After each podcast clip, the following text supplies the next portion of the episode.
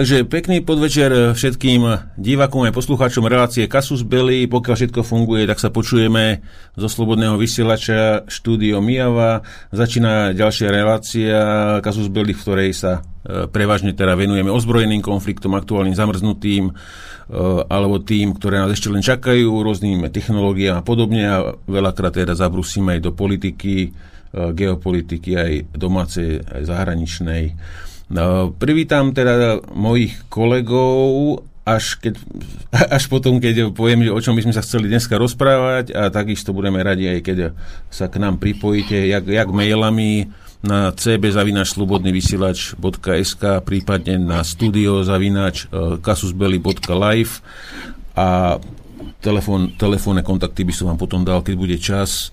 A budeme sa dnes baviť e, teda o slobode slova na internete, o cenzúre, s Tomáš, ako s Tomášovou témou, potom by sme uh, chceli s Martinom prebrať ďalšie pokračovanie tureckej multikulty, alebo uvidíme, ako to bude časovo vychádzať. Martin si zvolí ďalš, ďalšie pokračovanie, teda historická vývoj, historický vývoj ponoriek a záležitosti okolo, okolo týchto zbraní. No a potom uvidíme časovo, ako nám to vidie, tak nejaké aktuálne udalosti zo sveta si dáme teraz e, na začiatku a potom e, možno aj nejaké historické veci na konci. E, dnes s nami nebude Tono, lebo je pracovne zanepráznený a Peťo s nami bude, ale uvidíme teda, uvidíme teda dokedy, keďže ešte je Marot Marot s Hnusobou, takže hneď privítam Peťa, keď už som ho spomenul. Peťo, čauko, opäť v Eteri. Dobrý večer, dobrý večer, no, v celkom je. dobre nálade a s celkom normálnym hlasom po mesiaci. Uh, ak chceš, môžem za chvíľočku zhodnotiť v troch minútkach, ako som prechádzal to Hnusobou. No, ja, tak zatiaľ. Jasne. Ja privítame sa e, všetkých. Potom uh, kolega uh, a frontman relácie Martin Koller, vojenský analytik Českej republiky.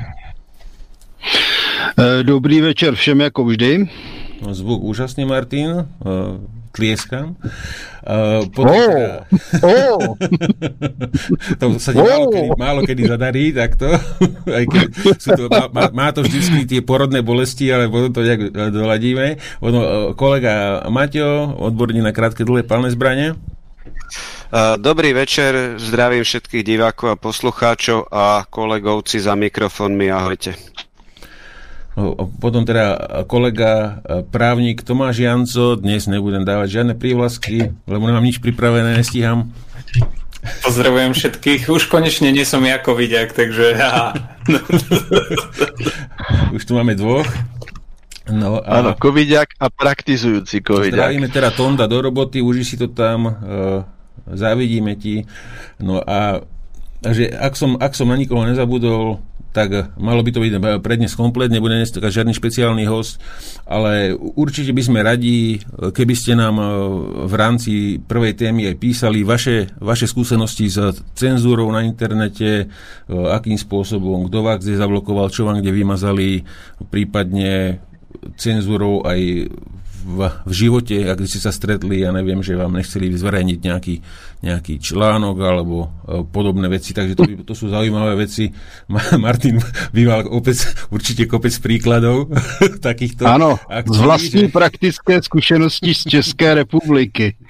takže, takže to, to môžeš potom, teda, toto doplníme teda k, k prvej téme, ktorú si dáme s Tomášom. Ale poďme teda chalani na začiatku teda z vášho pohľadu, čo sa nám udialo za tie dva týždne a čo si myslíte, že teda by bolo dobre, dobre spomenúť. Takže poďme teda ako vždy, starší má prednosť, takže uh, Tomáš, uh, Martin, sorry.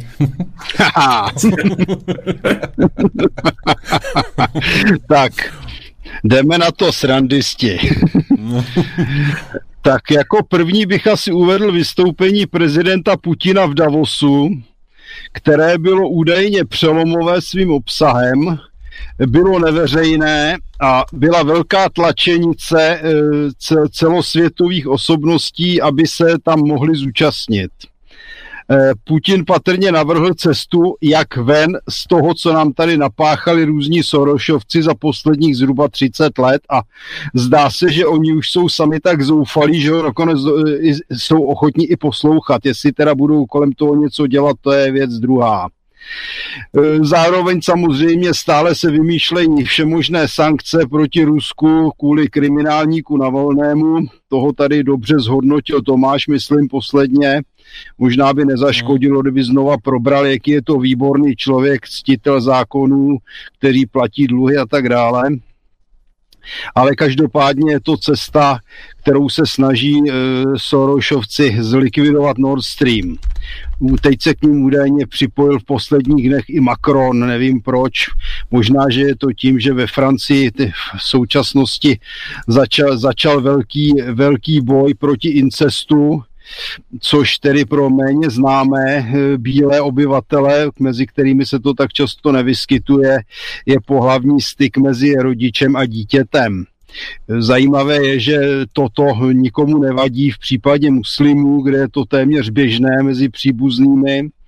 A když eh, se před asi dvěma lety k tomu ozval český premiér Andrej Babiš, který upozornil, že incest je poměrně eh, běžnou záležitostí v té méně inteligentní a méně pracovité skupině romského obyvatelstva, tak se na něj všichni euromarxisti vrhli jako diví, jako na odporného rasistu takže to máme, to máme ten incest s tím, že tedy někde, někde se dělá běžně a ani to nevadí, zatímco se to opět zaměřuje především na bílé chlapy jak jinak, řeší se to stejně jako mýtů, to znamená 30, 40, 50 let po té, co se to údajně stalo, já rozhodně tedy bych nepodporoval něco takového, ale každopádně proč s tím nevylezli dřív. Druhá věc je, že se to, že se to děje v mnoha případech homosexuálním způsobem, a ku podivu toto opět nikdo nezdůrazňuje. Takže zde vidíme opět selektivní boj e, proti, e, proti bílým mužům za prasárny, které většinou dělají jiní.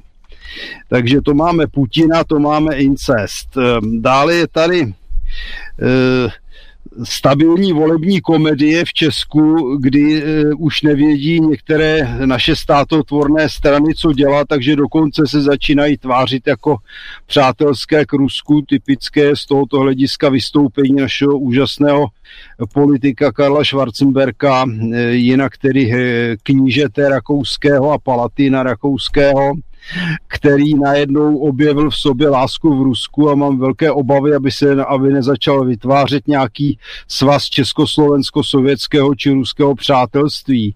Najednou si vzpomněl, že se, nemí, že se teda má postavit na důstojné místo Socha Koněva, kterou s odpornou ostudou a špinavými útoky proti Rusku nechali odstranit z místa, kde stála desítky let. Nejlepší je, že se k němu najednou připojili i zástupci TOP 09, kteří se na tom podíleli a Samozřejmě náš slavný ministr zahraničí Petříček, patrně nejodpornější a nejamorálnější postava české politiky, který najednou začal rovněž vykládat, že by se socha měla umístit na důstojné místo třeba na pohřebiště sovětských vojáků z roku 45. Mm, když tu sochu strhávali, tak tam napsali, že většina těch vojáků zahynula díky opilství, násilnostem a podobně. Je to velmi zajímavý přístup a jenom to ukazuje, jací lidé působí v české politice. Eh, objevily se nové léky na COVID, to by nám asi následně sdělil eh, mistr Covidák, ale další velkou špinavost vidím v tom, co se děje ve Spojených státech. Tam euromarxističtí studenti z Harvardu, posedlí nenávistí hodnou nacistů, eh, navrhují, aby byli těm, kteří podporovali Putina, odebrány vysokoškolské tituly tomu opravdu není co dodat, to jsme se dostali někam na úroveň třetí říše anebo eh, nejhorších stalinových čistek v Rusku. Víc tomu opravdu asi není co dodat a ukazuje to, kam dospěly Spojené státy americké pod vedením Sorošovců, kteří si hrají na levičáky a ve skutečnosti je to banda, která chce globálně ovládnout svět a udělat sami ze sebe jakousi feudální či finanční šlechtu, která by udělala ze světa gulag, kde by všichni ostatní byli jejich otroky. No a jak vidíte, tak jedním z jejich center jsou americké vysoké školy a dokonce i ty nejdražší, jako je Harvard, kde se platí asi čtvrt milionu dolarů ročně, možná i víc. Hmm. Takže tolik asi za mě. Mm-hmm. Dobre, tak poďme teda, poďme teda k Peťovi, keďže je časovo možno obmedzený, takže ako, ako, čo, ako si teda prežíval hnusobu a čo by si prípadne poradil našim poslucháčom, keby to na nich skočilo? No, trošku historicky e, celá rodina, ja neviem, 4 a 5 ľudia tým prešli tak, že stratili väčšinou dámy chuť a čuch a mali sopel. Trvalo im to 5 dní, 6 dní a v podstate potom sa pomaličky z toho dostali. Ja keďže som žil s covidiačkou v jednom byte nejakú dobu, asi tým, že som buď dlho nebol chorý a nemal som imunitu na chrípku, tak ma to podržalo trošku dlhšie. Nedostal som stratu chuť čuch ani nič podobné. Jediné, čo som mal, som mal teploty, kde som chvíľku bojoval iba acilpirinom, keď to išlo na nejakých 30 9 už to bolo max asi dvakrát, väčšinou 38,6 a tak. Tam podotknem, že si si možno, si si možno prihoršil tým acylpirinium, lebo je lepšie používať ibalgin a iné typy antipiretik. Ja len tak podotýkam. Mňa zase presvedčali z covidiackej nemocnice, že je lepšie ísť na, na acylpirin ako na paralén, respektíve na, na ibalgin. Takže jednoducho som išiel týmto smerom a teploty sa furt hýbali do tých 37, 2, 3 a tak a nešlo a nešlo sa vypotiť. No bohužiaľ trvalo to do týždne, než som sa konečne 2-3 dní vypotil a bol koniec. Takže bez ďalších nejakých e, vážnejších problémov akurát človek za tie dva týždne zoslabne. A to do, dosť drasticky, takže v podstate som začal potom, jak už som nemal teplotu nejaké 3 dní, na každý druhý deň som šiel najprv na 40 minút prechádzať sa po ulici, potom hodinu po ulici, potom som išiel nejak 140 e, výškových metrov v lese, potom som bol 240 a včera či predčerom sme boli na nejakých 450 metrov už šlapať na lyžiach. Takže cítim sa doslova zo dňa na deň lepšie, dúfam, že mám za sebou, len ešte tá kondička není taká, aká by mala byť. Cítiť to, keď človek šlape do schodov, že keď ide štvrté schodisko, tak už ako dosť dýcha zhlboka, že proste tie svaly atrofovali za tú dobu, takže dúfam, že v nejakom rozumnom čase sa to nejakým spôsobom už na týždeň za dva zrovná, dám o dva týždne vedieť, či som úplne OK. Ale pocitovo sa cítim dobre. Mm-hmm. Takže takto som prešiel hnusobou.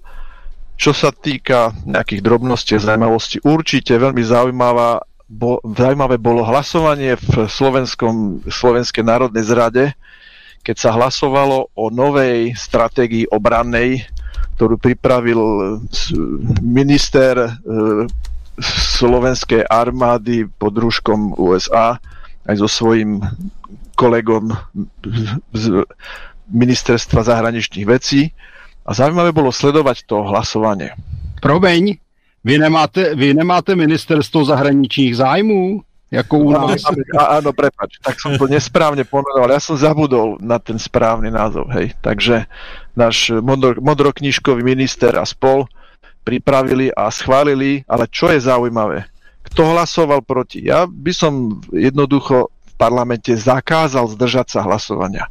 Pretože jak môže človek nevedieť, čo chce, tak potom čo tam robí v tom parlamente, tak buď som za, alebo som proti. Bohužiaľ, keď si pozriete tabulku hlasovania, tak zistíte, že jediní, ktorí boli proti, boli Kotlebovci a odidenci od Kotlebovcov, potom tam nejakí chýbali a všetci ostatní, od ktorých by som čakal, že sú proti, tak sa zdržali hlasovania. Vykrikujúci Ficovci, vykrikujúci mm, nechcem použiť ten homosexuálny výraz, fešáci odidenci od Fica, takisto sa zdržali hlasovania. Všetci sa zdržali hlasovania. Zaujímavé, že aj pán Taraba sa zdržal hlasovania. Tak čo, nevie, že máme byť krajina, ktorá byť rovnako za dobre aj s východom, aj so západom? A hlavne, že máme si tu naťahať cudzie vojska? A títo všetci sa zdržali hlasovania, lebo nevedia, čo vlastne chcú? Alebo sa pripravujú na to, že keď tam budú v tej vláde, tak si jednoducho pozachraňujú svojich oligarchov, týchto tam, čo teraz vládnu, pozatvárajú. A zase nebudeme vedieť, kam patríme, ale hlavne si naťaháme cudze vojska. Takže je veľmi zaujímavé si pozrieť na stránke, ktorá je oficiálna našho, našej národnej zrady, kto ako hlasoval. Ale ináč, Peťo, ja... hovorí sa, že, že ten naď, že ten, ten naď maká pre MI6 a nie pre Spojené štáty, ale však to je asi jedno. To je pravda, prepač, prepač, som sa pomýlil k tomu veli. áno, áno, áno, áno. Yes. Krásna veta ešte, čo tam zaznela v politike, čo sa týka e, týchto policajtov, bola, že nemôžu nás všetkých zavraždiť, za, za, zaobesiť. E, tak uvidíme, kam sa to bude oberať, pretože táto banda čo dokázala spolitizovať a chytiť pod krk, tak to je niečo absolútne neuveriteľné. A pokiaľ sa Lipšic stane e, špeciálnym prokurátorom, tak to, to neviem. Mm-hmm. Nie je to na diskuziu vo verejnom priestore. Počujeme ťa, Martin, jasné. Ono ťa to míli, ten mikrofón, lebo je uh, updatovaný, vieš, ten jak je updatovaný ten uh, Telegram, ono sa to troška ináč chová, ale pokiaľ to má, vidíš tamto zelené tlačítko, ta, pokiaľ ti to setí na zelenou, tak je ťa počuť v pohode. Jenom bych dodal, tedy jestli mohu, Mm-hmm. Že MI6 už dneska taky není, není britská služba. To jsou bývalé časy, kdy někdy běhali eh, Body a Doyle a podobní, nebo James Bond. To ještě byla Británie aspoň částečně samostatná. Dneska už je to kolonie, která je víc, víc Sorošovská než eh, Německo. Pomalu stačí se podívat, jak tam řeší rasovou otázku a sexuální uchylnosti. Řekl bych, že i Němci můžou závidět. Takže MI6 už dávno není stejně jako Česká bys nikdy ani nebyla. To jsou všechno už dneska jenom filiálky CIA. No, ja by som, som doplnil, no? Tomáš? Ja by, som, ja by som chcel dodať, tam Tomáš, on sa aj vyjadroval konkrétne k tej stratégii a podľa mňa sa držal hlasovania kvôli tomu, že on aj poznamenal na svojej stránke, že Eh, tam, eh, tam sa nedá ani veľmi k čomu vyjadriť, lebo to nie je ani bezpečnostná stratégia. Že eh, jedno, jednoducho Naď si tam dal freestyle zo pár strán, tuším, to malo 4 alebo 10 strán proste na, na celú bezpečnostnú stratégiu a jednoducho to ani nie je bezpečnostná stratégia, takže nebolo tam byť za čo alebo proti čomu, lebo je to absolútna hlúposť. Tak niekto dáva hlúposť, tak poviem, že s hlúposťou nesúhlasím. To je môj názor. No, tak, tak on, to, on to jasne deklaroval verejne na stránke, takže... Um... Dobre. V parlament, najdôležitejšie je, kto ako hlasuje, ja to tak vnímam, lebo množstvo aj, aj, aj Fico šteká, šteká, ale nehrízie. Dobre, nevadí.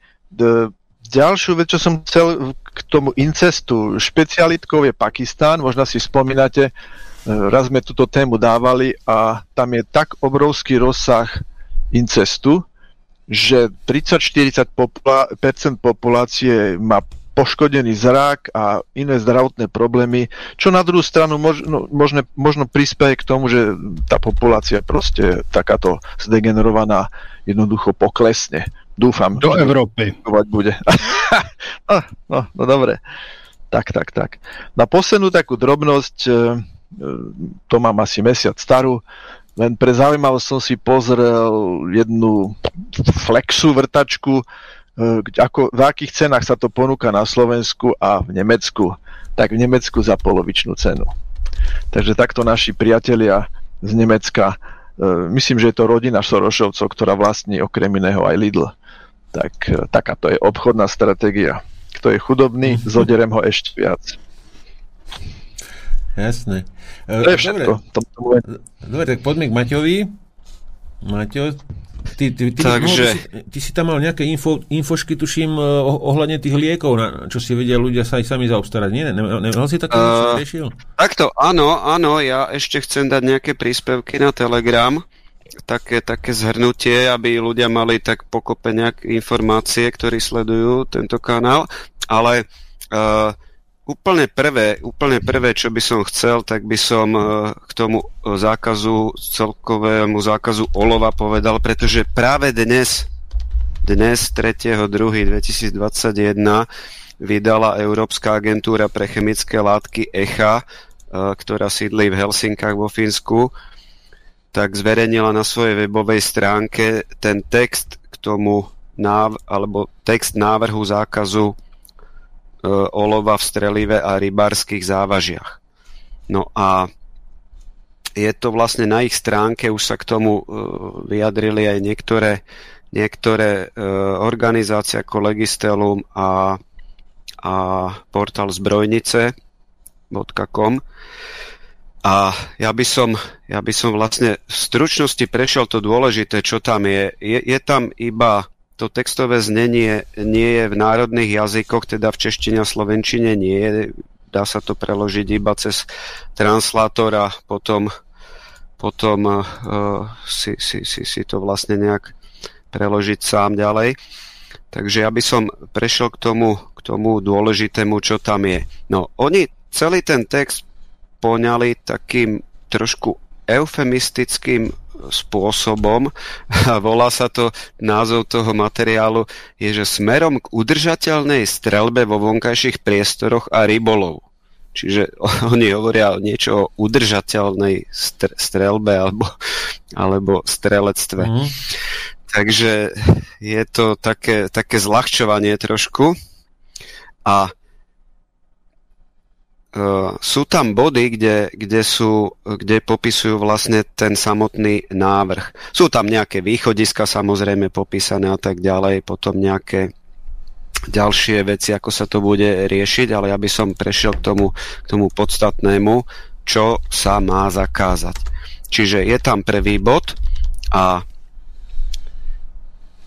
ten je olovo predávané a používané pri polovníctve, športovej strelbe a inej strelbe vo vonkajších priestoroch. Outdoor to je e, v originále. Je teda zákaz predaja a používania olova pri strelbe hromadnou brokovou strelou.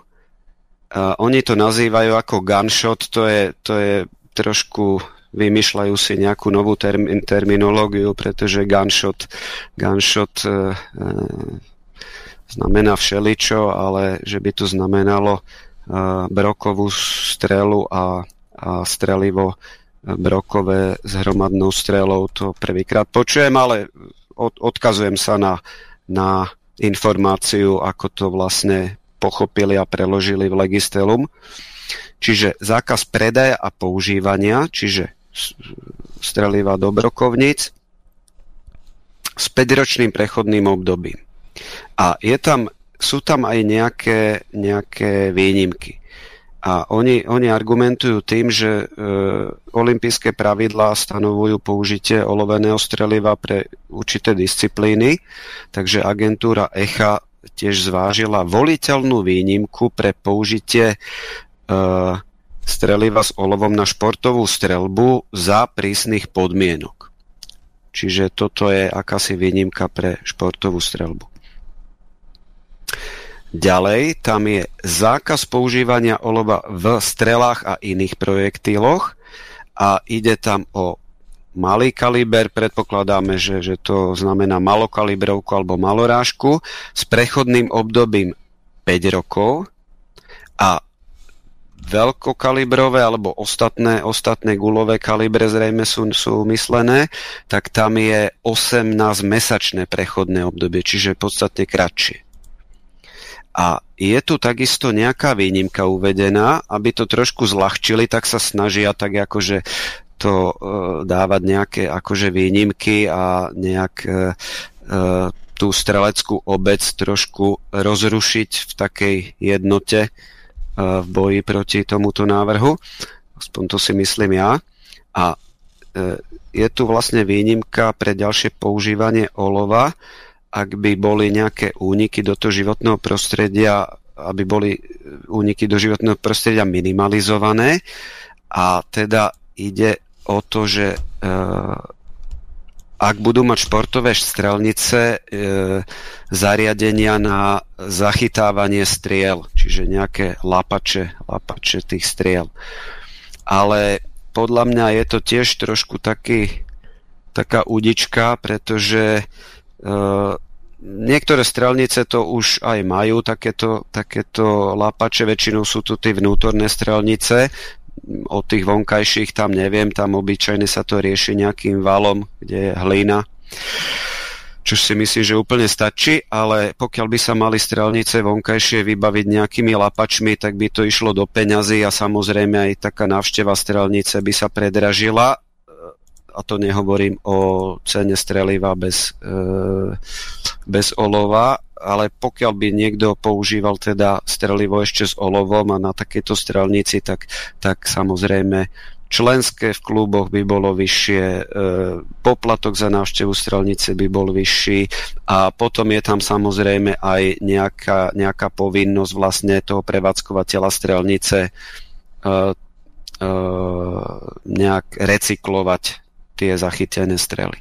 Tak, e, potom je tam bod číslo 2, ten sa týka oloviek e, predávaných a používaných pri rybolove. E, poviem aj to teda, že je tam zákaz predaja a používania olovených záťaží a nástrah a je tam prechodné obdobie v závislosti od hmotnosti do 50 gramov na 3 roky a viac ako 50 gramov na, na 5 rokov. Ak to teda správne správne interpretujem. Okamžitý zákaz používania uh,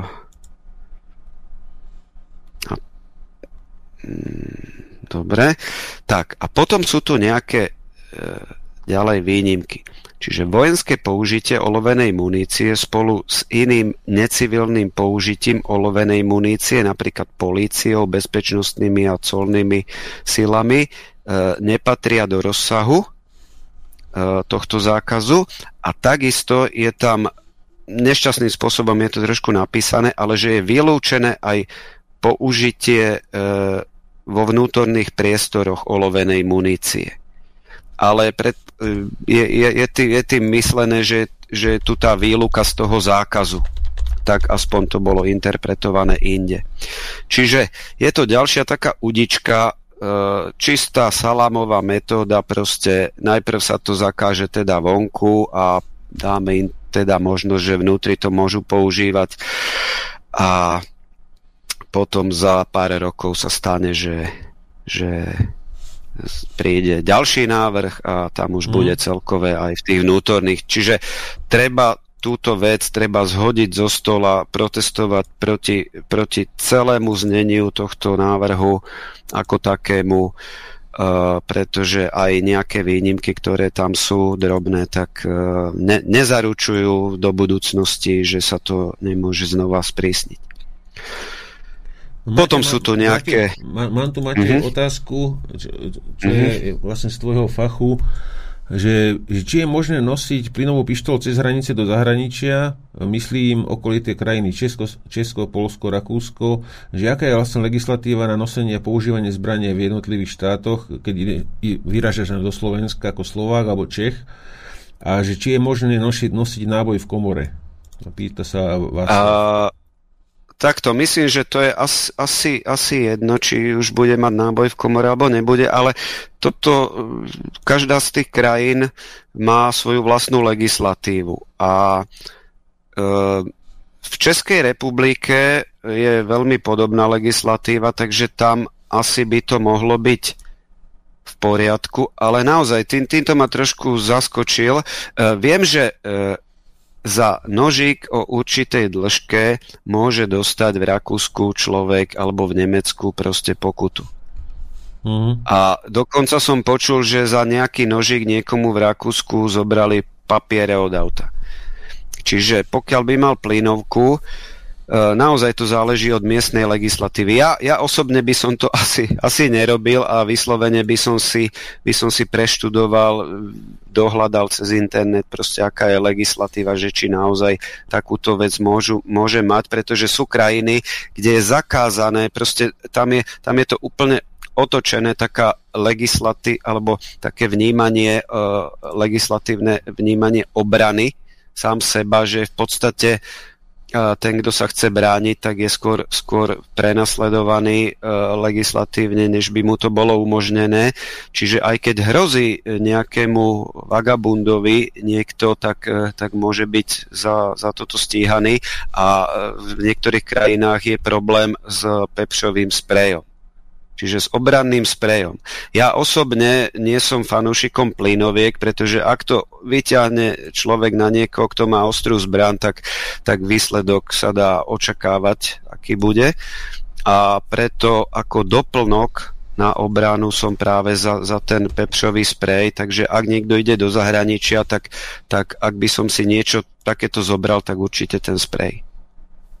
Uh, plynovku, plynovku ani veľmi nie. Uh, druhá vec je, že v tých plynovkách tie náboje, ktoré sa nosia, tak uh, majú uh, ten, ten dráždivý plyn a nemusí to fungovať treba z napsov. Kdežto pepšák ten na, na psa uh, v krajnej núdzi uh, funguje. Alebo mal by fungovať. Takže pre, naozaj by som si dohľadal podľa krajiny, do ktorej chce človek ísť, že, že aká je tam legislatíva ohľadom plynoviek. Predpokladám, že v Českej republike by to mohlo byť v poriadku, ale zase, zase tam mm, neviem, či, či, či by to mohlo nejak kolidovať s tým, že, že človek, ktorý tam príde, tak je cudzinec. Ale pokiaľ je to od 18 rokov, že človek má dosiahnutú plnoletosť, tak by to mohlo byť, mohlo byť v poriadku. Dobre, čiže uh, celkový zákaz olova je na stole, takže teraz sa to bude analyzovať celé to znenie. Uh, predpokladám, že na zbrojnici vyjde k tomu analýza od uh, pána Gavrona, ktorý, ktorý túto stránku prevádzkuje, on je právnik a takisto od Legistelum a e, v Čechách zrejme aj Lex sa k tomu vyjadri. Takže budeme, budeme očakávať teda e, nejaké oficiálne e, stanoviská, analýzu a v tom materiáli sa teda píše, že, že by sa to malo ďalej prejednávať asi pol roka. Čiže potom, až, až to bude k tomu nejaké ďalšie také podrobnejšie informácie, že ako sa s tým bude narábať ďalej, tak uh, sa k tomu ďalej potom vyjadrím. No, ja by som teraz prešiel ešte naozaj k tomu, čo si sa pýtal na začiatku, vlastne k tým novým liekom. Teraz v tých posledných týždňoch na Slovensku sa v plnej náhote ukázalo, že efektívna liečba covidu politikov, vládu nezaujíma. Oni len operujú tými všetkými spásami ako rúška, všade možné, testovanie, e, lockdown, e, zákazy vychádzania e, a nakoniec očkovanie. Ale nejaká efektívna liečba skoro nikoho nezaujíma. Teraz sa to v celej nahote ukázalo vlastne v súvislosti s tým, že, že sa ukazujú ďalšie a ďalšie lieky, ktoré fungujú na COVID a zaoberajú sa tým hlavne e, jednotliví lekári z vlastnej iniciatívy, ktorí, ktorí tlačia proste, aby niektoré lieky boli zaregistrované a dodané na Slovensko, ako pán Mesík, ktorý e, propaguje, aby, aby toto bolo urobené s ivermektínom. Potom sú tu ďalšie lieky, ktoré, ktoré e, sú trebárs na napríklad profesor Beran z Českej republiky, ktorý, ktorý sám použil pri covide, keď ho, keď, ho, keď ho mal a jeho syn takisto, tak použil liek izoprinozín. To je to je vlastne účinná látka inozín pranobex a je to, je to vlastne imunostimulant a imunomodulant. Ja, ja k tomu budem mať teda podrobnejší materiál, takže nebudem hovoriť dopodrobná o tom. Mm. Vieš čo, máme, máme Mateo, poslucháča na linke, mm-hmm. vyskúšame, či ho bude počuť. Počkaj, pustím ho na mixe. No, ak sa, ak sa počujeme, No Peťo, rýchlo, poďme, poďme, poďme.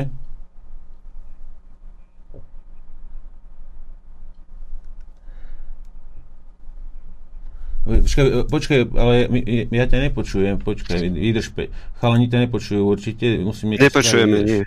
Vydrž. No, čaute. No, počujeme. Už, už, už ťa počujeme, tak môžeš otázku. Peter z námestova. Poďme, poďme, no, no. Peťo. Použil dneska, ja. one, dnes, dneska no, na nás ja. vyťahol svoj ďalší ja, trón v pevnú no. linku, vieš, telefón už máme uložený. Tak poďme, Peťo, hovor. No, Tomáša pozdravujem. Oca poznám výborne. Komunikujeme spolu. Tomáš, no takto. A neviem, koho, koho tam máš hosti, moderátor, ale... Peťo, Peťo, toto si naozaj no. odpustíme. Poďme k otázku, ak máš, alebo... Hej, hej, dobre? Otázka, otázka. Čo si o tom myslíte, že akože všetko ruské, akože, čo je všetko ruské, ten, ten ich, tá ich vakcína, je to ruská, akože ruská, ruská, ticho, chlapi, je to ruská, ruská vakcína, nie je to zo západu, nie je to z Británie, nie je to z Ameriky, tak ne, ne, nedáme, nedáme tuto, týmto ľuďom tú vakcínu, nedáme. Aj, aj podľa mňa je to aj tak hlúposť, lebo tie vakcíny mm. nemôžu, takže, nemohli vytvoriť za 80. Takže dobre, ok, Jaký je tomu, tomu váš názor? Áno, ďakujem. Vakcínu. Ďakujem, dobre, ďakujem. Dobre, čauko. No, čaute. Nech sa darí. Podobne, čauko. No, no takže... Ja, jak môžeme hneď, hneď sa vyjadriť, tak uh-huh. v poslednej dobe sú nejaké informácie, že o tej ruskej vakcíne, že naozaj jej účinnosť je vyššia, než sa predpokladalo. A ako, čo k tomu povedať? Proste je to ruskej, je to tým pádom zlé. To je presne, ak to bolo za minulého režimu, čo bolo sovietské, bolo dobré a čo bolo západné, bolo zlé. Teraz je to úplne naopak. Takže uh, ja, ja sa k tomu vyjadrím. Ja mm-hmm. sa k tomu vyjadrím, že práve, že teraz boli od, od nezávislých výskumníkov správy, aj, aj boli overované štúdie, dokonca to vyšlo v Lancete, že tá vakcína je vysoko efektívna, akože tá ruská. Mm-hmm. Dokonca tá, čo som... Ja, ja aj predtým, keď sme hovorili o tých vakcínach, tak som hovoril, že jediné, čo sú podľa mňa priateľné, iste nie sú tie mRNA vakcíny, ale tie, čo sú z upravených adenovírov, mi nepripadajú také hrozné. Hej. Mm-hmm. No a uh, v tomto je tá od AstraZeneca, tá oxfordská, ktorá má mimochodom podľa mňa celkom uh, ferový, uh, uh, ferový obchodný model, lebo um, okrem iného sa zrikli um, zisku za tie vakcíny počas pandémie a tak ďalej. Uh, a um, mali o mnoho vyššie štandardy tej štúdie ako ako, ako, mala, ako mal Pfizer a Moderna. Preto to vypluli neskôr. Um, ale uh, tí AstraZenekáci spolupracovali s tými ruskými vedcami aj pri, uh, aj pri Sputniku V, s tým, že ten Sputnik V je ešte lepšie doladený a má veľmi vysokú účinnosť. Už to dokonca bolo aj na TA3, že 91%. Uh, no a Eh, je, je zaujímavé, že predtým, eh, predtým bola eh, stranická linka, že je automaticky zlý ten Sputnik, lebo je z Ruska a to sa ani nemalo brať vážne. A všetci, všetci slnečkári si robili srandu, že, že tak si daj Sputnik V, keď sa ti nepáči táto vakcína od Pfizeru a teraz, e, keď ešte aj na západe museli uznať, že tá vakcína je dobrá, akože tá, tá, tá ruská, že je komparatívne um, um, v, v, medzi najúčinnejšími, uh, tak zrazu sa nechal vyjadriť aj krajčí z jednej z najviac agresívne antiruských vlád uh, za veľmi dlhú dobu. Uh, nechal sa vyjadriť ešte aj krajčí, že hľadajú spôsoby, ako dostať tú ruskú vakcínu na Slovensko tak e, zrazu e, zo dňa na deň už e, to nie je také bláznivé. Zo dňa na deň už Orbán nespravil takú hlúposť, keď s nimi uzavrel skorú dohodu. Zo dňa na deň je postoj úplne iný. Hej. to, akože s, s, kým máme, s kým máme tú čest, my nemáme, no a treba si uvedomiť, že podľa mňa ani Náď a jemu podobní mobslici, oni, oni nie sú fanaticky presvedčení o niečom. Oni sú tak surovo nepresvedčení o ničom, o absolútne ničom, že sa musia o to agresívnejšie byť o to agresívnejšie byť o nejakú politiku, pretože potrebujú byť presvedčiví v tom, že ju obhajujú. Hej?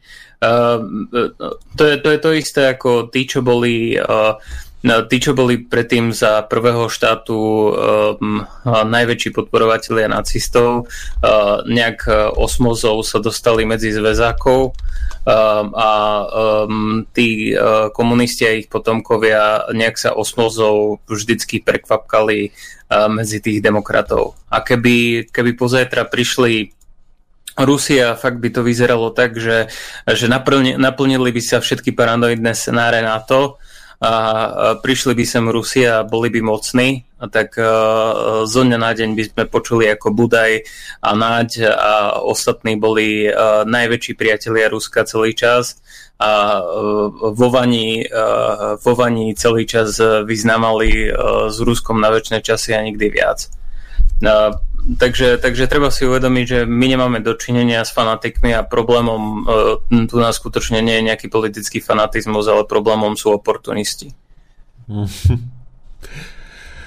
No, no takže e, k tomu Včku, e, teda tomu Sputniku, ono je, ono je, je zaujímavé, že politicky sa, ja som, myslel, ja som myslel, že sa bude viac tlačiť na to, aby, keďže to pochádza z, z Ruska, že aby sa to nepres, nepresadzovalo tuto. Ale vyzerá to, že im moc teče do bod, takže už e, sú schopní asi e, zobrať úplne všetko, ale máme ešte poslucháča, tak e, volajme nejak si rýchlo. Nech sa páči, môžete hovoriť, ak sa počujeme. Halo, počujete ma dobre? Dobre, ani moc nie, skús ano. troška do mikrofónu. slabo, hej. E, takto, ja sa chcem spýtať, že Niekde som sa dočítal, že už ide mi o, o tú praktickú aplikáciu toho lieku Ivermectin. Hej? Lebo keď ste chorí, tak kde pôjdete? Nemocnice sú prepchaté, doktory nevedia. No keď si, si doženiete Ivermectin, tak niekde som sa dočítal, že 12 mg Ivermectinu, 100 mg... Je vás veľmi zle rozumieť. Skúste hovoriť do mikrofónu, alebo si to da- dajte na asi mám zlý signál. Rozumieme, Už rozumieme. Je to lepšie? Rozumieme. Áno, dobre, tak môžeš, môžeš dokončiť? Je to lepšie? No, že to, uh, taký praktický dotaz, že uh, niekde som sa dočítal, že 12 mg ivermektínu, 100 mg doxycyklínu, 50 mg zinku, 4 dní raz denne a 14 nových cykloch. A ešte D, D3 je tam akože každý deň, ako vitamín myslím. No len teraz je otázka, že, že, že aj, aj to je človek ako taký pokusný králik, lebo hej, nie je to odskúšané neviem, či, uh, či tam no, pán Tomáš má... No, ja sa, ja, ja, ja, Tomáš ja viem zodpovedať na vlastné skúsenosti. Uh-huh. Môžem vám takže, povedať asi... Takže ďakujeme za otázku, do počutia. A ešte druhá vec, uh, pozdravujem... A počkaj, Peťa, ešte hovorí niečo? No, no pozdravujem Peťa Zabranského. Halo, počujete ma? Áno, áno. No, no dokončíte tú Počujeme. otázku, tú druhú a budú chalani no, reagovať. Pozdravujem Peťa Zabranského, sme niekedy potápali ešte veľmi za mladá. Ešte raz meno. Peter Domik. Ježiš, Peťo, ahoj, ahoj, ahoj, Dobre, Peťo. Dobre, chlapci, potom si dajte neskôr pošli, pošli prosím ťa číslo. Super. Podiktuj. Ale nie, nehovor to do Eteru, ja, ja, ja, ja, ja, ja to Peťovi potom uh, poviem túto z telefónu. Takže uh, po, pro, poprosím ťa dobre, druhú otázku, dobre? dobre? Tak to je, to je dobre. všetko. Len taká praktická otázka bola, že, že teraz čo s tým, hej, človek vie a tak si je taký pokusný králici sme, hej, sami na sebe, keď si chceme pomôcť, tak tak jedine. To ďakujem pekne, mm. sa, že som už. OK, dobre, do počutia.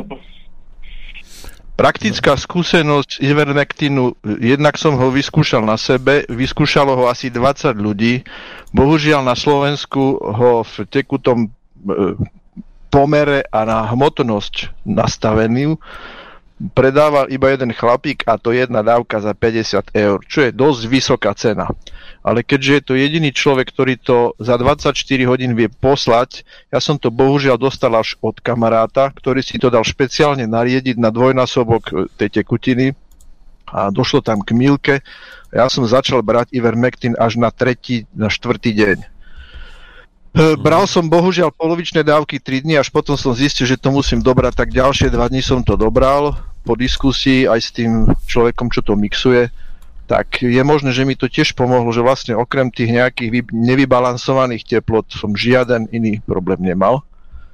E, čo sa týka uh, účinnosti, je strašne veľa štúdií, či už pr- jednak propagovaných v samotnom americkom kongrese, lekármi uraz, na základe tlaku ktorých sa vlastne ten Ivermectin schválil, pretože pán Glasa, ktorý prirovnal vakcíny k narodeniu Ježiša Krista, asi si viete predstaviť, kým je financovaný a čo to je za banditu, ktorý jednoducho je, je na takomto kľúčovom poste e, v rámci schváľovania liekov. Hej. Lieky sa schváľujú ďaleko komplikovanejšie, to vieme, a takisto a vakcíny sa schváľujú ďaleko jednoduchšie, pretože patria do kategórií vakcín.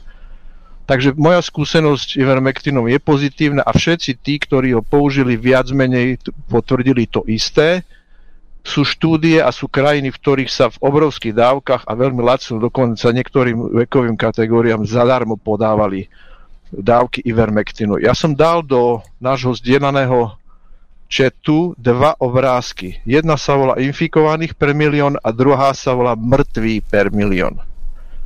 Je to, Pepe, môžeš to tam nahodiť. Zaujímavé je to, je to z štatistiky John Hopkins University, kde e, patríme medzi krajiny v porovnaní s Čechmi a nehovoriac Izraelom, voči Čechom máme polovičné množstvo potvrdených infikovaných ľudí.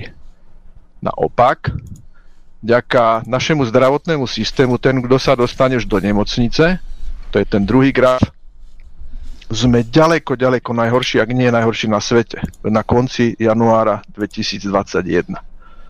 A to preto, že v iných štátoch sa Ivermectin alebo Izoprinosin dal ďaleko skôr, začal sa používať a zistilo sa, že je to lacné a účinné liečivo na to, aby sa prudko zmiernili e, dôsledky e, samotného vplyvu covidu.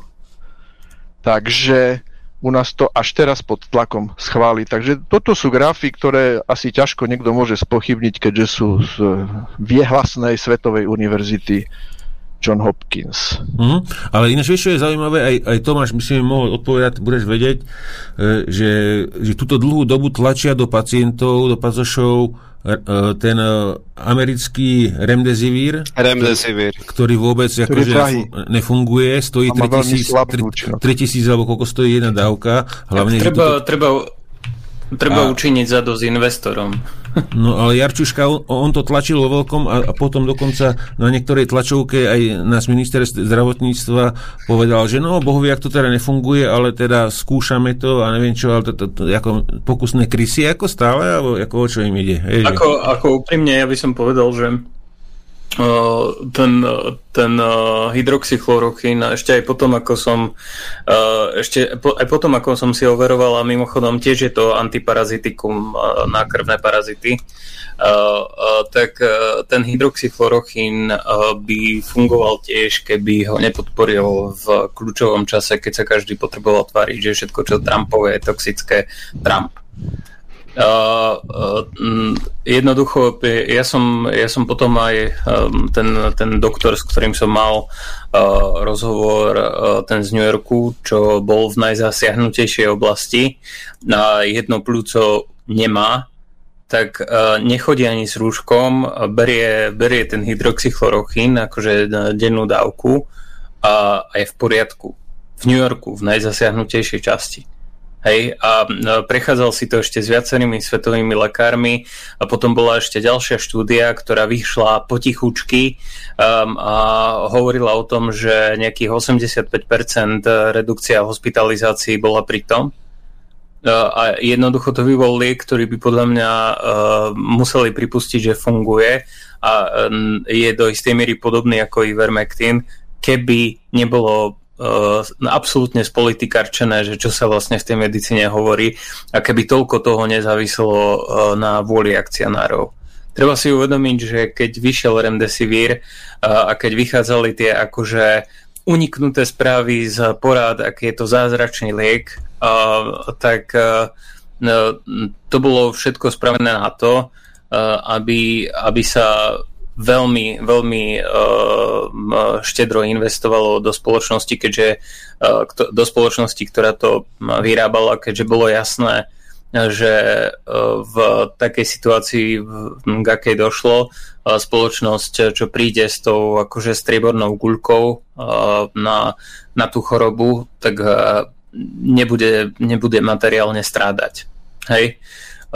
No a toto sa potvrdilo aj pri, aj pri tom Rendesivíre, pri ktorom už pri úvodných výskumoch e, napriek tým optimistickým odhadom niektorých štúdí už pri tých úvodných výskumoch boli veľmi rozpačité výsledky a, a to bol liek, pri ktorom strašne veľa ľudí bolo motivovaných, aby boli optimistickí. Um, a um, veľmi dlho sa pretlačal, lebo je jednoducho drahý. Um, keby, keby boli ochotní pripustiť, eh, že uh, staré prípravky, staré osvedčené prípravky, ktoré, uh, ktoré tu boli už dlhodobo, uh, lieky, ktoré tu boli dlhodobo, uh, mohli, uh, mohli liečiť uh, tento stav uh, rovnako efektívne, uh, tak strašne veľa ľudí nemuselo prísť o život. Keby sa pripustilo, že um, aký, aký obrovský efekt uh, má v vitamín, vitamín D, a to, um, a to nie len, um, lebo, lebo to, ono to nestačí stávať vitamín D pri samotnej infekcii. A človek musí mať uh, dlhodobo postačujúcu hladinu vitamínu D pre, uh, pre, pre vyváženú imunitu. Hej? Ehm, a vie sa, že strašne veľa ľudí malo deficit vitamínu D a vychádzali niektoré štúdie z rôznych krajín, ktoré hovorili o tom, že väčšina hospitalizovaných väčšina hospitalizovaných mala uh, nedostatok vitamínu D v krvi. Dlhodobý. Uh, keby, keby miesto tých cirkusov, čo robili uh, na, na tých chudákoch v osadách, keby si povedali, že e, vedia, že čierna pokožka produkuje menej vitamínu D, respektíve tmavšia pokožka produkuje menej vitamínu D aj na slnku, že dodajme im vitamín D, tak by neboli žiadne strachy o ohniska v niektorých osadách predsa. Keď by, keď by sme si pripustili, že niektoré lieky, ktoré boli dlhodobo klinicky overené a klinicky zmapované, že môžu fungovať rovnako dobre, ak nie lepšie, že um, tie, tie rady uh, s tými megadavkami skonu sú fakt funkčné a dokonca um, uh, istý lekár um, v nedávnom rozhovore tiež pre, pre TA3 z uh, Vysokoškolského ústavu srdcovo siernych chorôb v Košiciach hovorilo, že oni majú oni tam mali 83% uh, úspešnosť prežitia pri tých ťažkých pacientoch, čo boli na ventilácii len kvôli tomu, že eh, mali iný prístup k ventilácii eh, a že podávali už dlhodobo a dlhodobo podávajú pri iných infekciách vysoké dávky vitamínu C proti sepse. Jednoducho, keby, keby tieto jednoduché prípravky sa pustili a keby sa nesnažilo silou mocou pretláčať len záujem nejakých akcionárov a len sa neprihrievala nejaká politická polievočka, Eh, tak mohla táto pandémia vyzerať celkom inak. Žiaľ Bohu, eh, nám to ukázalo, že ehm, ešte, ešte aj oblasti vied, pri ktorých by sa nám ani nesnívalo, že môžu byť tak hlboko spolitizované, sú spolitizované eh, až do tej miery, že tým ľuďom ani nezáleží na tom, že to, čo robia alebo nerobia, môže stať život tisícky ich spoluobčanov, z ktorých daní v podstate žijú. Doplnil by som Tomáša, osobná skúsenosť predtým, než som teda toho, tú koronu dostal, ale bohužiaľ iba asi mesiac, som brával 4 až 6 tisíc jednotiek, medzinárodných jednotiek D3, Zinok Forte, Selen, C 2000. Počas choroby som vybehol aj tak, jak to hovoril vlastne pán doktor Bukovský a podobný 10 tisíc D3, Zinok Selen, C som brával 4000 a vrátil som sa teraz k nejakým 4000 e, medzinárodných jednotiek D3 a budem dlhodobo takto asi fungovať a tá rekonvalescencia je pomerne dobrá. Chcel som ešte upozorniť jednu dôležitú vec, rozhovor s, s doktorkou Meritovou, e, kedy sa vytvorili prvýkrát vakcíny na princípe mRNA. To znamená tá najmodernejšia nevyskúšaná metóda, ktorú používa Pfizer a Moderna. E, boli robené testy po výskyte MERSu a SARSu, čiže dávno pred súčasným koronavírusom a skúšali dlhodobý efekt na zvieratách. Lebo krátkodobý v súčasnosti aj vidíme, aké sú tam problémy a tak ďalej. Je tam nejaká účinnosť. Účinnosť napríklad sa, sa spočítala tak, že sa vzala vzorka ľudí, ktorí koronu dostali, časť ľudí, ktoré korunu nedostali, ale, a teda respektíve boli zaočkovaní a korunu dostali a dostali nejaký pomer, ja neviem, 9 ku 120. A vyšla im 90 x percent na úspešnosť, ale tí ľudia neboli zámerne vystavení koronavíru, ale jednoducho, kto dostal, ten dostal. Ale vrátim sa k tej problematike skúšania na zvieratách vakcínu s mRNA výrob, respektíve upravenou RNA špirálou. Zvieratá, ktoré zaočkovali, nechali tak a po nejakej dobe, dlhodobo, ich znova vystavili tomuto víru. Všetky mačky zomreli, pretože e, lekári to pomenovali asi takto. Vírus sa dostal do tela mačiek ako trojský kôň a imunita si ho vôbec nevšimla. A to je tá hrôza, ktorú nevieme, čo za 3, 4, 5 rokov sa stane po použití týchto vakcín od firmy Pfizer alebo Moderna, čo sa stane a akým spôsobom tí ľudia reálne zareagujú, keď dostanú COVID. Či už pôvodný, zmutovaný, on bude určite zmutovaný do nejakého Ať úrovne. je chemtrails. Tak.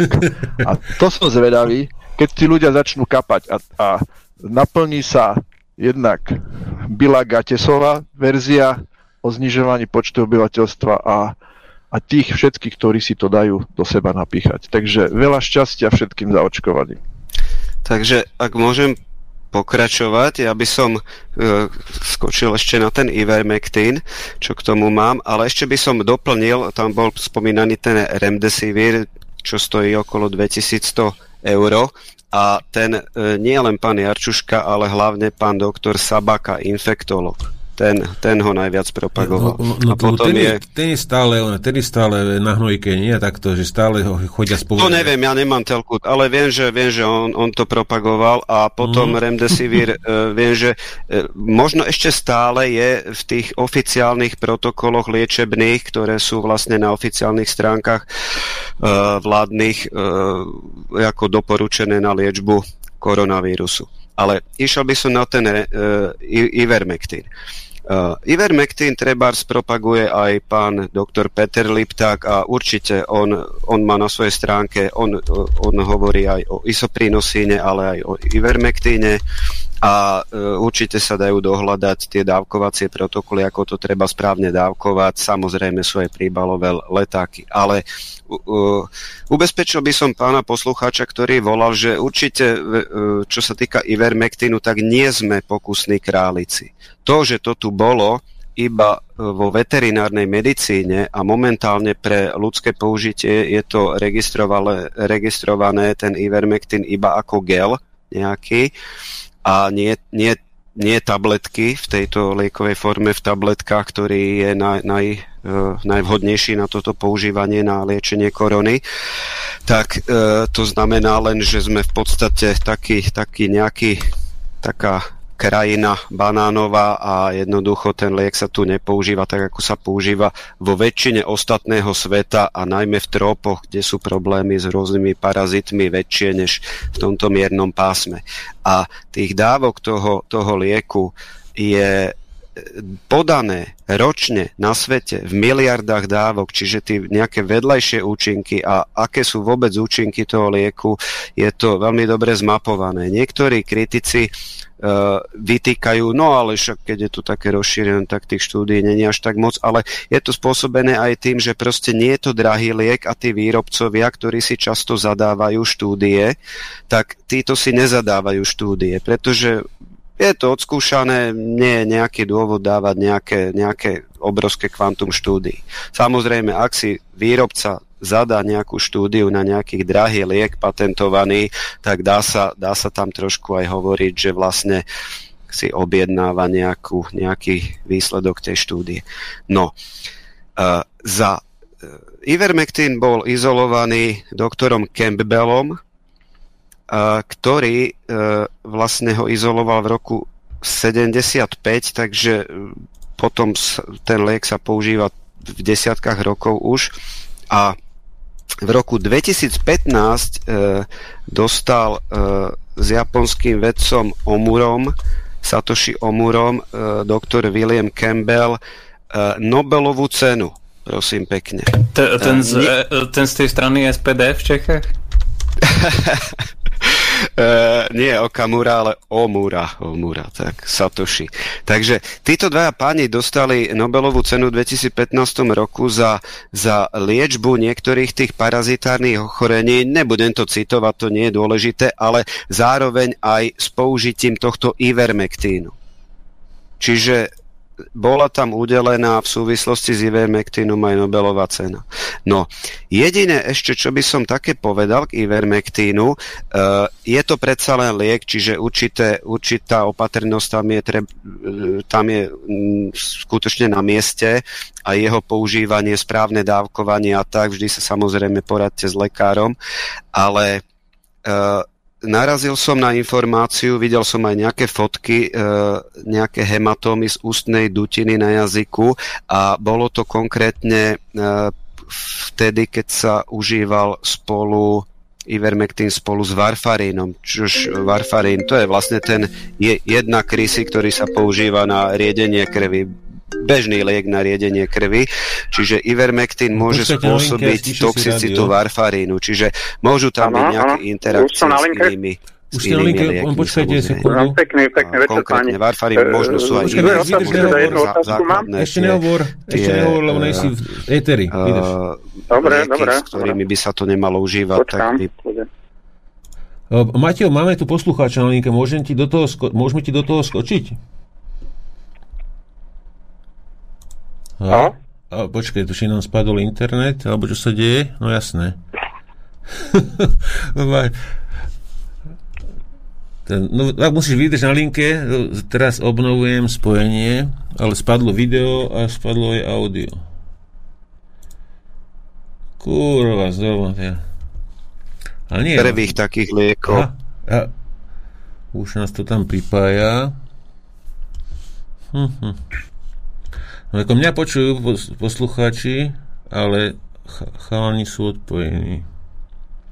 Nič, pustím tam pustím tam jednu skladbu a po skladbe sa opäť prihlásime lebo vidíte, že audio stream ide, video stream nejde, takže za chvíľočku sme späť a tam pustíme. Dáme si tam uh, skladbu Palec, uh, Oheň a led, uh, po ktorej sa budeme počuť opäť. A dáme a ak, by, ak sa vám táto muzika ľúbi, môžete si CD objednať na e, kapela.palec zavínať gmail.com takže poďme na to palec a oheň a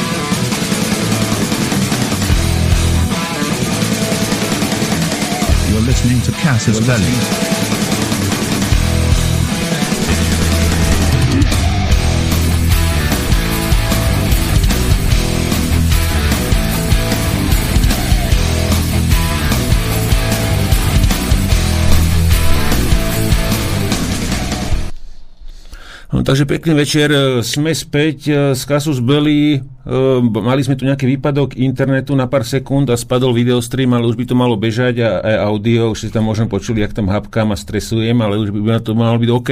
Takže pokračujeme ďalej, hneď máme poslucháča na linke, takže môžete položiť hneď otázku. No, a...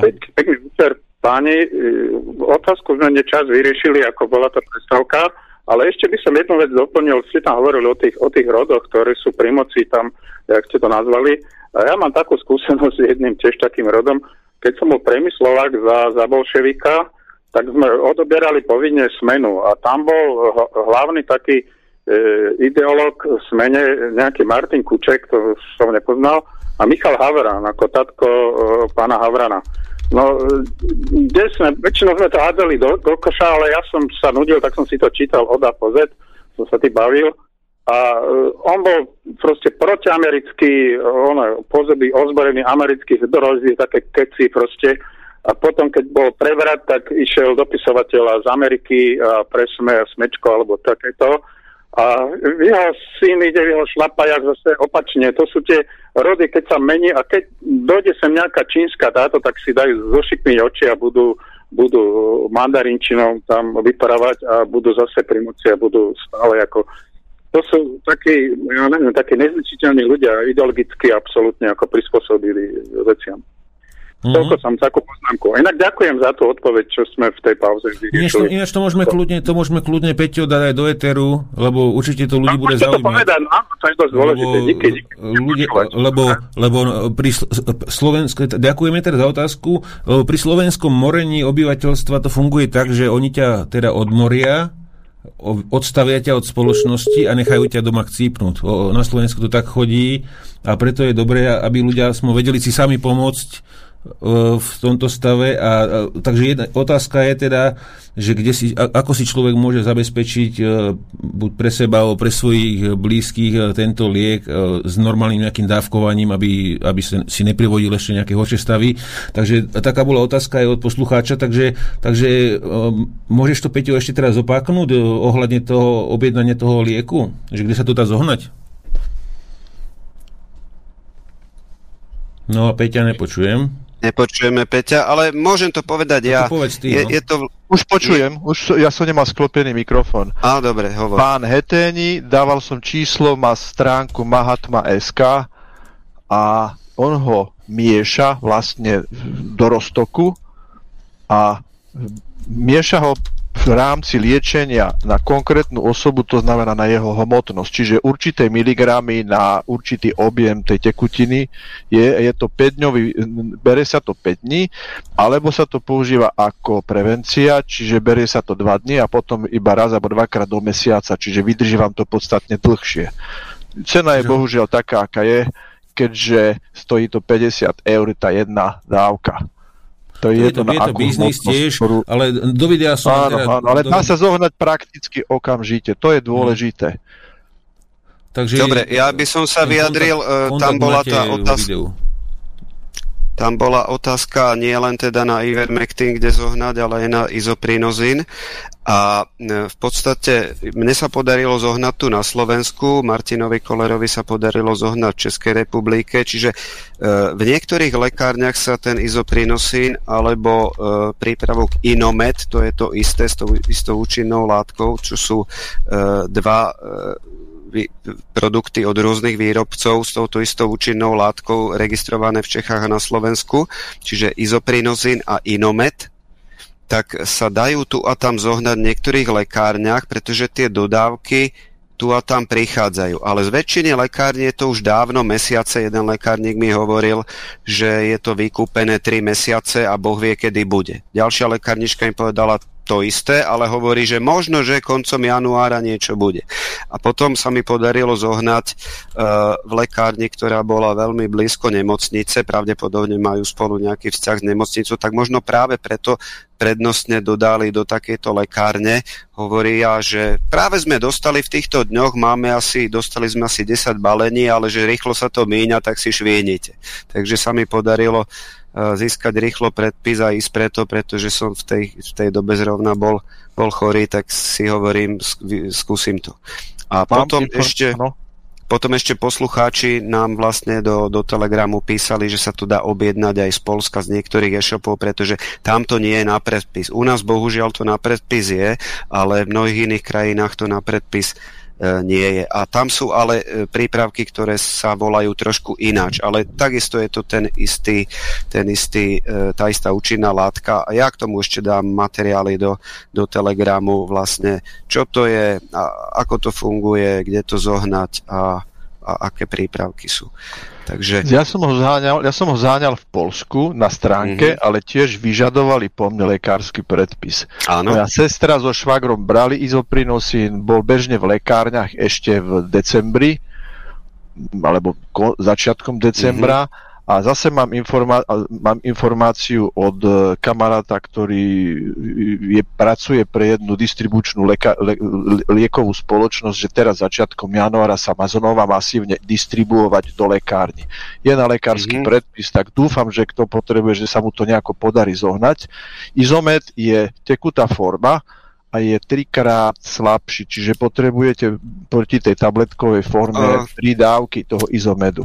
I, nie tak izomet, ale ja som hovoril inomet a to je takisto aj v tabletkách a sú potom aj, aj sirup. Čiže sú, sú rôzne liekové formy a ten inomet práve spomínal doktor Peter Lipták. On, keď hovoril o izoprínosine, tak konkrétne e, mal uvedené dávkovanie, celý protokol aj s vitamínmi, proste liečebný, tak mal tento inomet spomínaný. Uh, ešte tam doplním, že do na DSS Slovensku... to ináč distribuovali. Do jednej distribu... DSS, ktorú poznám, tak tam distribuovali, Áno, mali tam v zásobe e, izo, Inomet. A e, tento Inomet, to je talianský produkt, izoprínosín, e, ten, ktorý je u nás na trhu, pretože sú rôzni výrobcovia e, komerčného názvu izoprinozín ale ten, ktorý je u nás registrovaný, tak to je portugalský výrobok a sú tam, bohužiaľ, ale doplatky sú tak idiotsky vymyslené, že 100 kusová, 100 kusov tabliet izoprínosinu uh, je za nejakých 33 eur plná cena. Keď to napíše špecialista ako uh, ako imunológ, alebo plúcný lekár, alebo alergológ, tak uh, niečo, časť z tej ceny ide asi jedna tretina na, na poisťovňu a doplatok je okolo 20 eur z tých 33 ale pokiaľ to napíše bežný lekár, trebárs e, praktický lekár, tak človek si musí doplatiť celú plnú cenu. Izoprinozín teda 100, 100 kusov tabliet, to balenie najväčšie je za nejakých 33 eur a nejaké, nejaké desiatky centov a Inomet je ale o čosi lacnejší. Dá sa to dohľadať samozrejme na webových stránkach aj s tými doplatkami, ale bohužiaľ, e, pokiaľ to nenapíše tento špecialista, e, tak, e, tak tie doplatky sú, sú plné.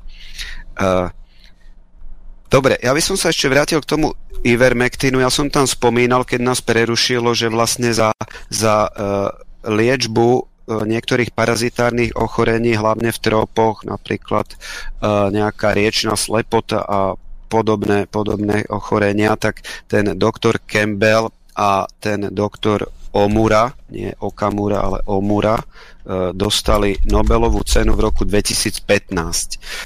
Takže ten Ivermectin je súčasťou tej liečby, za ktorú dostali tú Nobelovú cenu. Nebolo to priamo teda za Ivermectin, ale, ale ten Ivermectin tam figuruje, čiže nie je to nejaký, nejaký šunt alebo nejaká hlúposť. Je, je to seriózny liek, ktorého sa dávkujú po celom svete, miliardy dávok ročne a neviem, či doktor Lipták to hovoril, že v Brazílii sa v miliónoch dávok e, dávajú balíčky na liečbu covidu, ktoré obsahujú aj ivermectin, ale aj ďalšie, ďalšie sprievodné lieky uh, na p- protizápalové vitamíny a tak, tak, takže... takže Ešte... Uh, uh-huh. E, ešte, ešte by som chcel jednu vec doplniť, lebo tam, tam bola taká pochybnosť, že e, keď sa u nás akože tie lieky nepoužívajú, takže či sme nejaké pokusné králiky. E, tak práve že, práve, že mnoho dobrých liekov, aj, aj niektoré um, nie, niektoré veľmi dobré klasické lieky sa už nepoužívajú u nás, uh, pretože, pretože by si jednoducho nezarábali a uh, vytlačila ich, uh, vytlačil ich farmapriemysel nejakými tzv. modernejšími prípravkami vonku. Aj mm-hmm. na niektoré vyslovene dobré lieky, čo si lekári v klinickej praxi pochvaľovali Uh, tak uh, už pomaly nie sú dostupné alebo sa nepoužívajú. A ešte, a ešte jeden liek, čo, ešte jeden liek, čo, čo by som chcel spomenúť, ktorý je dosť, dosť významný aj v tom režime doktora Zelenka, čo sa odporúča aj v iných klinických režimoch, čo je v podstate podporný liek na to, ktorý má všeobecne potlačať infekcie, ktoré sa dejú v tele počas tej choroby, pretože je, z princípu tá choroba potlača imunitu. Je široko, širokospektrálne antibiotikum u nás známe ako Sumamed Azitromicín. Azitromicín, áno. A plus ešte jedna vec, čo by som chcel dodať a hneď môžeš dať na poslucháča, je, že vitamín C sa používa um, ako, um, akože umelý vitamín C sa napríklad používa ako stabilizátor uh, do potravín uh, do istej miery ako konzervačná látka práve preto, že potlača uh, mikroorganizmy. Hej, pre, preto je dobrý aj, aj pri imunite a v megadávkach potlača sepsy. Doplnil by som ešte k tomu Ivermectinu, že je to tak starý liek, alebo známy liek, že tí, ktorí si ho dali patentovať, im už patent vlastne vypršal a preto môže byť jeho výroba veľmi lacná, môže vyrábať kadekto, len asi to nie je taký bohový biznis, ako vyrábať vakcíny, takže... Podobne s hydroxychlorochinom. Podobne s hydroxychlorochinom, ten má 60 rokov, tuším. Dokonca doktor, doktor Mesík hovoril, že keď to príde do lekárny, tak nemala by byť cena vyššia než 3 eurá za nejakú krabičku štandardné, štandardného počtu tabliet a všetko, čo je nad to, tak je zlodejina, povedal dokonca. No a ano. ešte by som dokončil to, čo vtedy nebolo počuť, že je to predsa len liek, samozrejme sú tam nejaké, môžu tam byť nejaké nežiaduce interakcie s nejakými inými liekmi, to by malo byť samozrejme uvedené v príbalových letákoch a v podobných dokumentoch. A e, konkrétne som narazil na to, že som videl aj na nejaké fotografie nejaké e, krvavé také, také hematómy v ústnej dutine a údajne to bolo spôsobené kombináciou s varfarínom. Čiže ľudia, ktorí užívajú varfarín, tak by si mali dať na, na, na to pozor pri užívaní ivermektínu. Čiže s varfarínom ivermektín môže spôsobovať e, toxicitu varfarínu. Čiže pozor na to, treba sa poradiť samozrejme s lekárom pri užívaní, zvlášť keď človek užíva nejaké iné lieky. Takže, takže, takže tak. Potom ešte by som spomenul, čo už nebolo počuť, ten kolchicín, to skúšali v Kanade, takisto na liečbu covidu je to vlastne prudký alkaloid z rastliny jesienka alebo po česky ocún jesení. Je to ale prudký alkaloid, ale v tých, v tých dávkach, v, to, v tých e, liekoch tak sa používa ako liek teda. Potom ma zaujal ešte e, pri liečbe Donalda Trumpa, keď mal COVID, tak od firmy Regeneron užíval vlastne injekčný prípravok e, Regen pomlčka COV-2 a je to monoklonálna proti, to kombinácia nejakých dvoch pr- protilátok, hovorí sa tomu, že monoklonálna a je to taká akási taká nepravá vakcína s protilátkami. Čiže on volá čo podobné. Toto je tiež zaujímavé a e, niekde som narazil na informáciu, že ktorý si štát, tuším Nemecko v Európe, objednalo nejaké množstvo práve tohto prípravku nedávno, takže to je ďalšia vec. A posledná vec, čo sa týka liečby, tak ja osobne mám skúsenosť e, s chlordioxidom alebo oxidom chloričitým, čo je tzv.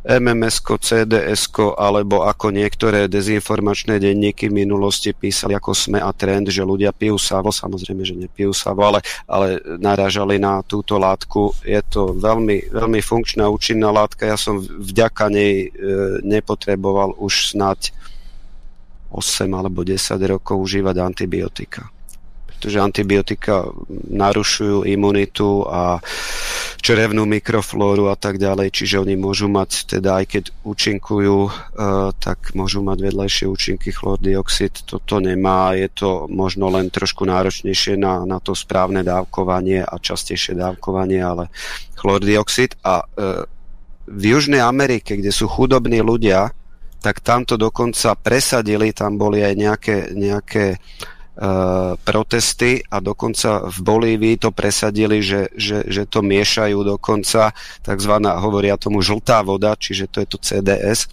tak to vydávajú a zarábajú to v lekárniach údajne. Takže mm-hmm. tam, kde sú chudobní ľudia, tak, tak si dokážu možno uh, masovými protestami presadiť takéto lieky, pretože na tie drahé jednoducho nemajú.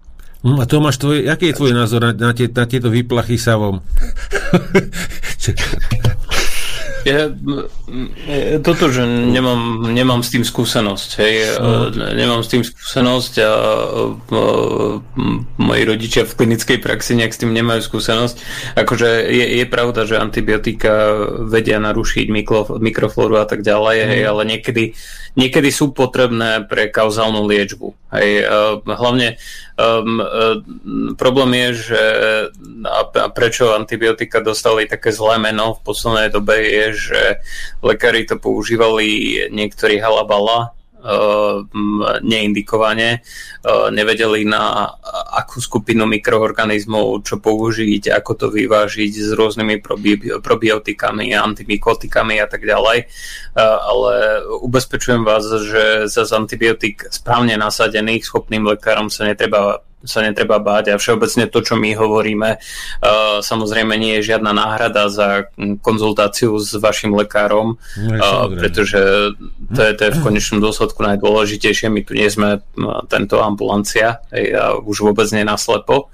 Ale hovorím, ak, ak hovorí, že s tým máš dobré skúsenosti, Martin... No, tak, vynikajúce. Uh, a nie, nie, len, nie len sám od seba, ale aj z počutia aj ľuďom, ktorým vlastne sme to posunuli, tak uh, vola, ktorí proste to neužívali správne, alebo proste nemali trpezlivosť, tak uh, proste sa to neujalo, ale m- z mnohých strán mám veľmi, veľmi dobré ohlasy. Aj teraz hm. práve z tej covidovej. Ja, ja napríklad, e, keď, keď už sme pri tých e, domácich týchto, tak e, ja, ja napríklad, no každý deň samozrejme užívam to Dčko, s tým, že musím, musím povedať, že ja som predtým bol celkom, celkom dosť akože chorľavý, hej, že manželka by dosvedčila, že často som soplil, občas som mával náhodné teploty a tak mm. ďalej.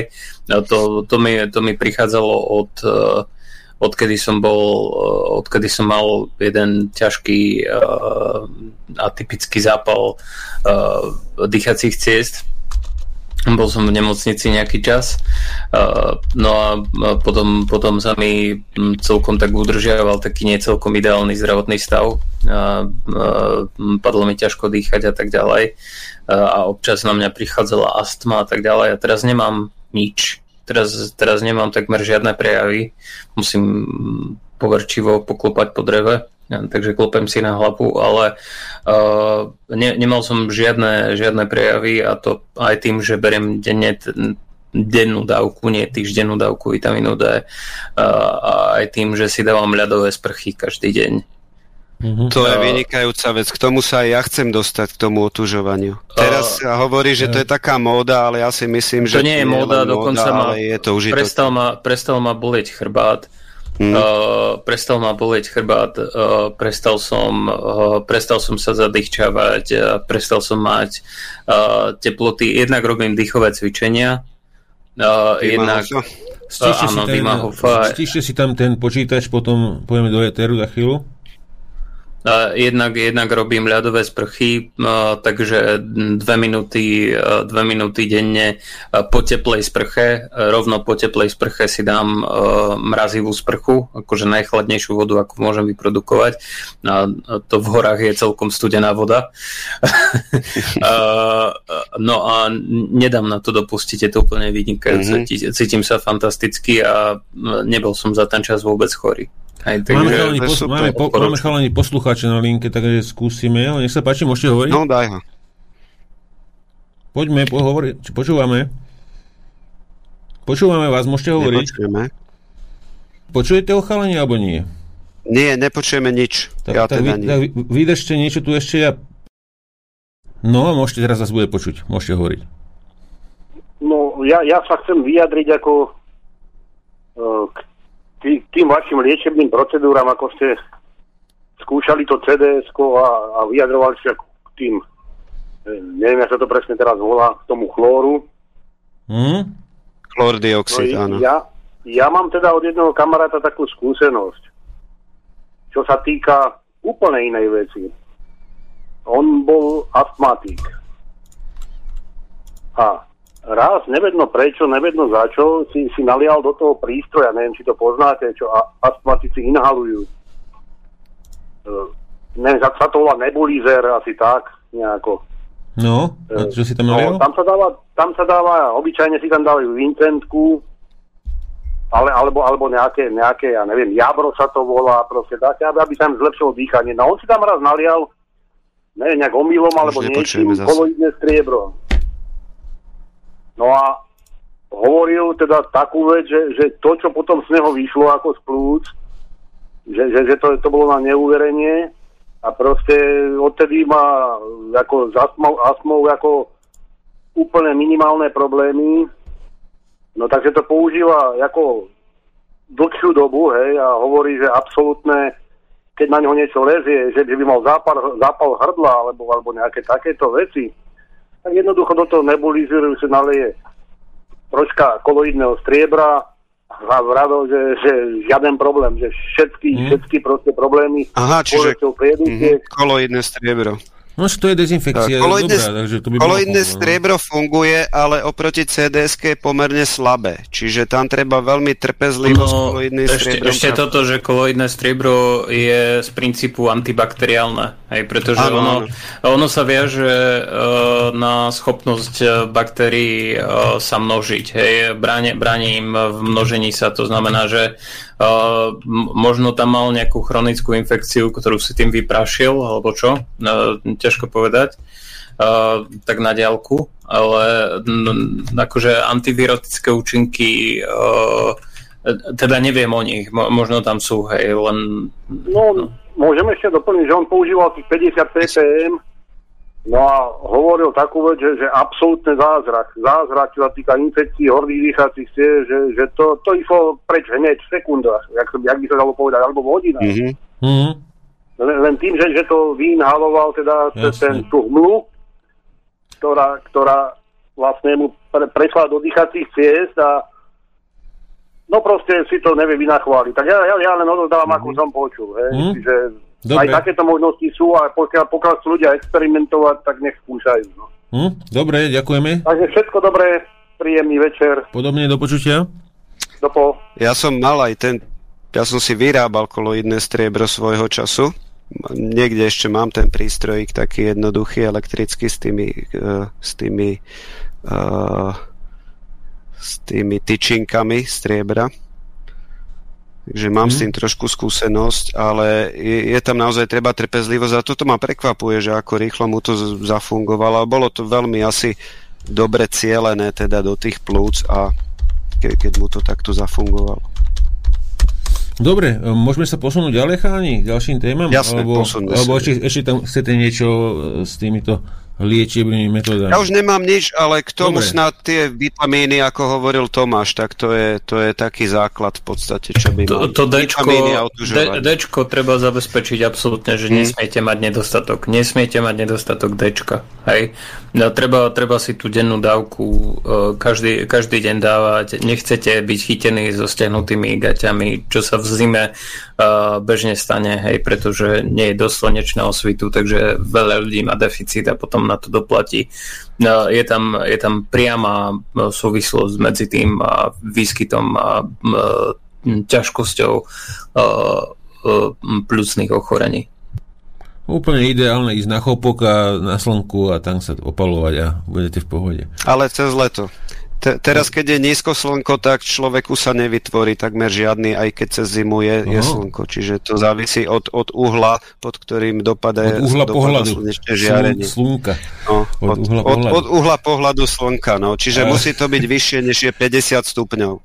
Sluníčko na A ideálne ale... cez leto a v strede dňa. No. Jasné.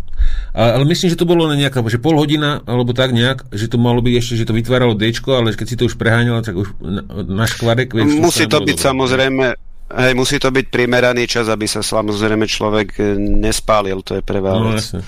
Jasné, dobre, dobre takže uh, mohli by sme ísť hneď na tú, na tú prvú tému. Martin, chcel by si k tomu niečo doplniť, o, o, prípadne v Čechách, čo, čo máte, aké skúsenosti?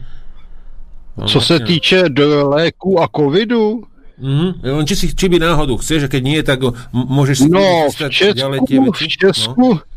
došlo k určité obrátce, co se týče izoprinosinu i sputníku.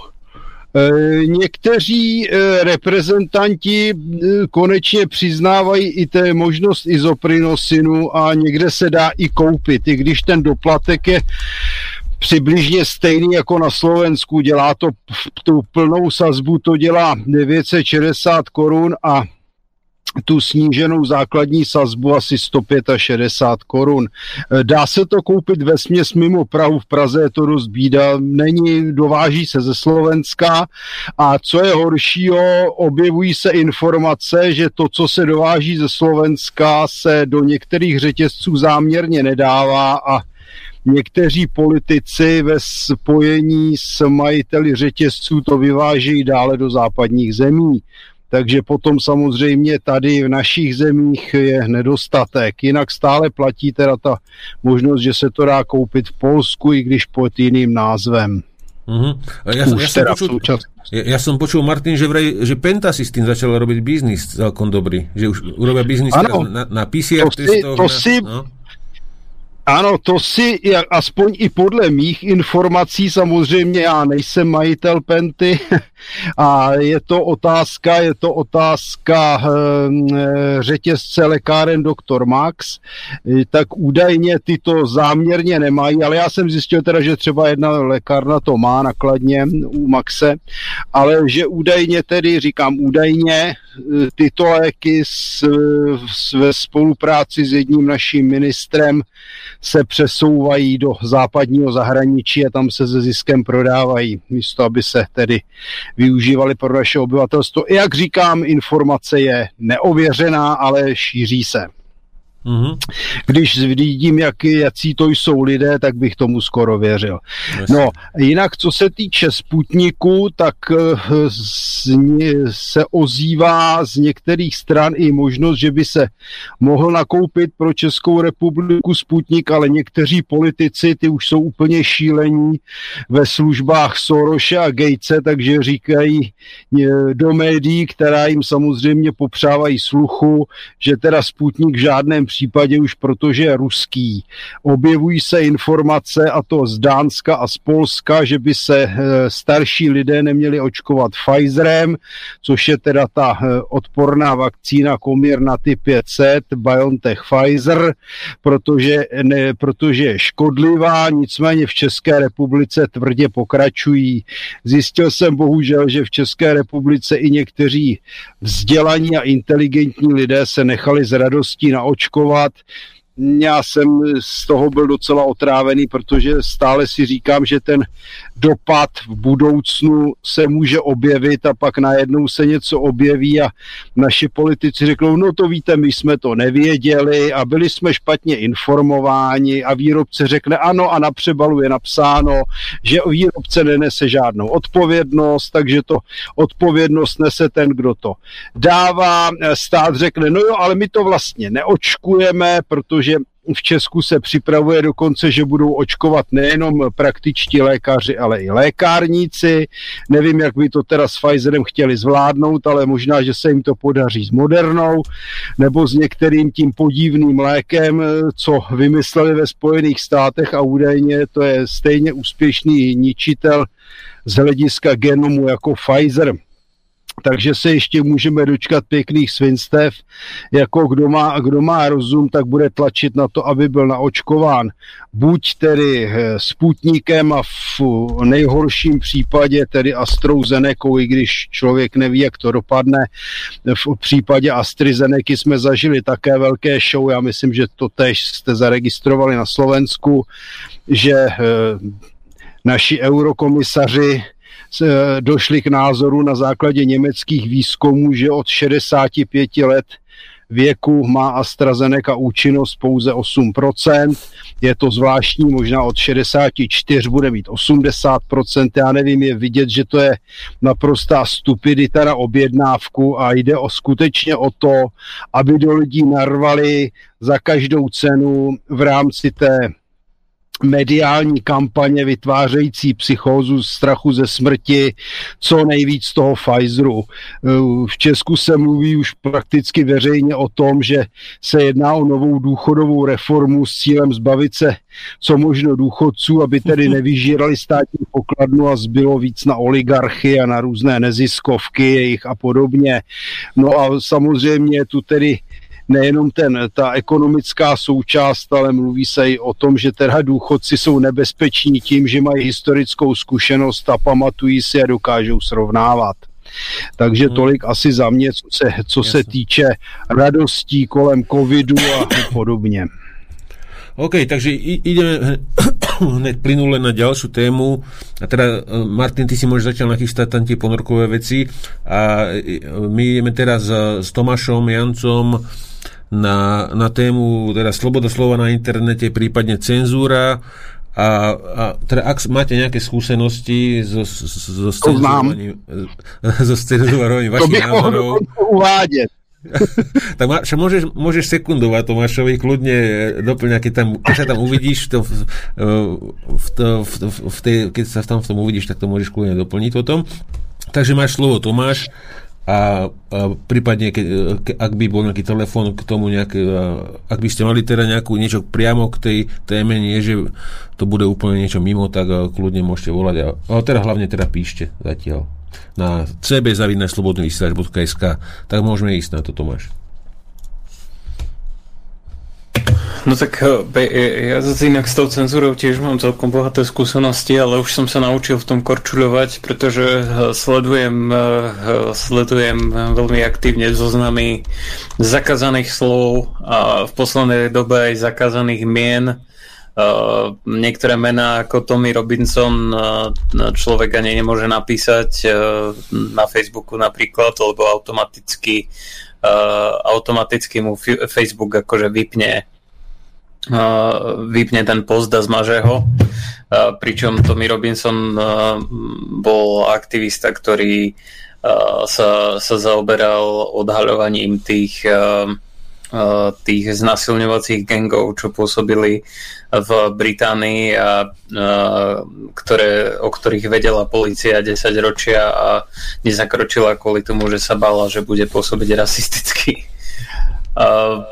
No a ja som, ja som predtým aj prevádzkoval také rôzne stránky na vtipné obrázky a kým, kým som sa naučil korčulovať v tom, že čo sa smie a čo sa nesmie povedať, tak som prišiel o veľa, o veľa účtov, čím im teraz skladám poctu posmrtnú.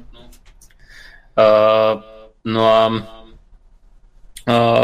inak, inak neskúšajte teraz prosím vás písať na tom Facebooku ten Tommy Robinson, nechcem, aby vám zakazovali účty.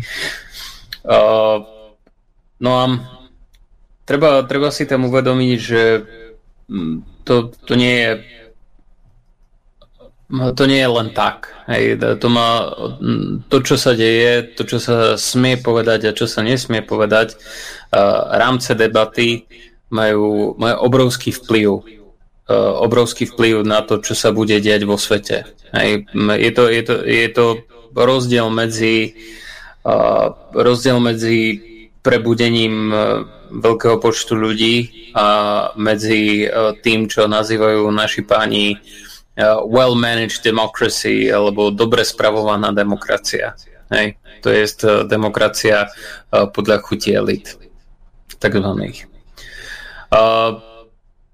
Aby som, aby som vhúpol do súčasných udalostí, niečo, čo sme si ani v novinkách nepripomenuli a čo by som veľmi rád pripomenul, lebo je to veľmi podstatné.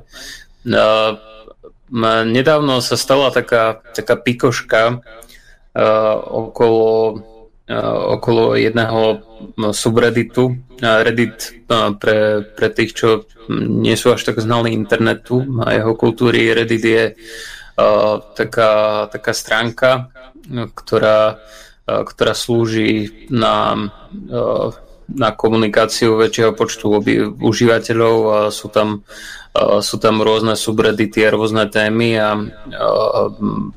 je, je to taká všeho chuť, je tam strašne veľa tých, tých redditov. Tá sloboda slova tam síce už dávno nie je, pretože ešte, ešte aj podporovatelia Donalda Trumpa im prišli príliš, príliš extrémni a bol, bol zrušený aj subreddit, ktorý sa volal The Donald. Ale doteraz sú tam niektoré celkom zaujímavé zdroje informácií, poukazujúce na iné zdroje. Je to také také zbernísko, hej, taká uh, taká, taká obrovská výmena informácií, niečo ako pre tých, čo sú troška znalejší, niečo ako 4chan, len, uh, len je tam menej tej internetovej rakoviny troška. No a uh, na, na tom Reddite bol, bolo jedno fórum, alebo ako to nazvať, jeden subreddit, ktorý sa nazýval Wall Street Bets, uh, respektíve doteraz to tam je. Um, ten pozostával z ľudí, ktorí, ktorí robili doslova rôzne stavky na, na Wall Streete a buď teda investovali do rôznych akcií a snažili sa predikovať veci, čo sa budú diať a čo sa nebudú diať. A buď na tom teda zarábali alebo na tom veľmi prehrávali. Ono v podstate aj burza je také glorifikované kasíno, že pokiaľ uh, niekto nedisponuje veľmi sofistikovanými algoritmami a veľmi dobrými kontaktmi na politikov a znalosťami toho, čo sa bude diať na tých rôznych trhoch, tak uh, uh, je to ako uh, hod kockou dole bralom. No a oni, oni sa rozhodli, uh, aby aj zasadili tak troška v tak, z takého odporu ľudového, aby zasadili ranu tomu Wall Streetu a tým rôznym hedžovým fondom, ktoré teraz idú profitovať z pádu, spadu retailu, ktorý spôsobili v podstate spolu, spolu spôsobili sami spolu so svojimi politickými kamarátmi, o ktorých dostávajú informácie a ktorým dávajú, ktorým dávajú rozumy o tom, ako majú orientovať svoju politiku na to, aby oni čo najviac zarobili na tom svojom kasíne. Uh, tak aby im zasadili ranu, tak vzhľadom na to, že oni stavili uh, tie hedžové fondy obrovské peniaze na to, že bude padať uh, tá um, priama obchodná sféra, ten retail, tie kamenné obchody, tak mimo iného uh, stavili na to, že padne firma, ktorá sa volá GameStop. GameStop aby som vysvetlil, je niečo ako v našich obchodiakoch eh, tá, tá firma uh, Brloch, hej, alebo čo boli tie, čo bol aj ten časopis a boli, bola aj siete uh, tých obchodov s počítačovými hrami hráč. No a oni stavili, že táto firma, ktorá sa volá GameStop, že padne. No, tí na Reddite si povedali, že e, keď sa spoja tisíce používateľov, hoci aj s malými investíciami po stovkách, po tisíckach, tak budú schopní e, pri tej malej cene e, pri tej malej cene tých akcií tú cenu tých akcií zdvihnúť a takým, tak, tak si jednak kráľovsky zarobiť a jednak e, uštedriť riadnu ranu um, tým firmám na Wall Streete, tým hedžovým fondom, ktoré stavili na to, uh, že retail bude padať. Čo sa aj stalo, uh, mnohí, mnohí z tých používateľov na tom zarobili, ale nešlo, nešlo len o to, ale išlo aj o ten princíp, že chceli si to nechať vypiť tým hedžovým fondom, ktoré, um, ako sa potom dočítate, niektoré prichádzali um, rádovo miliardy, miliardy dolárov. Um, a takýmto spôsobom sa spojilo veľmi veľa bežného plepsu, uh, ktorý uh, nechal zakúsiť uh, tomu tzv. slobodnému trhu s financiami na Wall Streete ich vlastnú medicínu uh, a zmanipuloval trhy vo svoj prospech a im zasadil ranu. Hej. S tým, že uh, mnohí ďalej držia principiálne tie akcie uh, už len z toho princípu, aby, aby vyšťavili tie firmy na Wall Streete. Samozrejme, ako to bolo príznačné, pri, pri tom, keď si porovnáme uh, ten útok na kapitol s tými mesačnými, niekoľko mesačnými vyčíňaniami Black Lives Matter, tak ono je to všetko v poriadku, kým sa deje kriminalita len na bežných ľuďoch. Hej. Kým Black Lives Matter a asociované organizácie vypaľovali mesta, doslova zapaľovali policajné stanice, vybíjali bežným ľuďom výklady s obchodmi, teda výklady obchodov, demolovali bytové domy, ničili ulice, tak všetko bolo v poriadku, lebo sa to dotklo sa to dotklo len bežných ľudí a bolo to v prospech v prospech politiky tých, ktorí, ktorí ich tolerovali a ako sa neskôr dozvieme ako užitočných idiotov. Ale ako náhle uh, DAO, ktorý bol rozúrený, rozúrený z toho, že uh, sa podľa mňa správne domnieval, že bola narušená ich ústavnosť uh, veľmi zásadným spôsobom, uh, zautočil presne tam, ani nie zautočil, ale len išiel sa vykričať presne tam, uh, kde je pôvod tých problémov, uh, tak zrazu z toho bola kríza demokracie. Udialo sa to jeden deň uh, a potom prvá vec, čo spravili, tak už je kapitol celý uh, pozuby obrnený.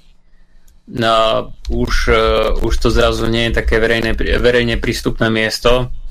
A uh, tuto bolo veľmi podobné.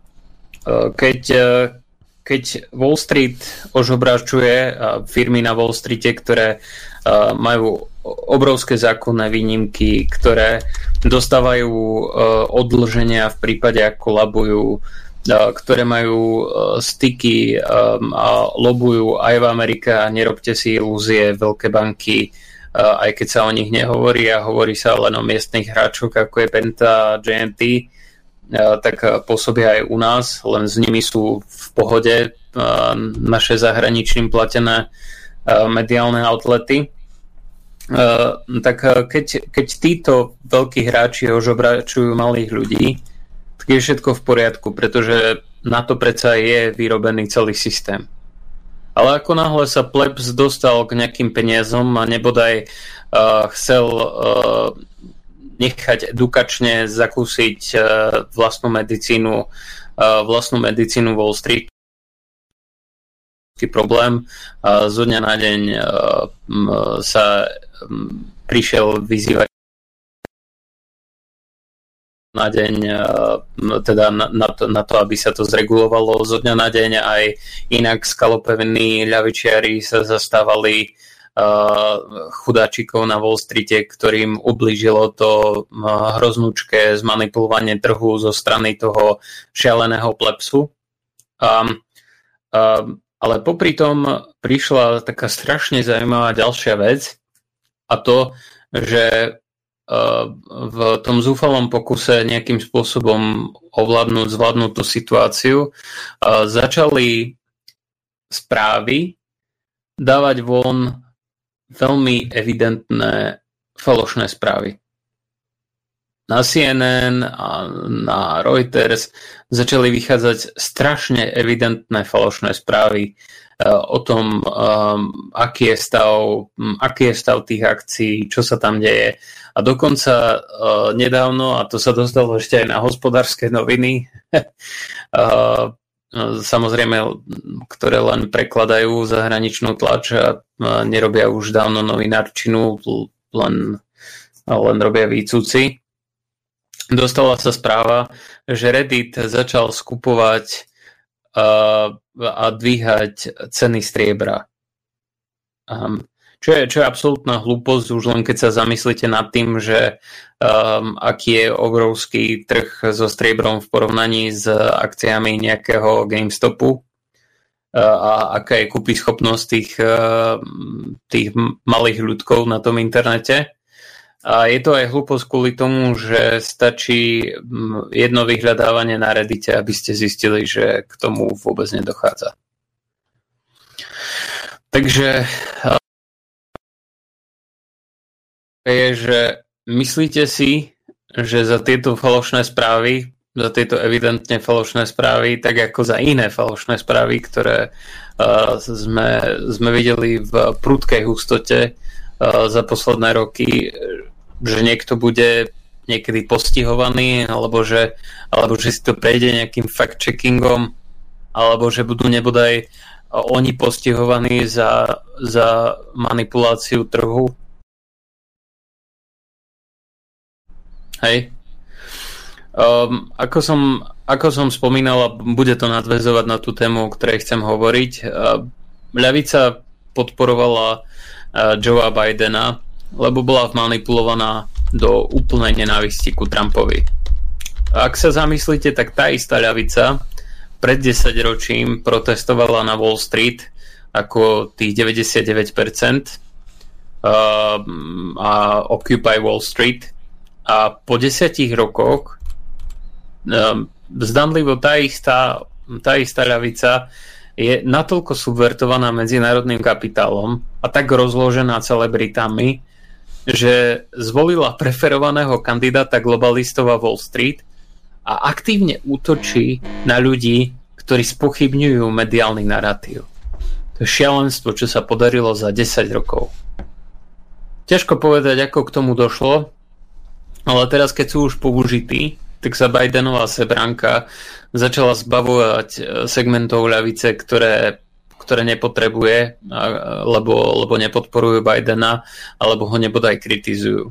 Nedávno začali dokonca články o senátorovi z Vermontu, no, ktorý je socialista, ktorý sa volá Bernie Sanders, ktorého použili ako magnet na ľavicových aktivistov pred voľbami a označujú ho v tom článku, tuším to bolo tuším to bolo v Washington Post, ale nie som si istý, ho označujú aj na Yahoo to bolo a tak, označujú ho za privilegovaného belocha, a že vyžaruje bielu nadradenosť.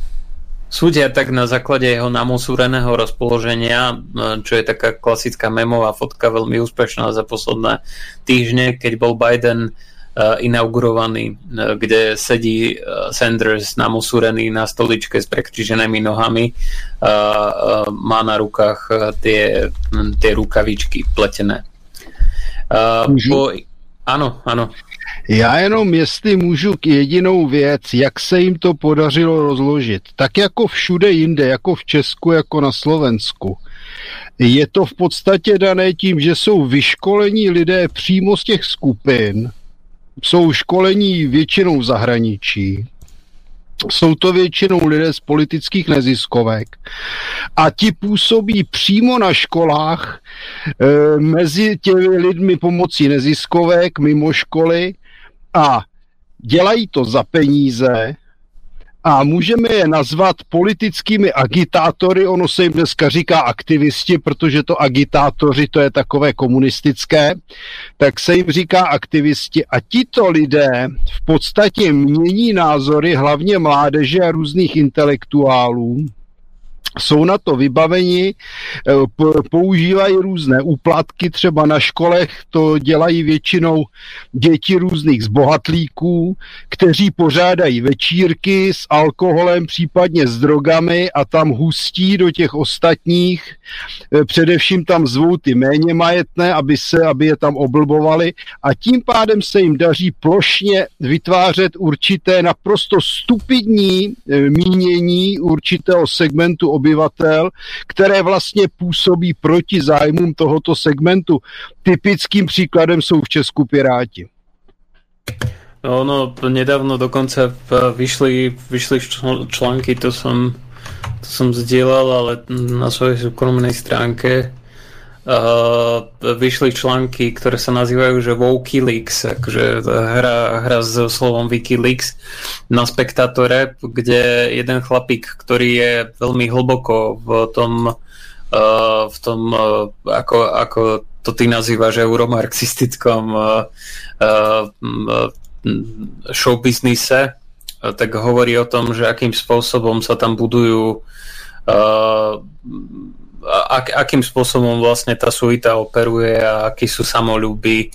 Uh, hovorí tam medzi inými aj, uh, aj o tom, že uh, aj o tom, že keď išli hovoriť o problémoch rasizmu v imigračnej politike, tak si tam chceli pozvať jedného hostia z Libie a, a, a pri tej zapalenej debate si ani nevšimli, že toho chudáka nechali stať pred jedným z najdrahších klubov v tuším LA. Takže, takže no, ale, ale dostaňme sa ďalej, bo chcem dojsť k tým informáciám. Tak po inaugurácii Bidena uh, Cuomo, čo je senátor, uh, teda nie je senátor, ale uh, guvernátor uh, New Yorku, štátu New York povedal, že sa má otvorať ekonomika New Yorku a násilnejšie BLM protesty v častiach USA, ktoré tolerovali nepokoje za vlády Trumpa, zrazu začali končiť dymovnicami, slzotvorným plynom a zatýkaním len hodiny po inaugurácii Bidena. Už aj keď sa pozerám na niektoré ľavicové americké stránky, tak už aj oni si začínajú uvedomovať, že uh, ako, si, ako si len poslúžili ako podržtašky na niečo, čo je absolútne proti ich záujmom. No a, si, a doteraz oni si myslia, že, um, že im sa podarilo zvrhnúť diktátora, keď zvrhli Trumpa. Zvrhnúť diktátora, ktorý sa ne, nechá vypnúť na Twitteri zvrhli diktátora, ktorý sa dostal preč voľbami a ktorý sa nechal cenzurovať na Twitteri. To bol, to bol taký ten diktátor, ktorého dali dole. No, v súčasnosti sú sociálne siete a technologickí giganti všeobecne um, a k tomu sa dostaneme najhoršou hrozbou pre politické slobody a slobodu prejavu vôbec. Ale dostaneme sa aj k tomu, že je to mnoho širší komplex. Problém je, že prakticky monopolizovali celé, celé fórum verejného prejavu. Monopolizovali miesta, kde sa vôbec verejný prejav vykonáva. Hej. A navonok predstierajú nejakú neutralitu, zatiaľ čo posúvajú debatu a názory populácie veľmi predefinovanou politickou cestou. Tomuto pomáha celá infraštruktúra, vybudovaná v Silicon Valley. Google, Amazon a iné spoločnosti, ktoré prevádzkujú vyhľadávanie a doplnkové služby, sú v tom zainteresované až po uši a posúvajú názory más cestami, ktorými ich potrebujú posúvať. Viacero informácií k zbieraniu dát a narúšaniu súkromia som už uvádzal v jednej z predošlých relácií tak by som rád hovoril špecifickejšie o ohrozeniach slobody prejavu. Čo sa týka Twitteru, nedávno zrušili, ako iste všetci viete, Trumpové konto, ale je to sprevádzané 10 tisícami, e, o čom sa už samozrejme nehovorí a čo prebiehalo aj predtým, ale teraz zintenzívnilo, 10 tisícami zrušených kont bežných používateľov, e, proti čomu Trump ani republikáni nespravili absolútne nič. A nedávna nahrávka, ktorá unikla od Jacka Dorseyho, ktorý je um, takým ksichtom za Twitterom, uh, potvrdzuje, čo sme už samozrejme tušili. Trumpov účet je len začiatok a potlačenie slobody slova nikam neodchádza.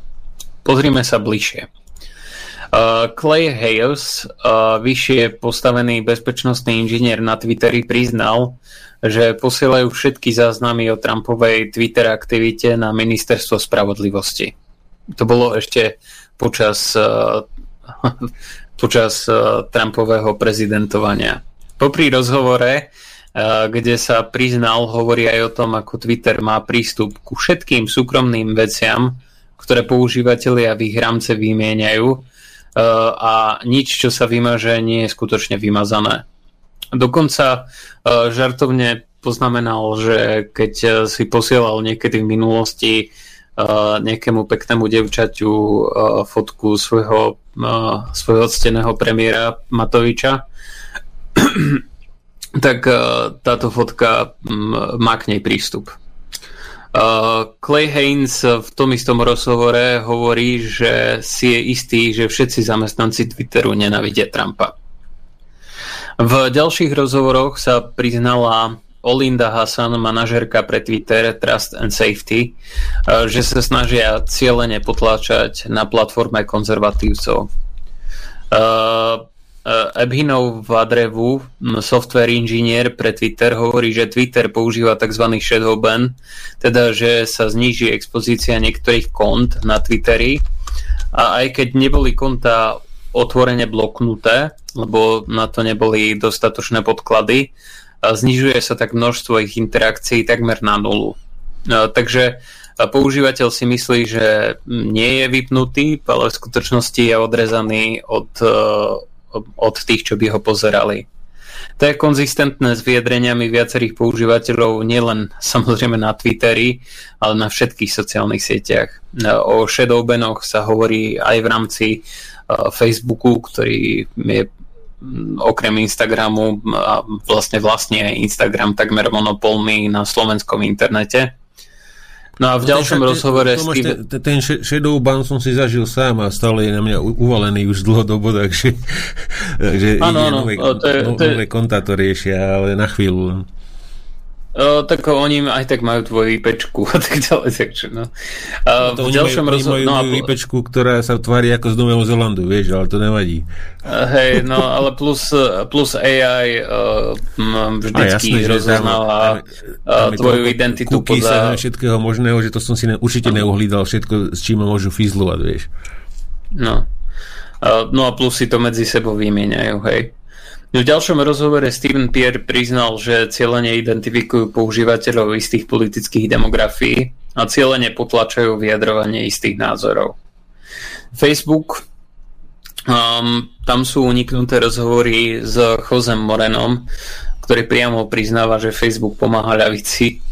Um, Hartwig um, priznáva, že Facebook dáva bežným konzervatívcom do rovnakých kategórií používateľov ako teroristov.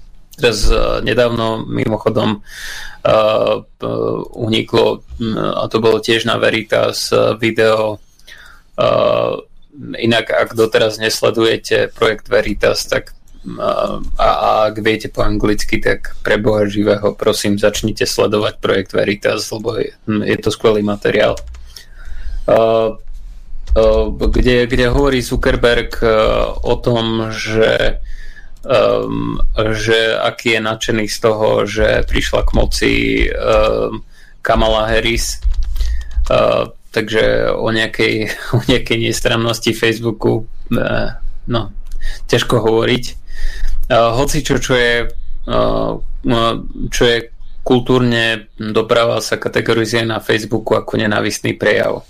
Ako pri všetkých inštitúciách, ktoré prebrala uh, tá neoľavica hľadá osadenstvo zámienky, ako škodiť pravicovým používateľom a zámienky, ako ospravedlňovať priame porušenia pravidel zo strany tých druhých. YouTube robí ako sociálna sieť pod Googlem dlhodobo to isté a demonetarizuje a potlača konkrétne názory a masovo ruší účty aj ľudí, ktorí na YouTube pôsobili roky um, ktorí majú obrovské sledovania. Uh, čo sa týka Google, tak uh, tam by som upozornil na rozhovor so Zekom uh, Vorisom, kde hovorí, že algoritmy Google sú nastavené tak, aby negatívne ovplyvňovali vyhľadávacie výsledky konzervatívnych názorov. Dal k dispozícii dokonca aj interné dokumenty Google, ktoré hovoria o cieľanej politickej agende technologického giganta. Prvé interview, ktoré dal, dal inkognito, ale následne ho Google začal prenasledovať. Poslali mu list, ktorý zverejnil, e, kde požadovali, aby povedal o každom, komu poskytol skutočnosti o ich internej politike k nahliadnutiu a chceli prístup ku všetkým jeho dátam, aby mohli úplne zmazať všetky dôkazy. Následne sa mu aj vyhrážali zrujnovaním existencie potreboval si zriadiť tzv. dead man switch alebo spínač mŕtvého muža. To je taká vec, ktorá zabezpečuje, že keď, keď sa vám niečo stane, na základe toho, že viete priveľa, máte priveľa informácií, tak zabezpečí sa, že tie informácie sa, sa rozošľú na, na miesta, kde majú ísť, eh, aby tým, ktorí vám to možno spôsobili, eh, boli spôsobené veľké problémy. Následne potom išla po ňom aj San Franciská policia.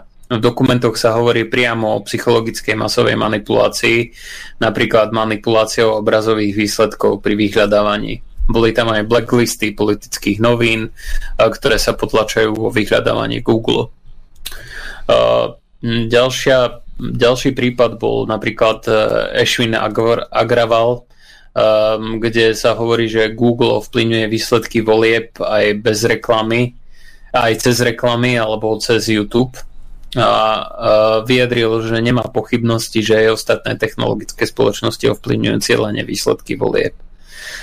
Tu by som sa pristavil ešte pri profesorovi Epsteinovi, expertovi na médiá a niekdajšom podporovateľovi Clintonovcov, ktorý tvrdil, že podľa jeho analýz Google ovplyvňuje voľby a prihral demokratom cieľene milióny hlasov toto nie je datový analytik, ktorý by bol nejaký nadšený republikán, hej, alebo, alebo nejaký ten. Toto je, to je normálne vedec, ktorý dokonca podporoval Clintonovu a ktorý bol zhrozený z toho, že ako Google pomáhal uh, vyslovene cieľenie jej kampani.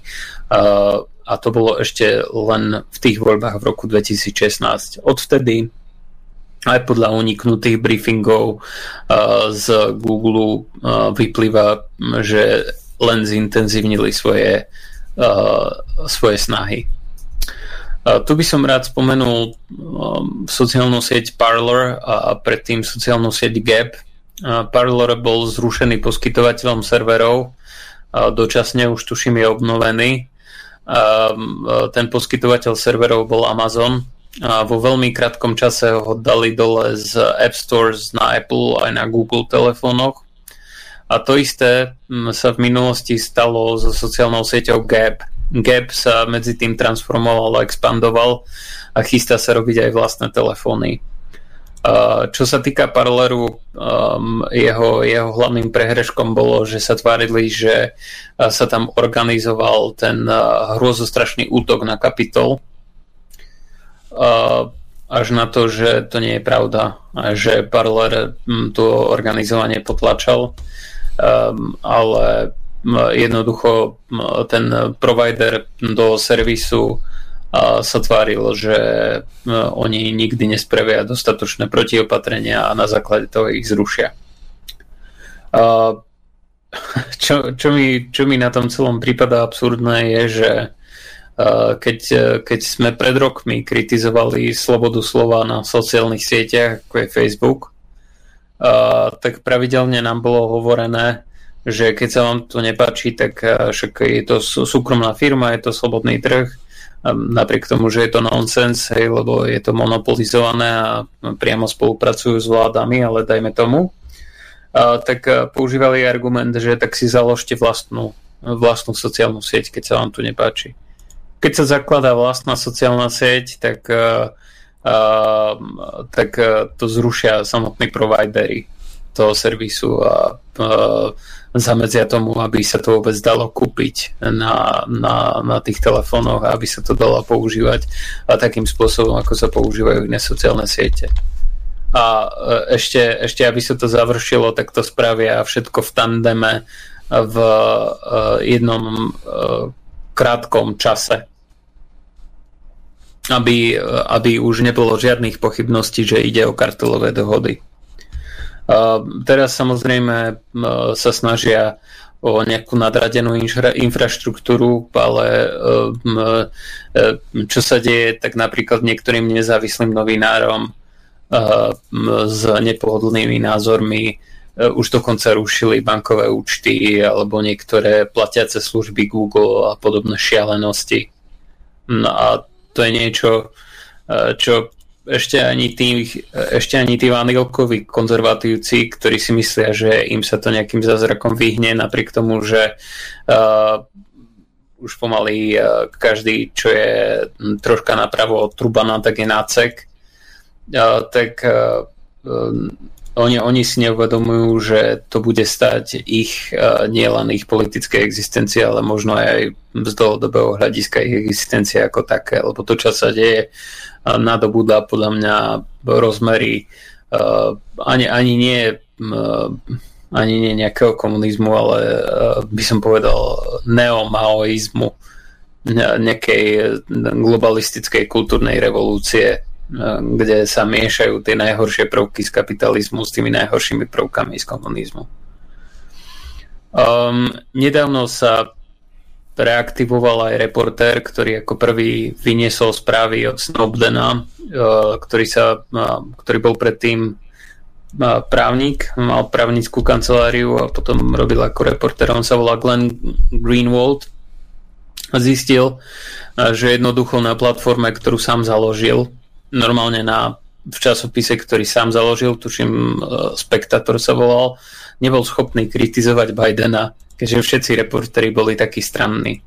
Tak sa dostal ku veľmi kredibilným dokumentom, dostal sa ku veľmi kredibilným dokumentom, ktoré sa týkali Huntera Bidena, a okrajovo sa, okrajovo sa týkali aj veci, ktoré som spomínal v jednej z minulých relácií okram ohľadom Bidena.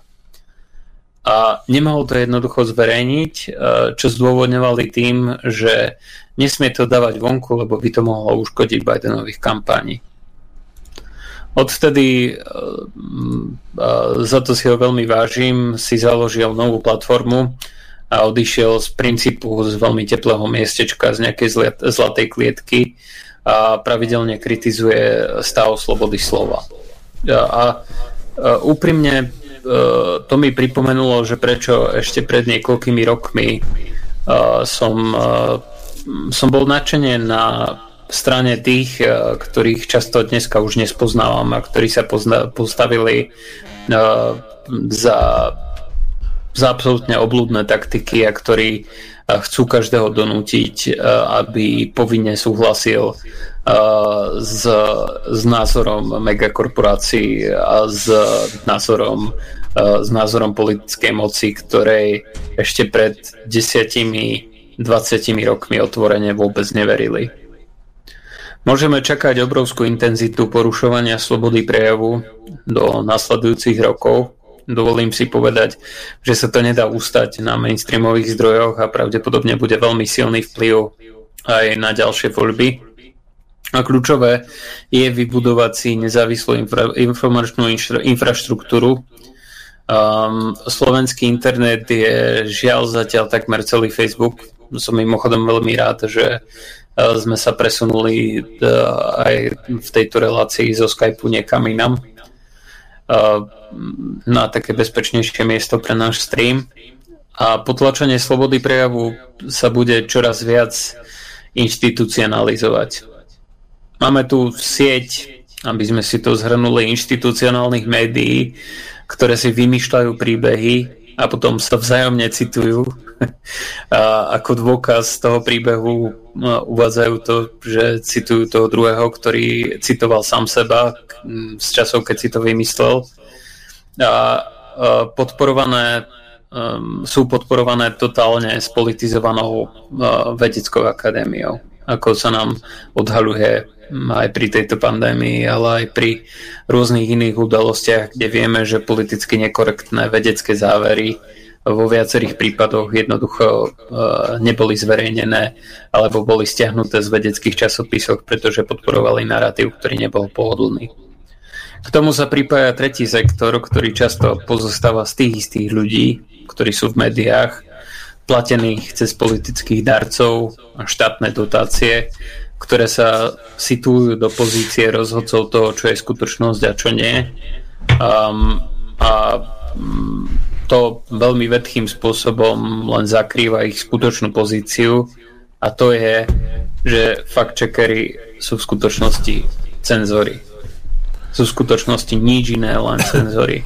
Môžu to obkecať, môžu hovoriť o tých limitáciách slobody slova, um, že, že je to sloboda, ale má svoje limity, ale nie sú nič iné, len cenzory. Celý tento systém zaokrúhľujú sociálne siete, ktoré sa postupne menia na indoktrinačné tábory a využívajú spolu so fíčkom elektronickej infraštruktúry veľmi sofistikovanú umelú inteligenciu, aby ovplyvňovali názory más. Takýmto spôsobom vzniká tá dobre spravovaná demokracia. Tieto posuny sú koordinované a vychádzajú aj od štátnych činiteľov, aj od korporátnych činiteľov, Poliaci sa teraz snažia tlačiť proti tomu a myslím, že je nutný veľmi radikálny posun inak už nemusia nikdy vyhrať voľby politici, ktorí sú reálne za slobodu prejavu a ktorí akokoľvek oponujú korporátnej moci a globalistickej politickej agende. Budúcnosť spočíva v alternatívnych technológiách a peer-to-peer technológiách mám nádej, ktorá vychádza z nedávnej tendencie našich vládárov preceňovať svoju kontrolu nad skutočnými názormi ľudí.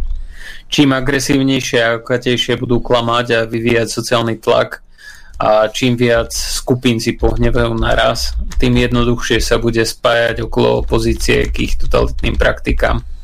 Treba si však uvedomiť, že každý jeden komponent z tejto siete na kontrolu informácií je sám o sebe nebezpečný.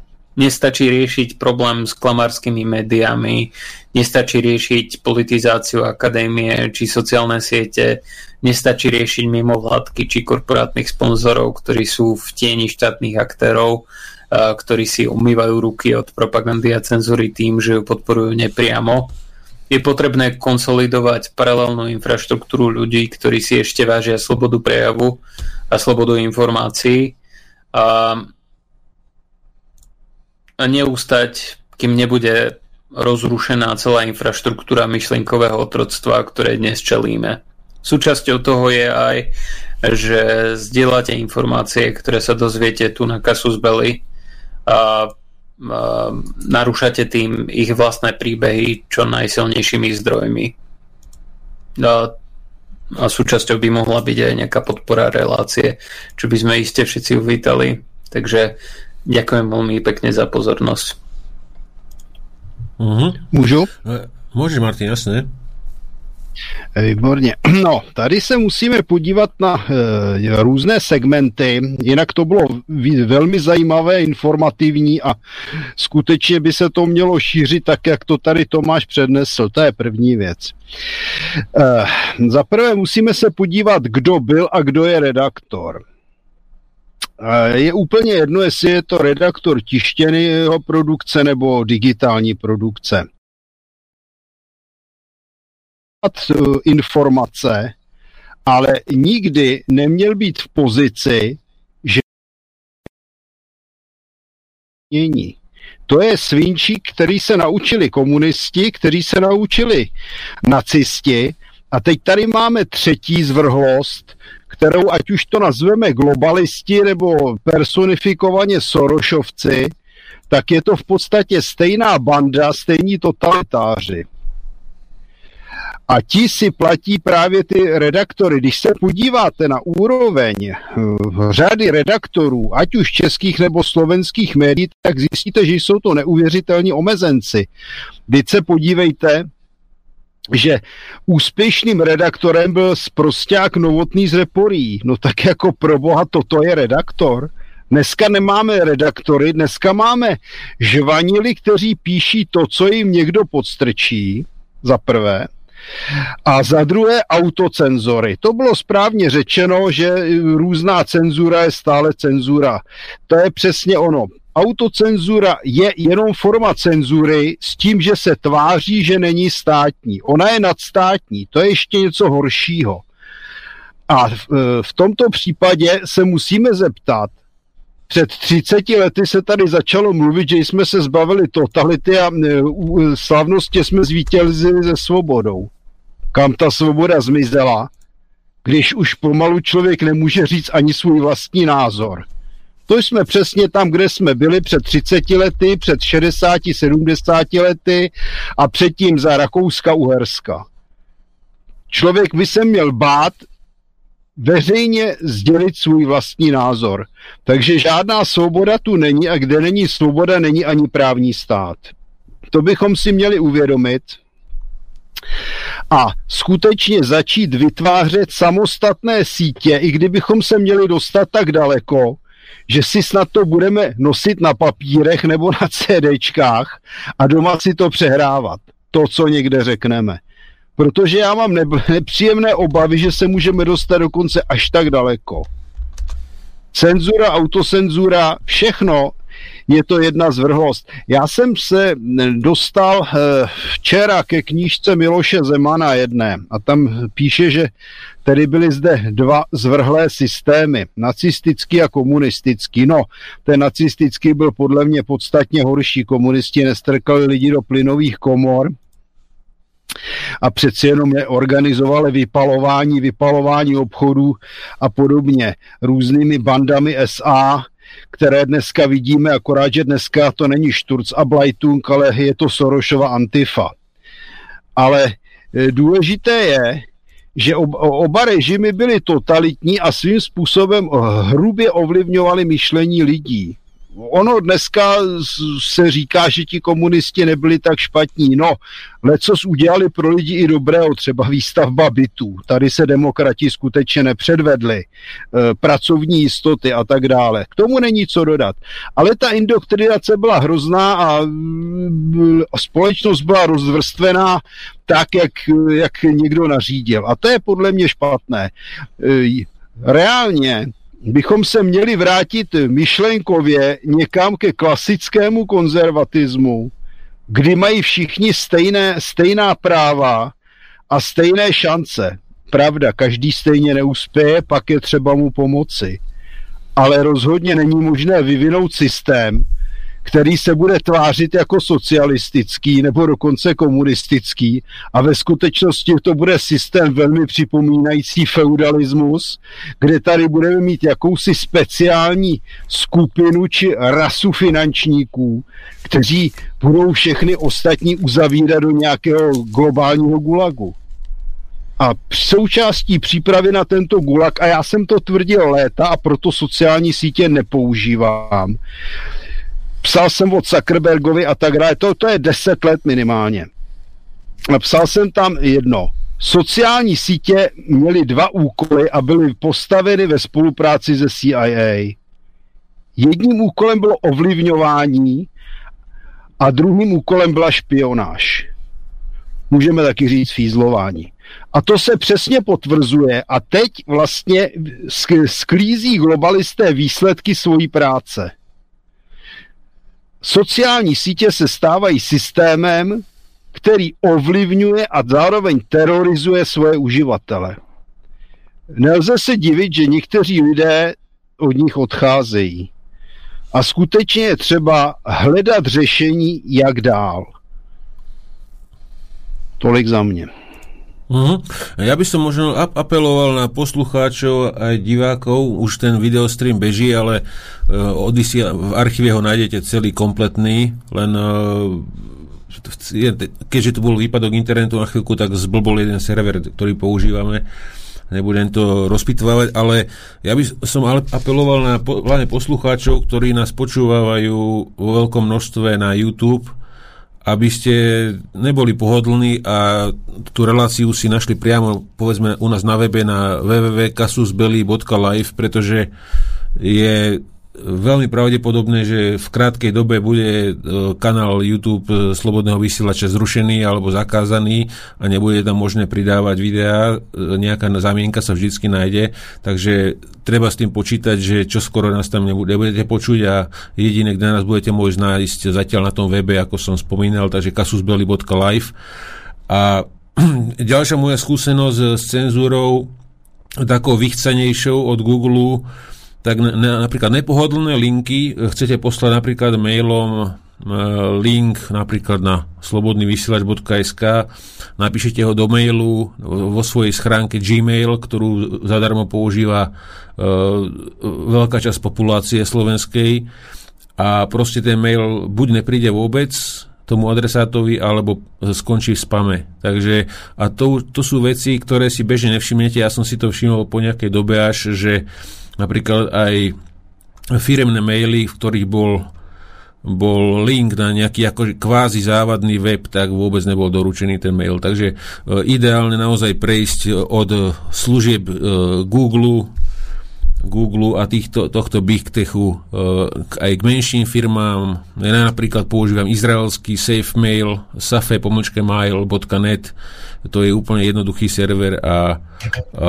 Ja používam Proton Mail a nemôžem si ho vynachváliť dosť. No, Takže, takže také dva typy, SafeMail izraelský alebo ProtonMail švajčiarsky a e, proste ukázať Big Techu, že máme vás niekde. Pretože e, takto, pokiaľ budeme s nimi hrať tú ich hru a, a, a zbierať lajčíky na Facebooku, tak sa na, naozaj nikam nedopracujeme a čo skoro čo skoro keď...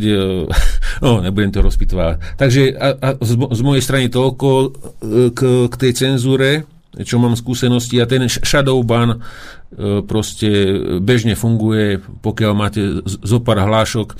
Vlastne, e, Tomáš, ešte by sme mohli spomenúť možno tú kiskovú úderku, e, čo bola Smetu. Pamätáš si na to? Čo bolo ten hashtag Smetu, alebo v Čechách fungovalo, že je... Som je tu, smet, som tu. Som tu a v Čechách bolo, že je Smetu. A oni, oni to mali... Ale, takto... ale oni, to, oni, oni doteraz fungujú, tam je dokonca aktívny aj Kryšak, ktorý je celkom otvoreným e, podporovateľom otvorenej spoločnosti. No, a to, ale týmto skôr zatvárajú tú spoločnosť, ale... E, ale, no, ale, ale, ale ono, ono zapamätaj si, že vždycky, no? vždycky názvy, názvy inštitúcií popisujú presný opak toho, čo robia. Hmm. To je ako, uh, ako v 1984 ministerstvo lásky, ministerstvo pravdy, vieš. Jasne, tak, ja, ja, by som to, ja by som tú skupinu, tú Smetu a môj Smetu Česku prirovnal k takej partii, povedzme, odhadnem 300 300 eštebákov, bo, uh, praskačov, ktorí majú svoju uzavretú skupinu niekde na Facebooku a povedia si, henten e, tam dal také video a to je proti našemu presvedčeniu, že on by také názory nemal rozprávať, tak všetci ho ideme nahlasiť. Samozrejme, algoritmus ano, YouTube, YouTube alebo Facebooku vyhodnotí, no to bude závadné, lebo, to, e, ten, lebo ten, ten int... A, niekedy, niekedy, pozor, niekedy nestačí, e, teda netreba ani, aby tam bolo skutočne niečo závadné, dokonca ani podľa pravidel, dokonca ani podľa pravidel Facebooku. Niekedy stačí, aby bol dostatočný počet nahlásení a oni to len tak preventívne dajú dole. No áno, uh, to, to znamená, že to je automa- že pri, pri, tých, pri, pri tých e, miliónoch užívateľov až miliardách e, je nemožné to robiť všetko uh, ručne, proste tieto blokácie. Áno, áno. Tak. Takže, takže tak, no. Uh-huh.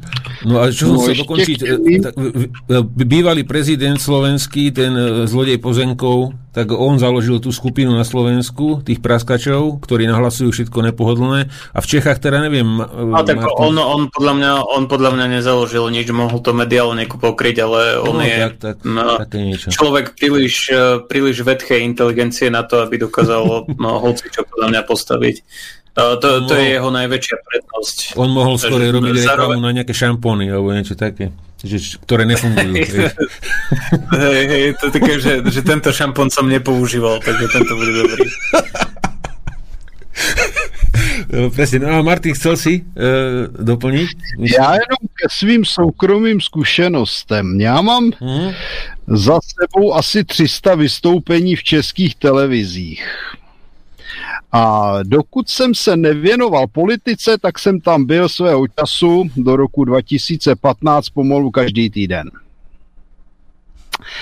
No a když jsem skritizoval vývoj na Ukrajině a arabské jaro, a afroislámskou migraci, tak mě nejdřív přestali zvát do české televize, potom do no, na Novu, potom na Primu a teď už mě vlastně nezvou nikam. Minulý rok mě e, zlikvidovali možnost e, prezentovat moje články na parlamentních listech. No a jako první mě vlastně vyřadil největší český server Seznam, takže já bych řekl, že já mám asi hmm. nejbohatší zkušenosti, co se týče cenzury a autocenzury eh, za to, že člověk má jiný než nařízený názor.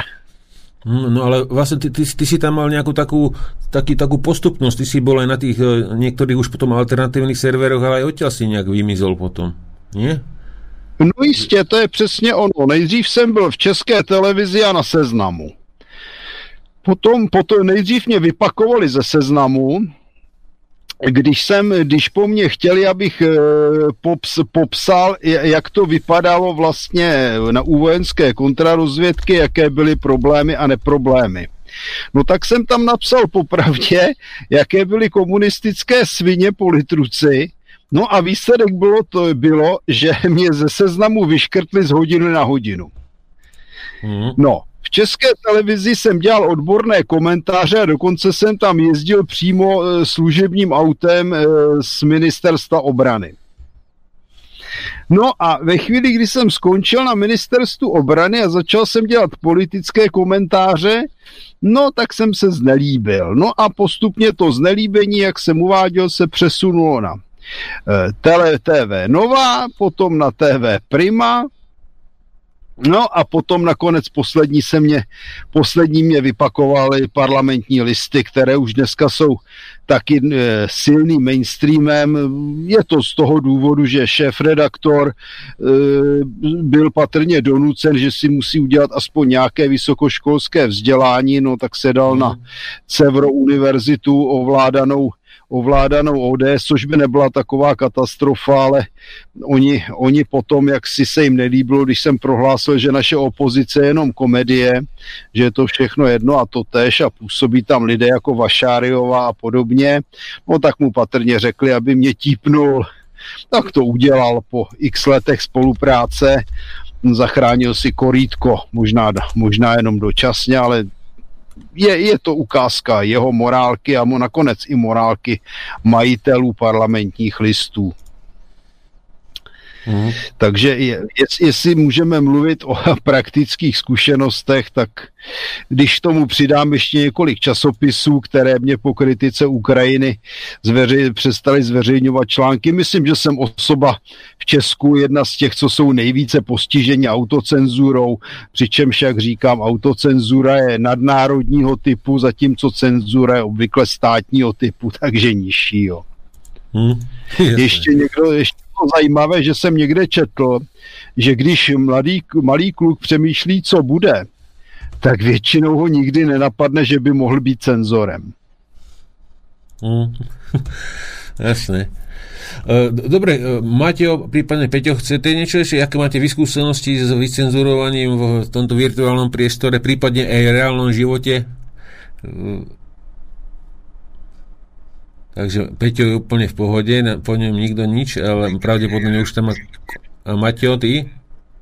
Uh, ja by som... Ja nemám teda nejaké takéto skúsenosti, len som chcel doplniť, že ten doktor Ctirad Musil, ten, ten mal takú skúsenosť, že mu zablokoval YouTube pridávanie videí. Myslím, že kanál tam má síce, ale že nemôže pridávať, tak sa dal na iránsku stránku Čiže je to tam proste arabským písmom a ke, keď si to dám do prehliadača tam nevedia, o čom keď hovorí. si to dám do prehliadača, kto, ktorý mi to preloží, tak, tak, tak sa tam viem nejak orientovať, ináč je problém sa tam orientovať, takže on pridáva na iránskej stránke svoje videa, ctírať musil, primár. On to bol ten, ten, ten prvý, čo hovoril na rovinu o, o, o covide, on mal tú dobrú hlášku, že že v nejakom roku 2017, že bola nejaká silná chrípková epidémia, aj kopec mŕtvol. A, aj 15. tuším. A, a, a, a, alebo tak nejak, no, v, v Českej republike. No. A on hovoril... Ja, že, som, ja, som to, ja som to vtedy mal inak. Uh, som... Uh, som, som, mal, som mal hroznú teplotu a, a potom, ako sa to vyriešilo, bolo uh, asi, asi nechcem o tom hovoriť. Jasné. Bo, bolo to ale... dosť nechutné, potom vám to osobne poviem do četu. Jasné, ale, ale on tam... On ale tam zistil do, som do, vtedy, že chrípka môže mať aj zažívacie následky. Áno, ale, ale on tam povedal dobrú hlášku, že, že, že, že, že viete, aký je rozdiel medzi tým 2015 a teraz? Že vtedy sa na to sralo. Ješ, to Áno, presne toto povedal. Ty, ty tiež som na to myslel, že, že vtedy na, na, na chrípku sa sralo. A, a, a presne tak to je, ja si to tiež myslím. Tak sa robí komédia, no. Občas aj prehnaná. Pretože... Ja nehovorím, že v každom prípade, ale vo veľa prípadoch teda tá, tá komédia, tá farma lobby do toho musela natlačiť veľké prachy, aby a kúpiť si tieto opičky, ktoré teda spievajú, jak je, jak je treba. No. Aspoň môj no a názor. ešte snad by som Snad by som doplnil ešte jednu vec, tak ako aj Tomáš spomínal Proton Mail, tak ja som tiež už prešiel na Proton Mail, takže... Hm? Potom sa tu pýta ešte poslúchať, aký máte názor na tú ruskú sieť VK, že či, či má význam vôbec e, sa nechať fízlovať teraz z druhej strany, alebo úplne sa na to vyprdnúť? Akože ono to, ono to je v pohode, hlavne keď, hlavne keď človek chce vidieť niektoré filmy zadarmo, tak že tam, tam, tam to človek iste nájde. Um, ale uh, ja tam síce nie som nejak aktívny, bol som tam pred niekoľkými rokmi, keď som bol v uh, keď som bol v Petrohrade na jazykovom povyte, ale, uh, ale Inak uh, ne, nemám s tým nejakú skúsenosť, ale podľa mňa iste nebudú cenzurovať uh, nejaké, nejaké protizápadné názory, takže možno je to čiastočným riešením. Ale, uh, ale minimálne ti budú chodiť reklamy na ruské lieky nejaké, keď tam, keď tam budeš... Protestuj, protestuj, protestuj. No, počúvaj. Nech sa páči, protestuj. No, protože to, co my tady hlásáme, nejsou protizápadní názory. Přece my tady hlásáme konzervativní názory a to je přece to, co tady fungovalo vždycky na západě ano, ano, i na východě. Ano, len, len problém je, problém Putin je, v tom... je reprezentant to přesně tohoto.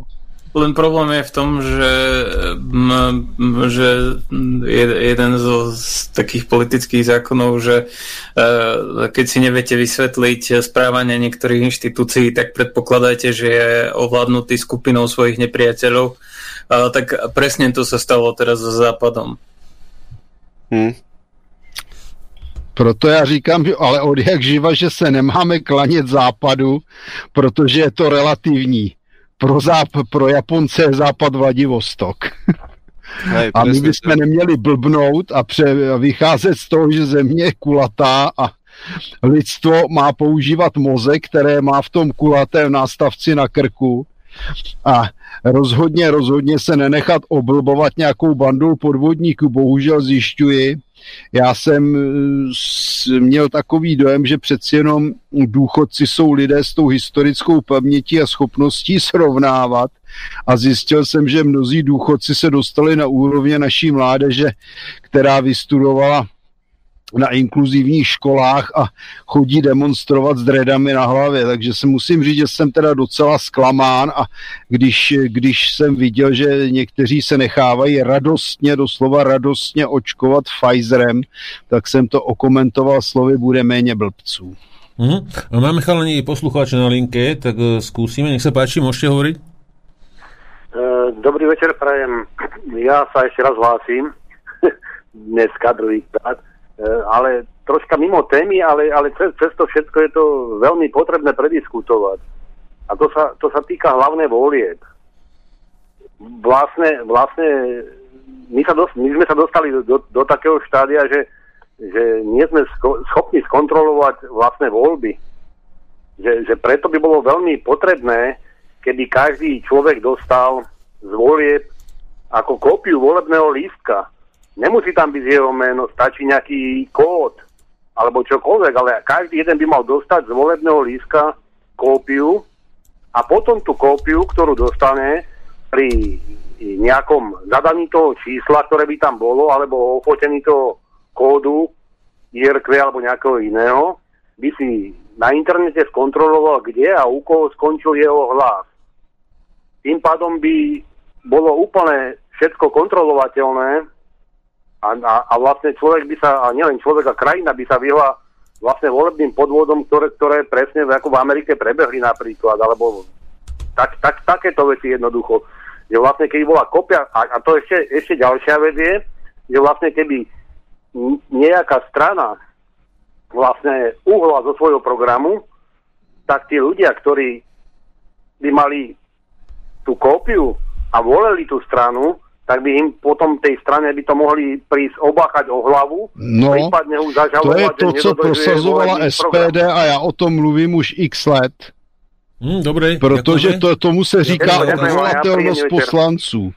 Když ne, registrovaný volič a odvolatelnost poslanců. To znamená možnost odvolat poslance, který neplní to, co sliboval svým voličům. Vážení, jak by se nám ten parlament pěkně vyprázdnil? Ja si, Martin, osobne myslím, že systém s politickými stran, stranami je, je, nikdy nemôže priniesť e, zmenu k lepšiemu. A prosto souhlasím, ať vyhrá, ať se nechají zvolit přímí zástupci lidu. Ja som, jako ja som asi... ve Spojených státech, když začínali s bojem proti Anglii. To znamená, že e, za každé město, za každou vesnici by byl někdo zvolen, ale ti zvolení nebo předvolební kandidáti by se nesměli združovat do politických partají. S tím naprosto souhlasím. Aby se ušetrilo kopec penězí. Ale by měli být vyloučení lidé, kteří mají extrémní finanční moc. Tomáš, ty to jak vidíš, aj keď by si hovoril no, sám, ja, ja, som, ja, ja som už asi príliš ja som už asi príliš cynický, ale uh, do, do istej miery uh, nemyslím si, že nemyslím si, že demokracia je prirodzený systém pre ľudí a nemyslím si, že je to to, čo ľudia očakávajú. Aj keď som čítal aj keď som čítal niektoré kritiky, veľmi, veľmi dobré kritiky demokracie, napríklad od Hansa Hermana Hopeho, a niektoré kritiky z tej monarchistickej strany a myšlenkovej, tak tie veci si treba prečítať. Myslím si, že z princípu do istej miery nemôže demokracia fungovať. No, ja, ako si správne podotkol, sa účastním volieb, ale do istej miery sa účastním uh, tých volieb hlavne na to, aby som vedel poučiť uh, čo, najväč, čo najväčší počet voličov uh, o tom, že sa nemajú redukovať na to, aby boli voličmi, ale majú byť uh, skutočne aktívnymi, uh, aktívnymi vo svojom živote v, tom, že, že keď sú politicky činní, tak majú byť reálne politicky činní. A to neznamená uh, zastávať niekoho, čo ide voliť, teda ide byť volený alebo byť volený silou mocou. Reálna politika, to podľa mňa pochopili aj tí, ako ich nazývame, euromarxisti, reálna politika uh, nie je o tom, že kto volí, kto je volený, ale reálna politika sa deje uh, skutočnými mocenskými mechanizmami. Je to to, čo je, nie je to, čo by malo byť.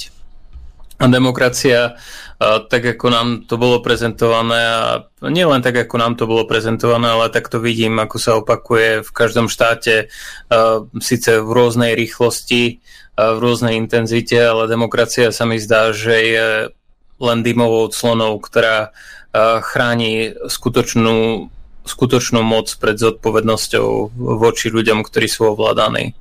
A na konci dňa vždy bude niekto, na konci dňa vždy bude niekto, čo bude ovládaný a, mm, a čo bude ovládať. Otázka je, že do akej miery je transparentné, že odkiaľ pochádzajú rozhodnutia, že kto je vlastne mocný a kto nie. Hmm, ale tak, no, podle mého názoru může fungovat demokracie pouze v malých státech.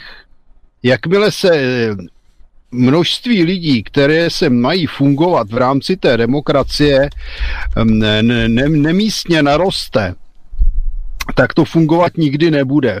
Dokonce i staré řecké státy, kde vlastně ta demokracie ve starověku vznikla, začali mít po určité době problémy, že stejně i v rámci té demokracie se prosazovali ty nejbohatší.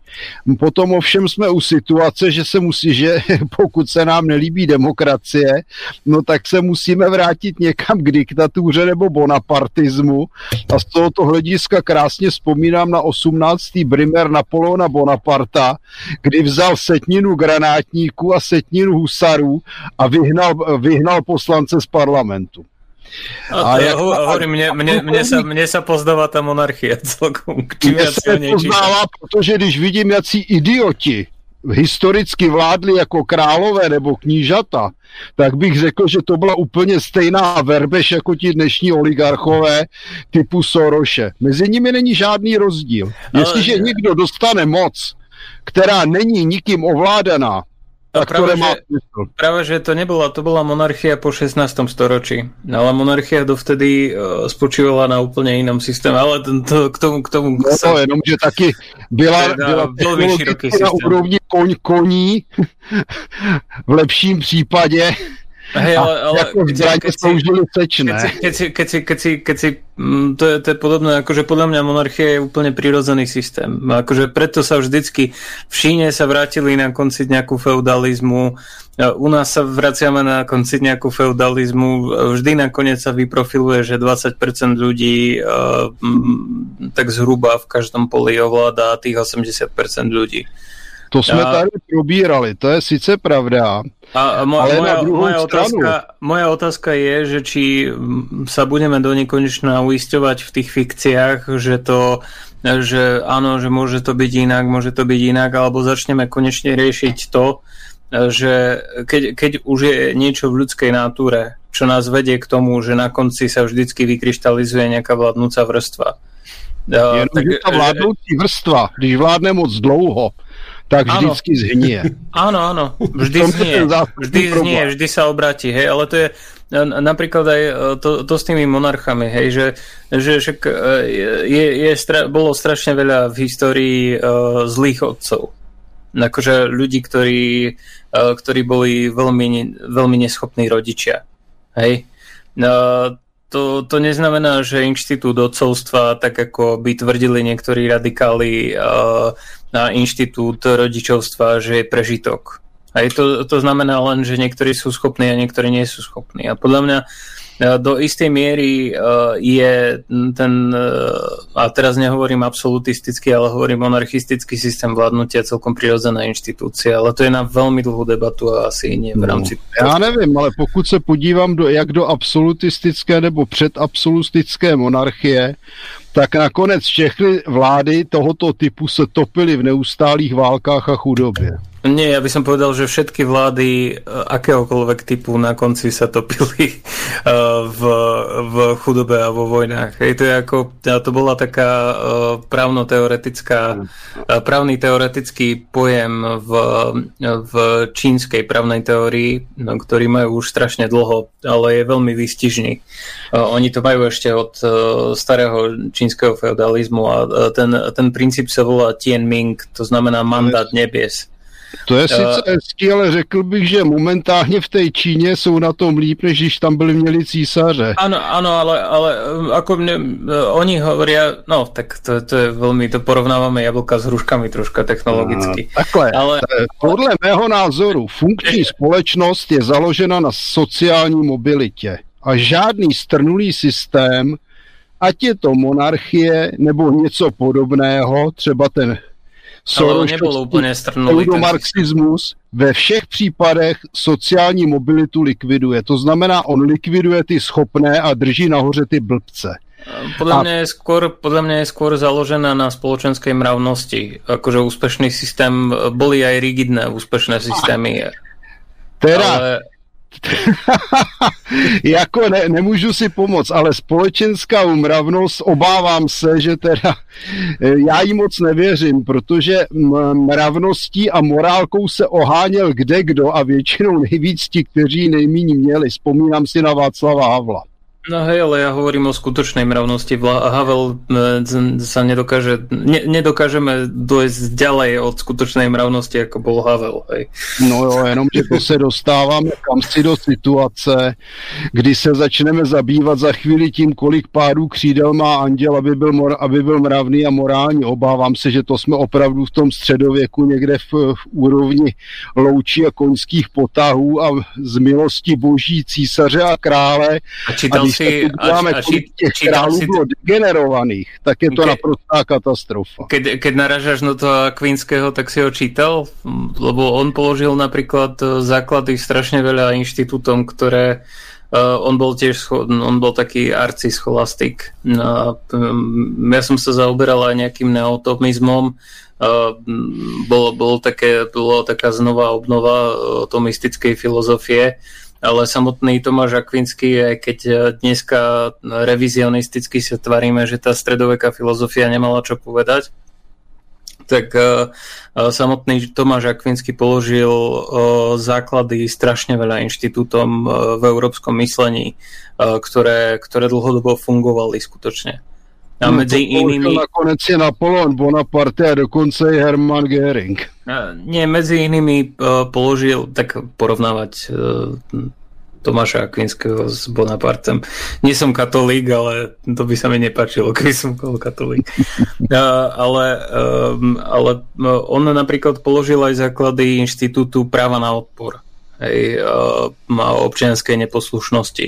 Uh, aj, aj keď si človek pozrie na tie rôzne ústavné zvyklosti, ktoré boli v tej dobe, tak uh, uh, strašne veľa vecí uh, strašne veľa ano, vecí... Pane vojnictví, to bylo děsně prýma. to nám tady teď chystají v nové podobě. a, a, a tí námezní robotníci a tí rôzni imigranti masoví zo zahraničia, oni sú v nejakej lepšej pozícii ako nevoľníci. O nevoľníkov... Pretože dostávajú peníze bez práce. Chalani, máme, hey, ale, máme, tu, máme tu nejaké maily, tak eh, aby sme, aby sme sa aj dostali tie ďalšie. Ale, ale ne, ne, nedostaňme sa do tejto debaty, lebo to je fakt, fakt na dlho. Jasne. Ale, ale kým sa dostaneme k tým mailom, ešte by som, jak si hovoril, že tá demokracia, že to je taká, t- taká zahalená ilúzia nejaká, tak mne, to prípada presne to isté aj s, s tými ľudskými právami, ktorými sa tu šermuje, že akože nejaké máte, ale pritom máte, nemá, pri, pritom máte prd. Ako o to ide. Takže, tak, tak. Uh, uh, takže ešte, je tu ešte zaujímavý mail od Luba, že on, on išiel na VK, na, ten, na tú ruskú sieť, na, chcel sa tam pozrieť na skupinu, ktorá bola venovaná tomu Tomimu Robinsonovi a do, dokonca aj tam, že komunita bola zablokovaná za, za, za šírenie nepriateľských výrokov, lebo o, o, on išiel dosť, po mo, mo, moslimákoch a e, v Rusku e, tam tiež e, pravdepodobne asi blokujú aj tieto názory, aby si tam náhodou nepohňavali teda tú komunitu, alebo neviem prečo. Ale že na YouTube, že tie videá, ktoré tam boli, že, že zostali no, zázrakom nejakým. No a potom ešte pí, píše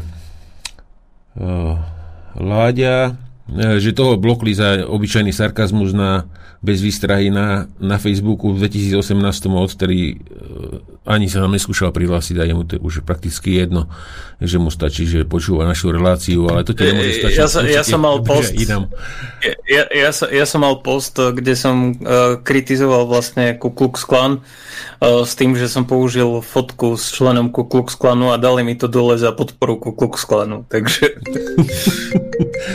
Jasné. No a ešte, a už by som Martin s týmto ďalším mailom e, premostil na tú ďal, na ďalšiu tému k tým ponorkám. A len to musím nájsť, ale e, proste Ríšo, aha, že e, Ríšo sa pýta, chcel by som sa spýtať, ako je to u dízlových ponoriek, či sa môžu ponoriť a ísť na dízlový motor aj pod vodou, alebo dobijajú teda batérie na hladine a pod vodou môžu ísť čisto na elektriku. Že no, ak... dízlové sú ani není, sú diesel elektrické a v, v tomto celé je vlastne vysvetlené. Ale to už povie Martin potom, ale... No, Čisto dízlové nie sú proste. Martin, je to tak? Jak, uh... Pardon, já jsem se na chvíli vypnul. Jasné, že, že, že či, či, či by to mohlo ísť na dízlový motor pod vodou, teda tá ponorka? Takhle, na dízlový motor, ponorka pod vodou, e, no, takhle. Iba so šnorchlom. Klasicky ne, protože má spotřebu vzduchu, že jo. Mm. A musí vypouštět, vypouštět spaliny. Pokud ale prováděly se testy eh, v Německu za druhé světové války, kdy se eh, spalovací motor zásoboval, zásoboval chemicky kyslíkem. Eh, kromě toho existovaly poloponorky se spalovacím motorem a ty byly použity třeba za rusko-japonské války, kterou se k tomu které se chci věnovat. Takže on, například francouzi měli parní ponorky dokonce, nebo ve Španělsku, nebo v Portugalsku, teď ne ve Španělsku, snad doufám, že se nepletu, ponorka Monturiol, no tak to byly parní ponorky, které jezdily na přehřátou páru. Jo, to oni si ohřáli páru natolik, že nějakou dobu mohli jezdit i, i, na, i se zataženým komínem. Ale obecně je tady vždycky problém, problém e, kyslíku de facto, ne vzduchu do těch spalovacích motorů. To, to, to je problém, takže skutečně tam je, tam, tam je ten pohon dělaný, takže se u těch starých dneska už ponorek, dneska už jich moc neslouží, dobíjeli akumulátory za plavby na hladině nebo případně pod hladině hladinou se šnorchlem pomocí spalovacího motoru, obvykle teda dýzlu, u těch nejstarších to dýzly nebyly.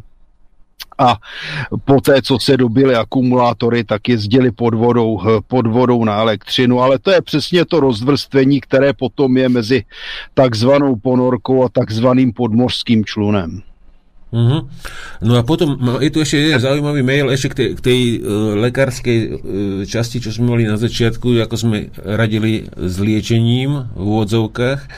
No a, a píšel ešte, písal Lubo, že jeho, jeho ma, ma, mama mala neliečiteľnú astmu, podľa, teda astmu podľa doktorov neliečiteľnú chorobu, tak, tak píše, a že, že, na, že po šiestich druhoch antibiotík uh, to začali liečiť sami, a pitím moču a teda urinoterapiou a že už 20 rokov astma ako vôbec nič a že, že pravdepodobne, že, že, že nebolo by odveci to možno vyskúšať aj na ten COVID, hm? že, že, uh, že by to možno fungovalo.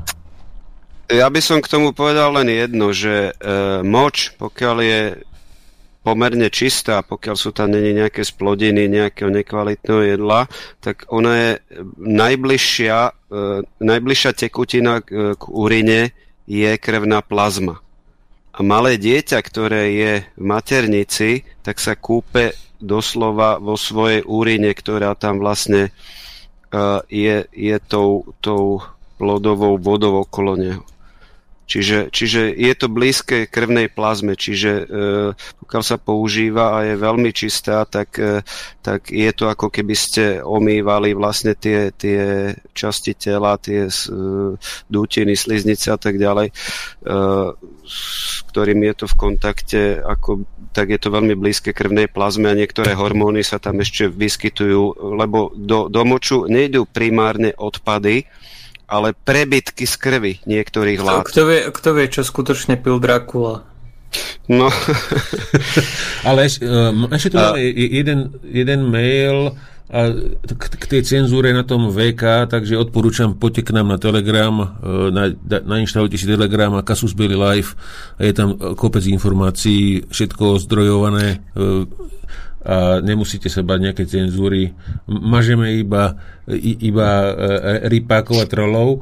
Ale, ale toto je bo, k tej cenzúre na VK, tak píše Mišo z Moravy, e, že on nastevoval nejakú českú protiislamskú skupinu na ruskom VKčku a volalo sa to Islam v Českej republike nechceme. A jedného dňa stránka zmizla, poslal mi aj screenshot a bolo, je tam napísané, že stránku zablokoval uh, Roskom nadzor. To je, to, to čo je, to je tá ruská policia alebo Roskom nadzor? Ja nie som si istý. To je nejaká skratka z viacerých slov, oni to tak zvyknú. To by Nie, to, normálne, to, tak, je, viem, že, že, ale myslím, myslím že to, to, to ono by vedel, on to napíše do četu potom nás. Ale, ale vyzerá to, že teraz, že priamo, priamo, priamo štát Dobre, Jak byla to skratka? Roskom nadzor. No to je jednoduchý. Rosijský komunikačný naddozor.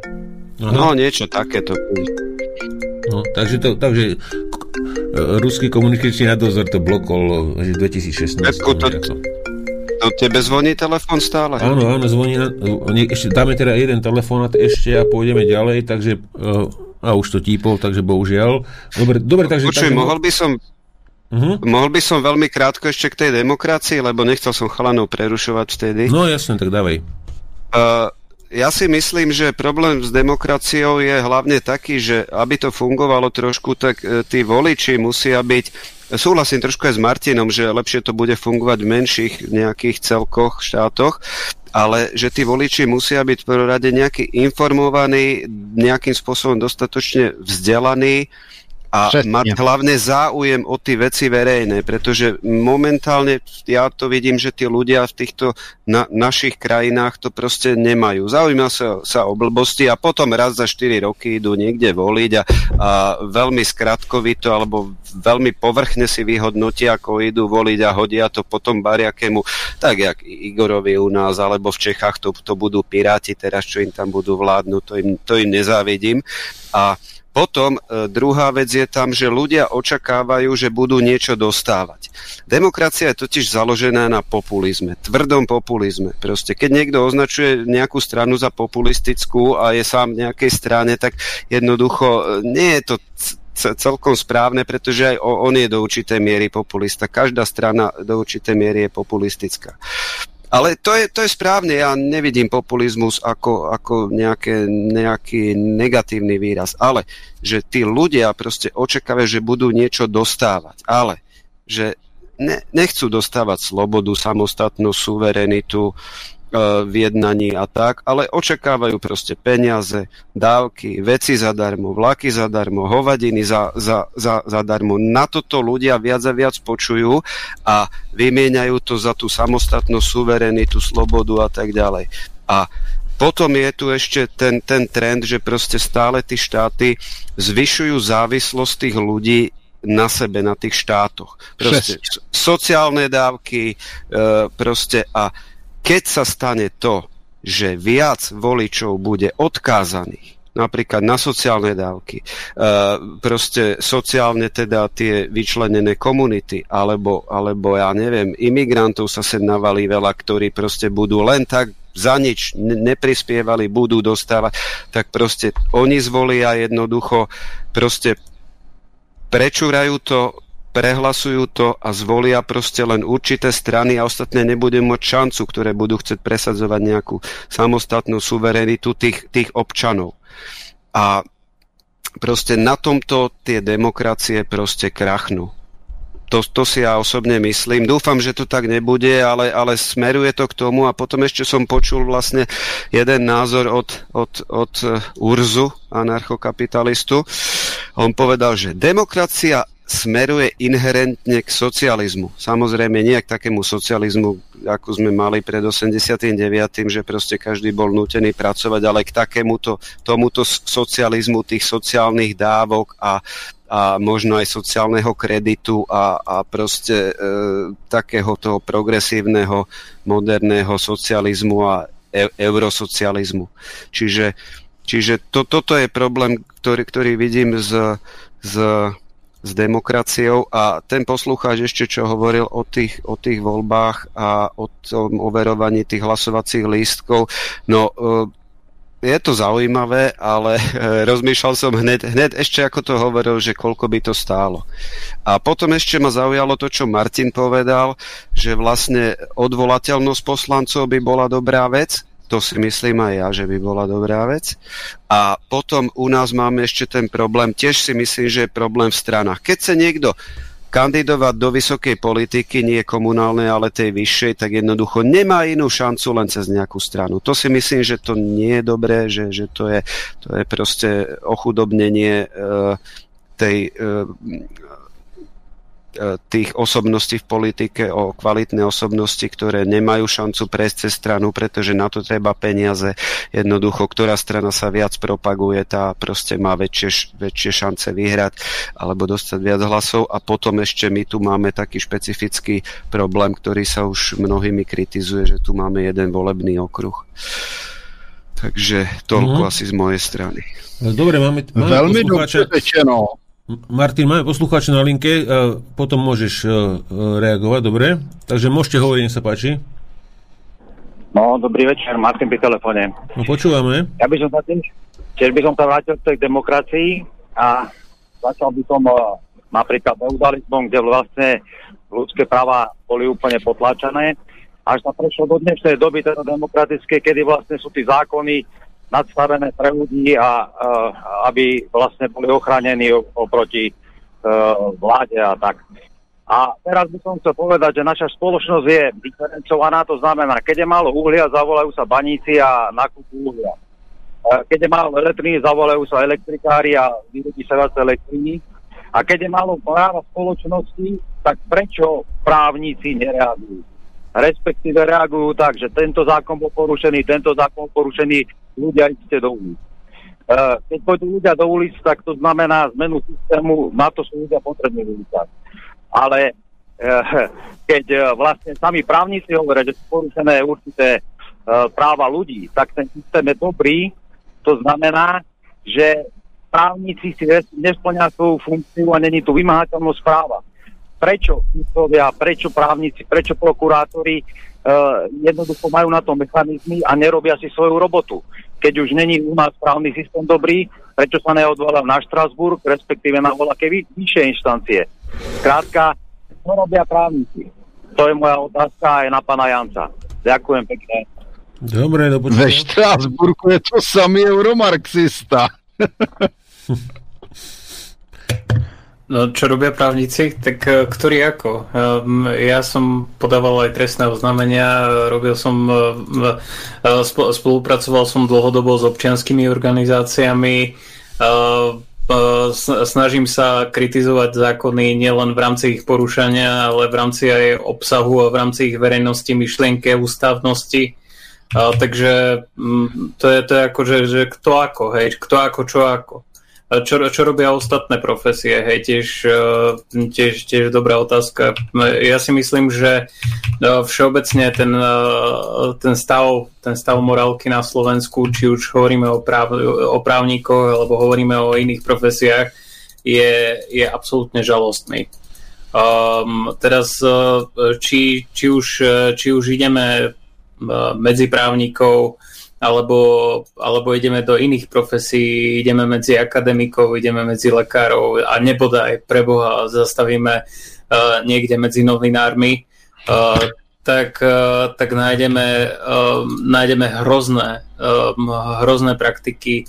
Um, a čo, čo je zvláštne, čo si, čo si veľa ľudí ani nezvykne uvedomovať, tuším sa v médiách volá tak nejak ten efekt, že uh, ľudia, keď sa hovorí o niečom, v čom sa vyznajú a vidia to v telke, tak uh, väčšinou vedia rozlíšiť, že sa hovoria blbosti.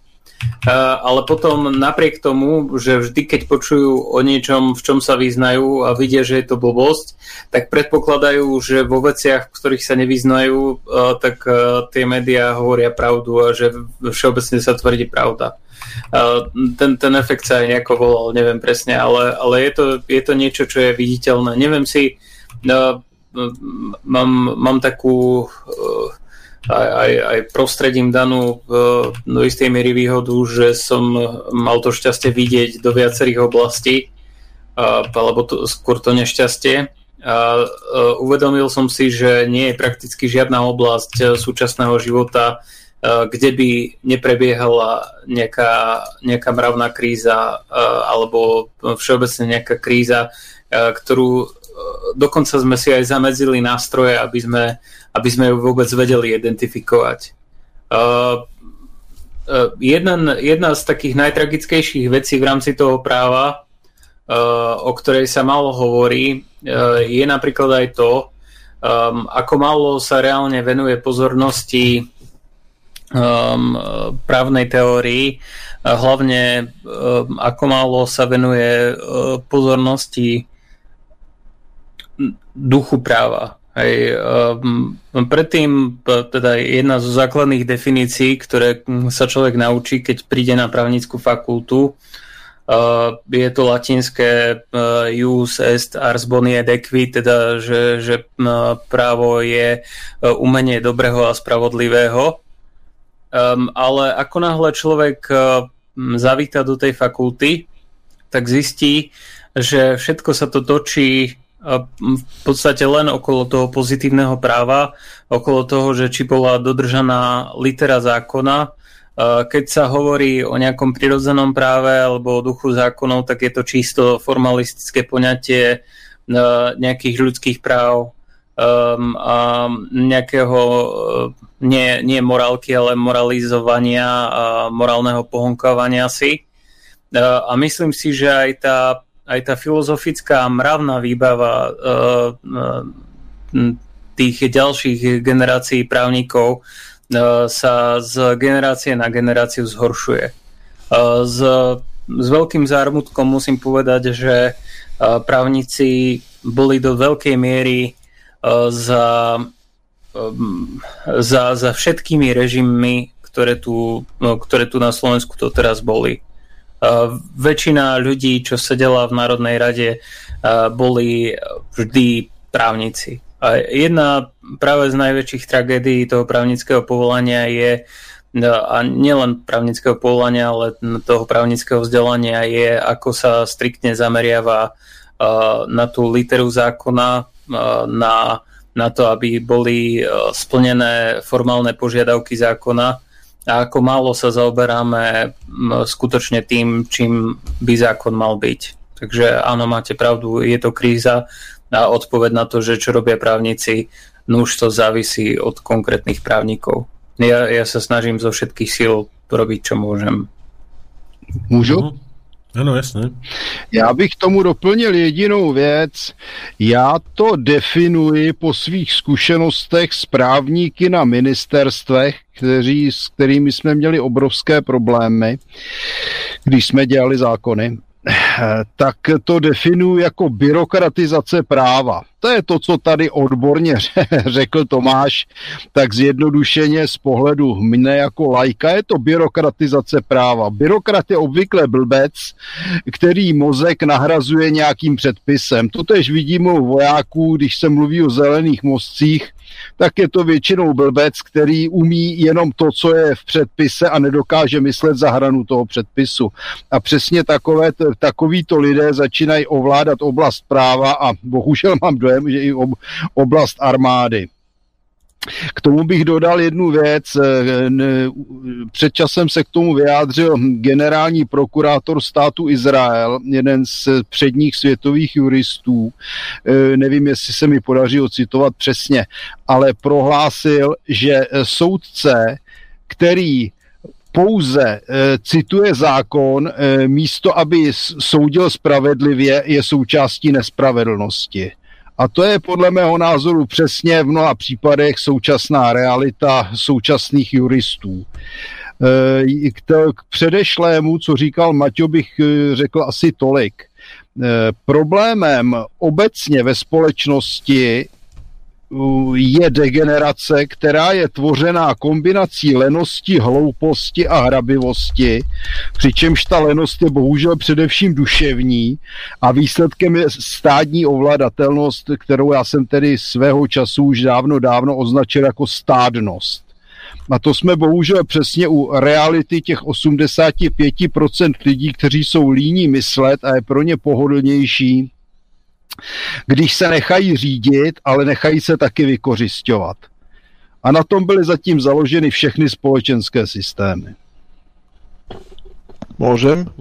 Áno. Ja by som doplnil, že základ súčasného práva vychádza z rímskeho práva, čo je so, už od podstaty okupačné právo. Takže vychádzame z niečoho, kde ťažko môžeme hovoriť o nejakej reálnej spravodlivosti a to, čo spomínal Tomáš, že sa bavili o nejakej prirodzenej spravodlivosti, tak toto sa v súčasnosti vôbec nerieši. Len na okraj e, právnické vzdelanie, s výnimkám, u väčšiny právnikov ide o to, aby zarobili peniaze. Použili tie zákony, ktoré sú, e, e, chránia svoju stranu a či vyhrajú alebo prehrajú, zarobia viac alebo menej peniazy. Je to jedna z mála profesí, kedy aj keď prehrá, tak e, zarobí. Skúste postaviť dom, ktorý spadne, že či za ňo dostanete. No, naopak, ja, ja, zavrú vás do v Česku, áno. Ja, ja, by som, ja by som chcel ešte povedať jednu vec, že tiež by aspoň bránili tú svoju stranu, ale často v právnickej praxi, teda v tej advokácii, e, to vyzerá tak, e, ako nakoniec som sa, nakoniec som sa nezdržal v advokácii, lebo e, tie koncipientské zákony sú úplne hrozné. Um, ale kým som robil ešte jeden čas koncipienta, tak môj môj, eh, môj šéf vtedy hovoril, že je úplne bežnou praxou, čo on ale nerobil, eh, že je úplne bežnou praxou, že že sa dohodne jeden advokát s druhým advokátom, že kto, za okolnosti ktorých, že kedy, keď ktorý klient vyhrá, tak budú mať obaja dokopy viac peňazí a potom nakoniec sa rozdelia na základe toho. A je to úplne bežná prax. To znamená, že to sú ešte tí morálnejší advokáti, lebo advokát z princípu by mal byť stranný. Hej, on by mal byť za každých okolností na strane svojho klienta, ak vezme ten prípad. Ak vezme ten prípad, tak zároveň s tým súhlasil, že ten klient má právo na obhajobu a je jeho povinnosťou spraviť všetko preto, aby ten klient, aby ten klient bol právne chránený, aby mu bola zabezpečená právna ochrana. Ale čo robia tí advokáti, zradza ešte aj ešte aj tú tenučku zahmlanú čiaru advokátskej morálky, ktorá tam ešte možno kedysi aspoň trocha bola. No, to je to, co, co mi vykládal už můj otec, který byl právník, že už za Rakouska byla situace taková, že advokáti dva se domluvili a jenom tahali z lidí peníze a nechali je soudit tak dlouho, až prosoudili celý majetek. To je přesně ono, ale na to je třeba si dávat pozor, a službám advokátů eh, se, se pokud možno vyhýbat, protože jakmile se dostanete k demokratickému soudu, tak tam můžete začít od narození a neskončíte do smrti. Hmm. Dobre pani, tak mali by sme sa Martin už posunúť eh, k tej ďalšej téme. Máme uh, už má, máme nejakých 40 minút, tak bude ti to stačiť na, tie, na ten další diel? Asi áno, že?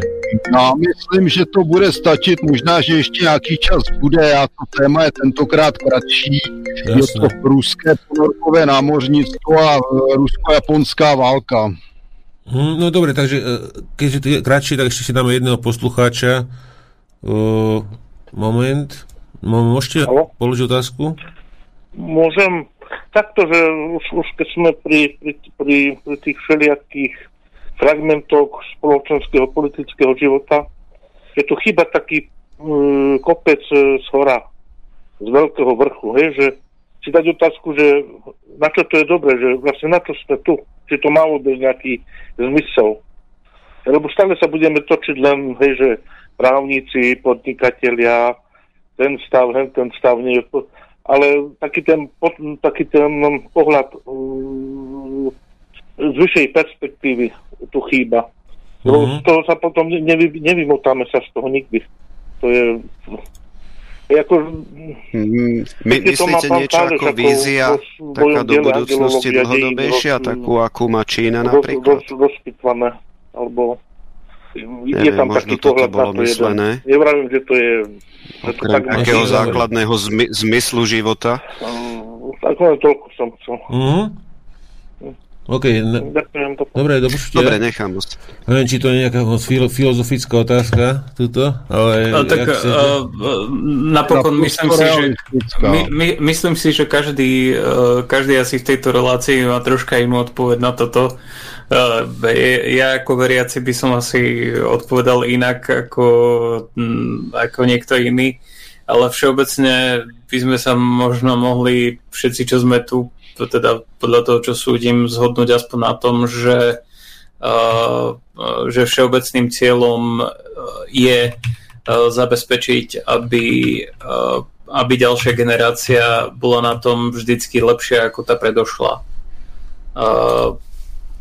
A aby, aby, sme, aby sme dokázali um, aj, keď, aj keď inkriminálne uh, ale zlepšovať uh, s našimi životmi, na, našimi individuálnymi životmi a našimi skupinovými životmi uh, stav uh, z jednej generácie na druhú, tak aby stala za niečo. Hmm. Ja, ja s tým môžem súhlasiť a doplnil by som jedno slovičko k tomu, ktoré je kontinuita zabezpečenie kontinuity a samozrejme zlepšovania.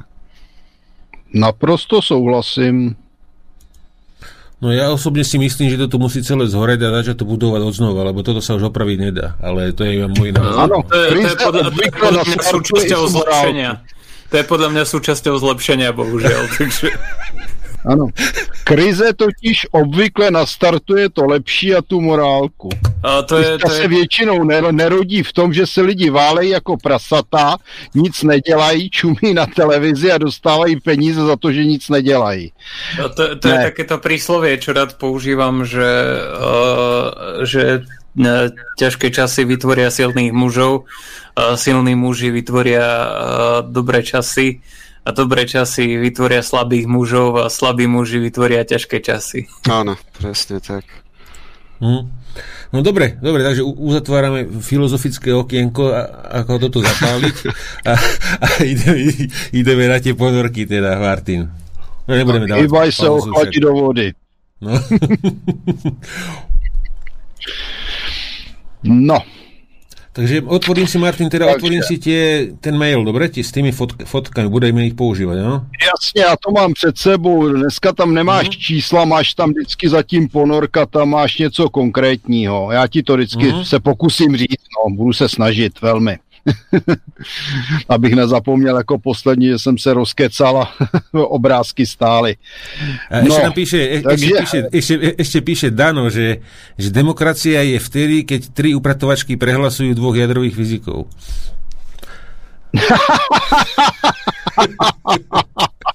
Omyl, to je socialistická demokracie. Takže teraz už demokrati majú e, demokracie s privlastkami a jedna je dobrá, druhá je zlá. Už vidím, už vidím. Tak, tak v tom prípade aj moja monarchia je, um, je demokracia a aristokracie. Samozrejme, přesne tak. No, dobre, takže môžeme ísť na to. Mám to nachystané. Konec mezi, mezi, mezi různými monarchisty a šlechtici byla řada různých, různých magorů, kteří nakonec vytvářeli právě všelijaké rovnostářské teorie a většinou špatně dopadly. No, pod, pod zhubným vplyvom osvietenectva. tak, takže se vrátíme do té vody k těm ponorkám, ty jsou reálné. tak, dobře. Na rozdíl od demokracie. Já mám nepříjemný dojem, že základem, teda abych, to, abych ještě eh, se vetřel trošku s nějakými filozofickými moudry, základem eh, fungujícího systému společenského je podle mého názoru změna. Protože jakmile ten systém se začne utužovat, což se právě v této chvíli děje, nebo v této chvíli v posledních 30 letech, že, že začne se utužovat a stagnovat a zastaví se sociální mobilita, to znamená vzestup schopných a pokles neschopných, no tak se dostaneme přesně tam, kde jsme teď. Takže základem, eh, řekněme, té budoucnosti lepší pro všechny je to, aby byli nahoře ti nejschopnější. A to už se dávno neděje. Nahoře jsou momentálně ty nejneschopnější, za to nejhrabivější, nejamorálnější a nejúchylnější. Takže tady je skutečně podle mého názoru základem neustálá změna a neustálý vývoj a pohyb. Jakmile se zastaví vývoj, pohyb a změna, tak lidstvo degeneruje. A to je přesně v současné době. Tak, žádná odezva, No, my, my už... Uh, ja, ja súhlasím, to je, to je presne to, čo som chcel hovoriť s tým Tianming, e, čo je ten inštitút mandátu nebies, kde Číňania tvrdili už od feudalizmu a mali pravdu, že e, vždy, e, vždy tá prvá, prvá osoba v rámci nejakej dynastie je najmorálnejšia a tá posledná je najmorálnejšia, pretože stratila mandát nebies. Ja to je, to je presne tak, že jednoducho počase všetko, čo trvá pridlho, tak zdegeneruje a začne byť slúžiace len samo sebe. No a tak upadli všetky rody a tak upadli všetky systémy. Je, je otázka, čo je potom konštanta a čo je zdravé. Ale to je, hovorím, na dlhšiu debatu. Snažím sa tomu vyhybať, lebo by sme hovorili príliš veľa. A ponorky, prosím, ponorky, chcem počuť viac za ponorky. Dobře. Takže jdeme na ty ruské ponorky. A e, jak jsem již uváděl v první části, do určité míry v druhé části, tak vlastně Rusko nebylo z hlediska vývoje a výroby ponorek zaostalým státem. E, Co se týče moderně řešených ponorek, tak se dostáváme na eh, konec 19. a začátek 20. století. Eh, jenom bych připomněl tedy těch 50 ponorek Dževeckého v 19. století, eh, což byla největší ponorková flotila tehdejších všech dob a mnohé státy ještě za první světové války měli co dělat, aby měli 50 ponorek. No, ale každopádně eh, jednou z důležitých osobností ruské, ruské stavby ponorek je konstruktér Bubnov.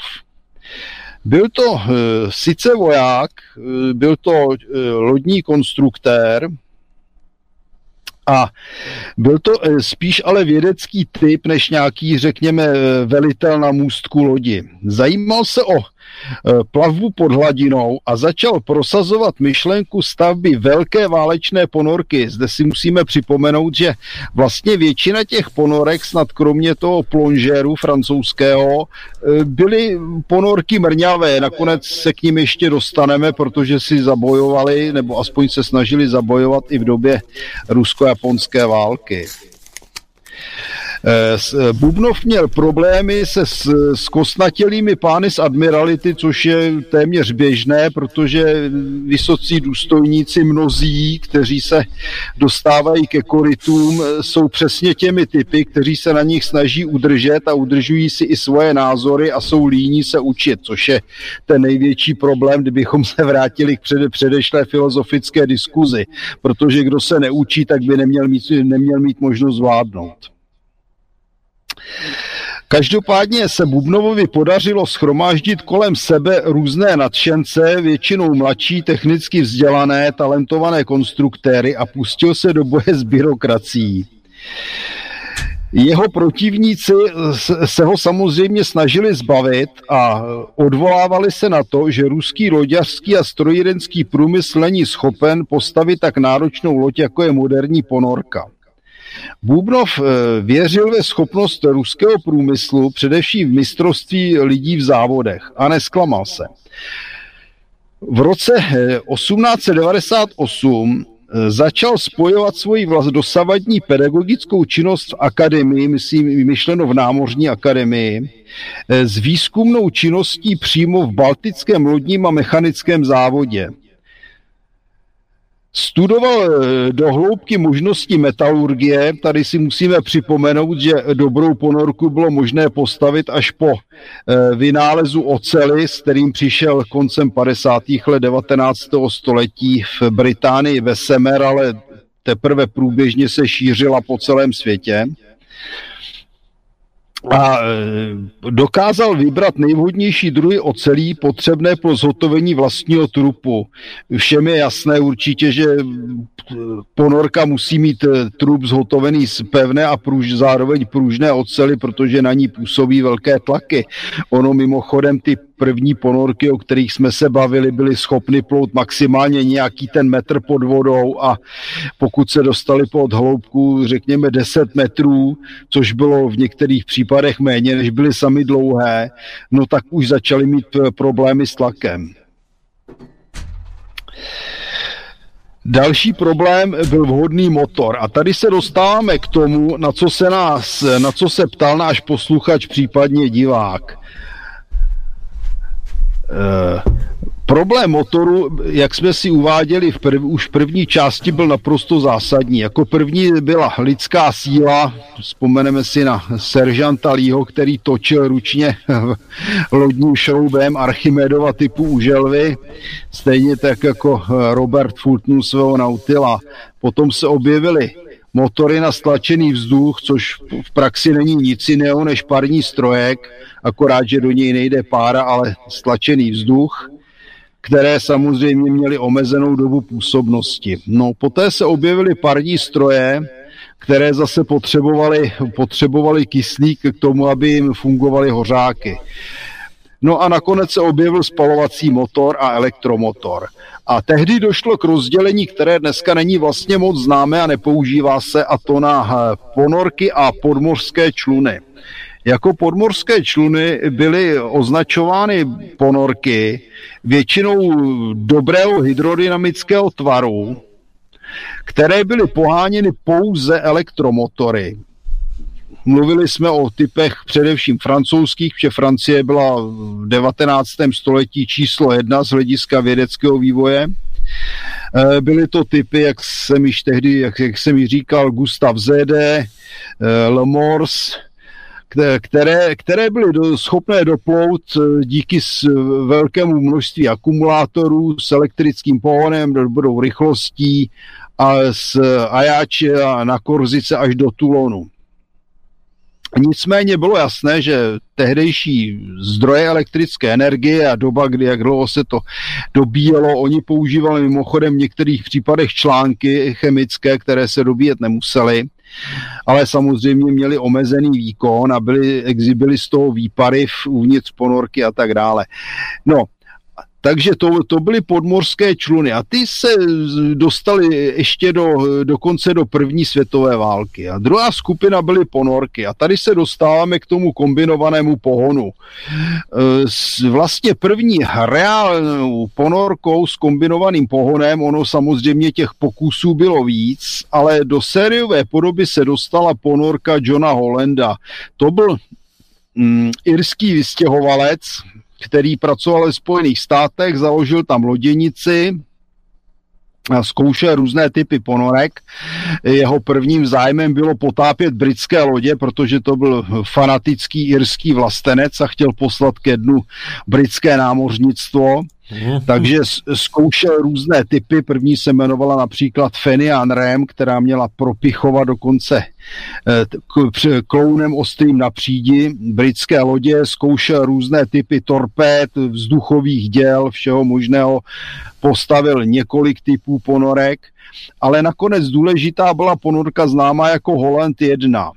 A to byla ponorka s kombinovaným pohonem ponorky, jeho, i jeho ponorky předtím kombinovaly pohon parním strojem a elektromotorem, přičemž při plavbě na hladině e, fungoval parní stroj a při plavbě pod hladinou elektromotor. Obrázek Holland.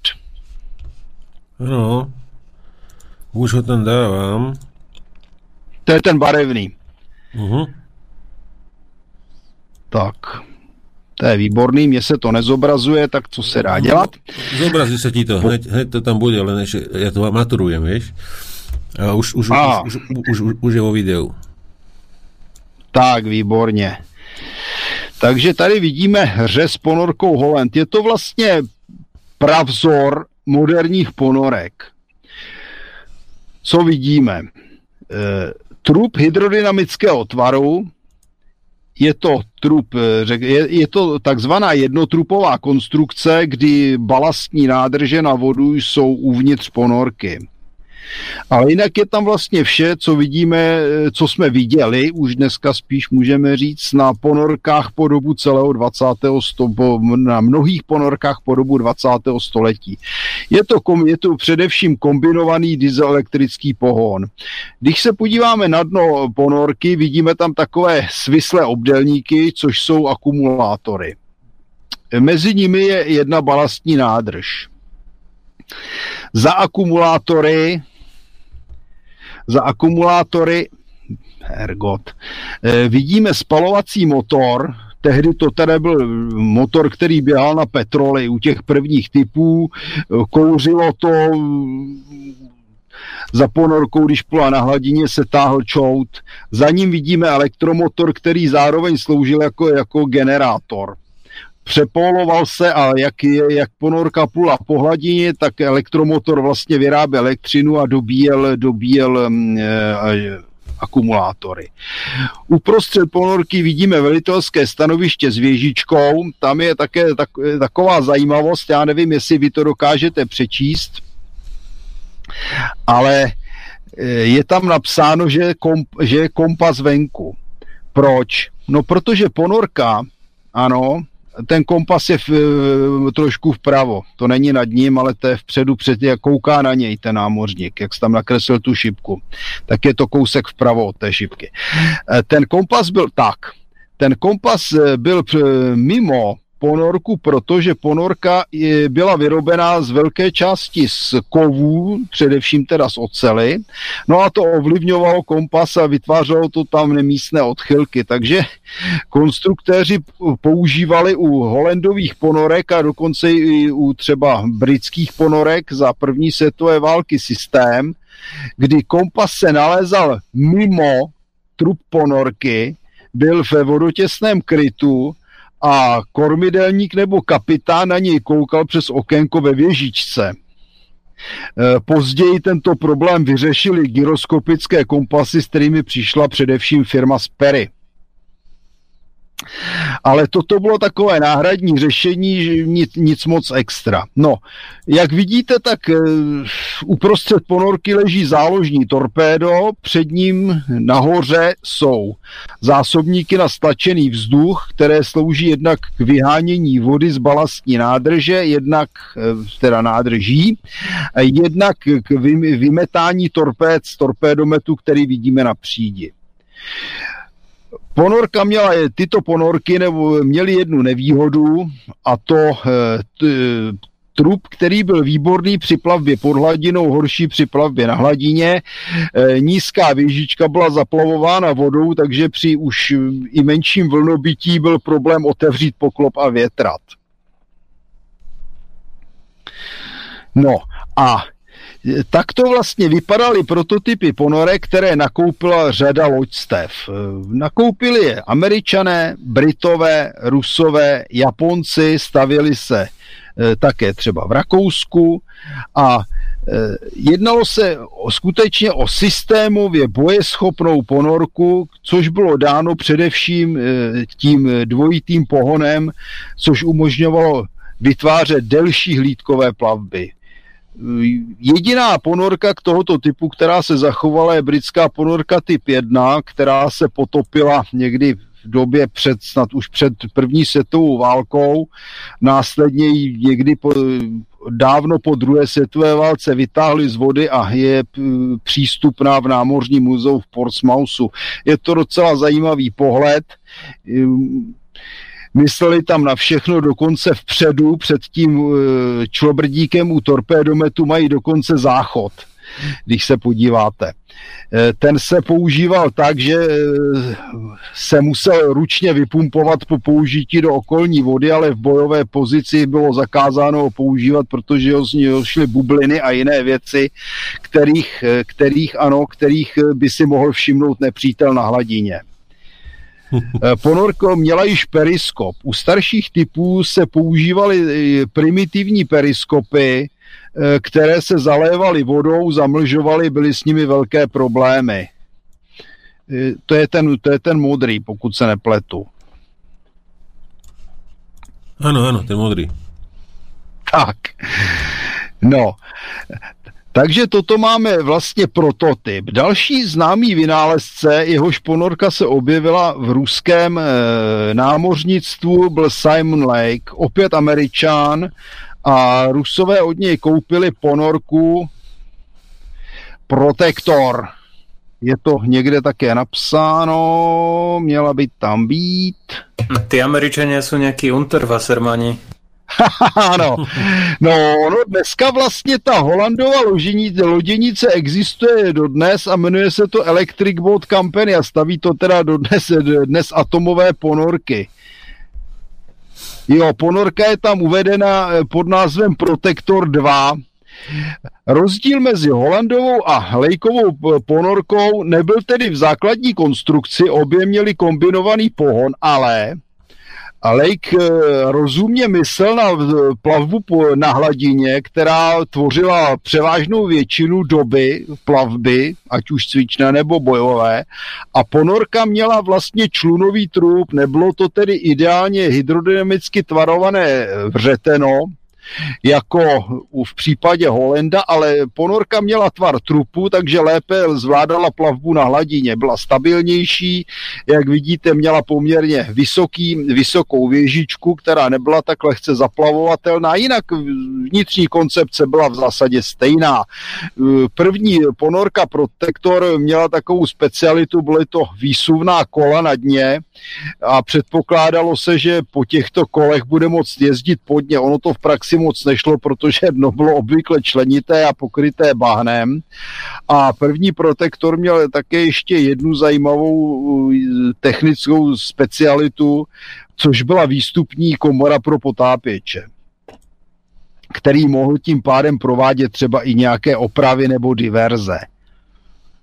No, takže se vrátíme k ruským ponorkám. Bubnov Bubnov eh, se samozřejmě rozhodl, že bude využívat i zahraniční zkušenosti.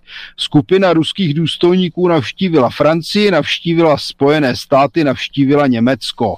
Eh, někdo by řekl, že teda ti rusové byli hloupí, neschopní jezdili kontrolovat. No jenomže když se podíváte na obdobnou situaci jinde, tak zjistíte, že i důstojníci jiných zemí, ať už to byli francouzi, Němci, nebo angličani rovněž jezdili na školení, eh, na školení do zahraničí. Je to naprosto logické, protože nikdo není úplně ideálně chytrý a v tehdejší době se vyplácelo, ono se to vyplácí i dnes, říká se tomu průmyslová špionáž. No a Výsledkem byla první ruská, ruská ponorka, která se jmenovala Delfín. Eh, vycházela, vycházela z práce více lidí eh, a byla postavena v Balckém závodě. Bubnov eh, při její konstrukci využil především svých zkušeností z Francie. Ponorka se v podstatě podobala, podobala tomu americkému protektoru, ale v té době francouzi, jak jsem již uváděl, byli, byli řekněme, nejpokročilejší z hlediska technických věd a Delfín eh, do určité míry kopíroval dvoutrupou konstrukci, to znamená, on měl část trupu vlastně nahoře takovou, která rozrážela hladinu a byly v ní různé přídavné, různá přídavná zařízení a pod tím měl ten hydrodynamický trup.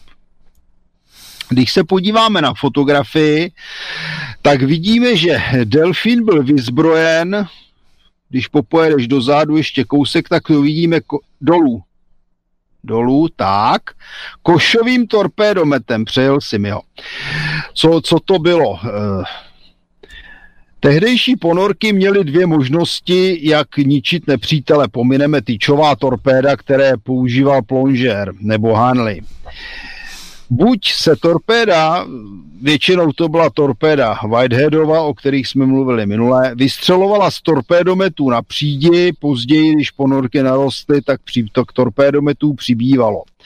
Ale problém tohoto řešení, které vidíme třeba zrovna u Holenda, u té barevné ponorky, kterou jsme viděli, je ten, že se musí ponorka zaměřovat vlastně celým trupem. Torpédomet je pevný. Tam stačí samozřejmě, když zahoupe voda a torpédo jede jinam.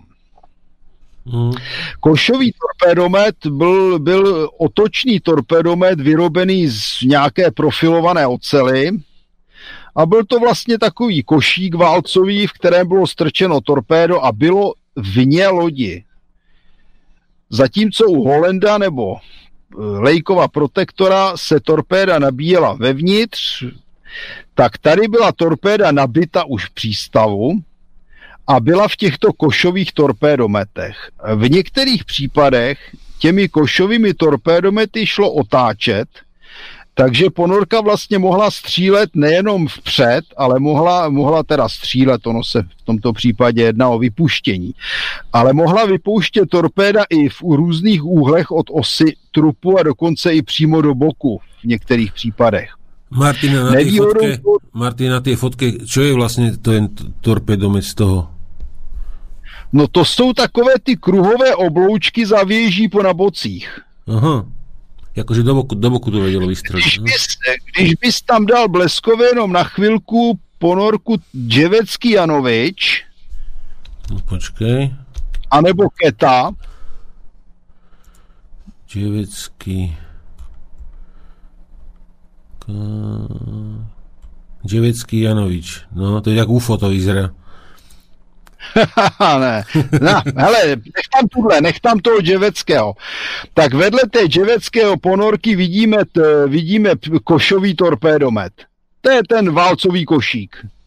Uh-huh. Ta Ževeckého ponorka je mrňavá, ta je dlouhá 5 metrů, takže torpédo je pomalu stejně dlouhé jako ona, proto měla eh, na bocích připevněné dva ty košové torpédomety, ovšem modernizované verzi, o které budu ještě mluvit. No už, už to chápem. A to tež v jednodušší podobě bylo na, na Delfínu. Proto se tomu říká košový torpédomet a nevýhodou těch košových torpédometů byl fakt, že ponorky, které je používaly, se nemohly potápět do velké hloubky, protože ta e, působila destruktivně na hloubkový systém nastavený v torpédech. Mm-hmm. Košové torpédomety se přestaly používat mimochodem již tedy v době první světové války.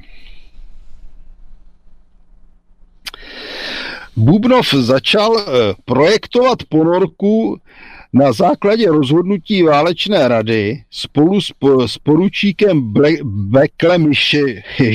Beklemiševem a inženýrem mechanikem Gorunovem. Eh, práce byly zahájeny eh, v roce 1900, kdy byla tato komise doplněna a dokončeno projektování. Eh, práce byly prováděny v naprostém utajení a do USA byl vyslán poručík Beklemišev, aby tam získal další znalosti. Eh, Bubnov pojal svou práci jako vlastenecký tým vytvořit ruskou válečnou ponorku. Vyhodnotili zkušenosti ze zahraničních firm a rozhodli se, že budou k tímto poznatkům přihlížet, ale při své práci půjdou vlastní cestou. Jak ukázali pozdější zkušenosti, bylo to rozhodnutí více méně správné. Bubnov navrhl dvouplášťový typ ponorky a použití dýzlových motorů místo benzínových. To bylo velmi rozumné rozhodnutí, protože tehdejší benzínové motory běhaly, jak jsem již uváděl, na různé lehké, lehké to, to, topné oleje nebo na lehké spalovací materiály, jako je třeba petroly a odporně čoudily. Díky, díky dvouplášťovému pohonu a dýzlovému motoru se ruská ponorková škola posunula, posunula na prvé místo ve světě. V roce 1901 byl hotový projekt takzvané podvodní minonosky o výtlaku 113 tun s benzínovým pohonem, upozorňuji dočasně. Námořní technický výbor prostudoval a bylo vydáno rozhodnutí zahájit okamžitě výrobu.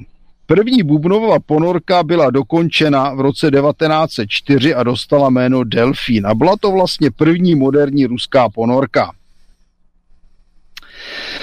Později byla převezena po železnici na Dálný východ a tím se dostáváme eh, do, už jako prvním krokem k rusko-japonské válce je zajímavé, že všechny ruské ponorky byly eh, převezeny na toto bojiště vlakem.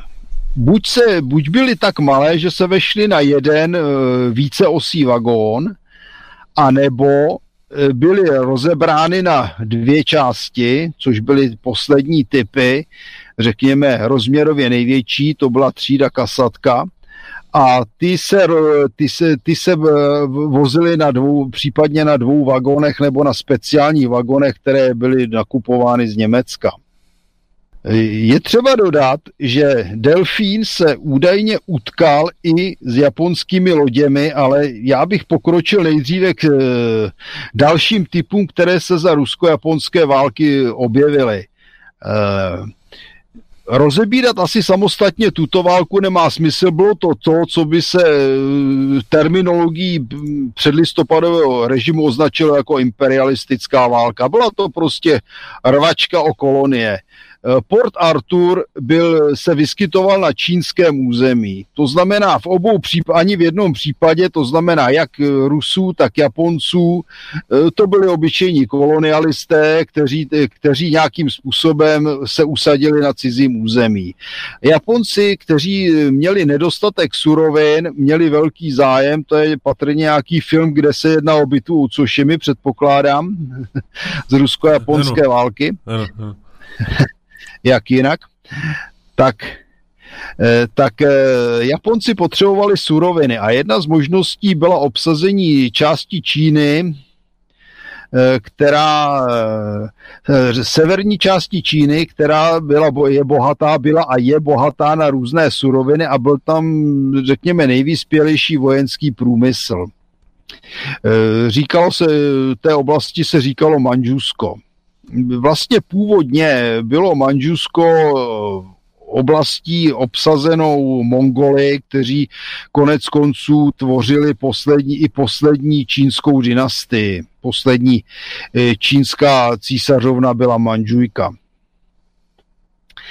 Eh, válka, eh, válka byla vedena na svou dobu moderními prostředky, byly tam poměrně moderně, některé aspoň moderní bitevní lodě, používaly se kulomety, jako novinka se objevily na ruské straně minomety, ruční granáty, telegraf, telefon, takže tam bylo poměrně dost zajímavých věcí, upoutané balóny a objevily se tam i ponorky a o těch, o těch se ví velmi málo.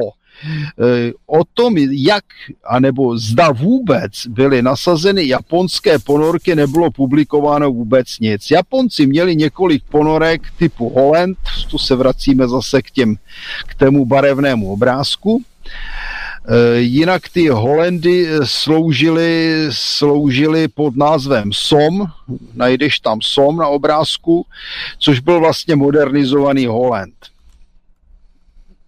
Už hledám. A. Už hledám, hledám. Som, mám. Já ho mám jako poslední. A ono, už jsem to našel, už ho tam dám. Je na ně, vlaje nad ním ruská válečná vlajka ruského válečného námořnictva, to znamená blí, bílá vlajka e, s modrým svatojským křížem. Tak to je SOM, to je vlastně modernizovaná verze Holenda. Těch bylo zařazeno několik do ruského námořnictva.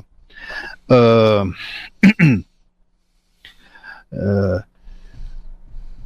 je, je to s podivem, ale vlastně eh, v ruském námořnictvu na Dálném východě sloužilo v té době 14 ponorek. V roce 1905 to byla poměrně slušná flotila.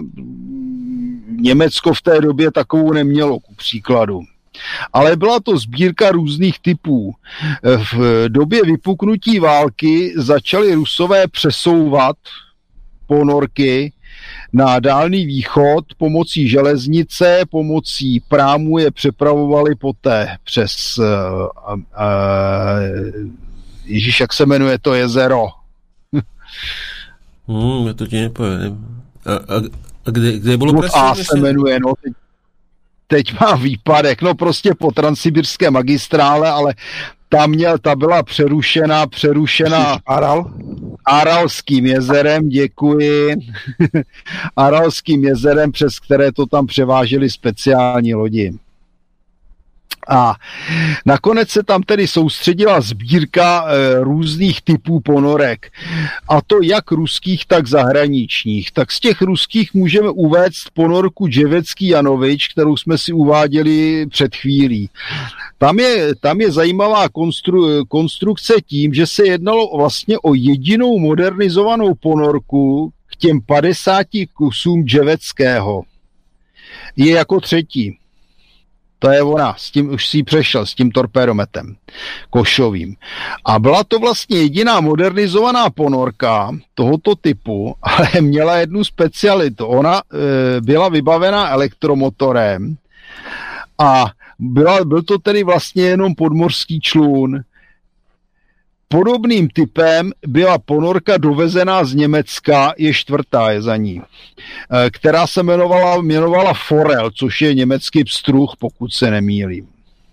Tak. No, máme to je Forel eh, v Martin. loděnici Germania Werft. Byla to, byl to hydrodynamicky řešený podmorský člun, který byl poháněn jenom elektřinou.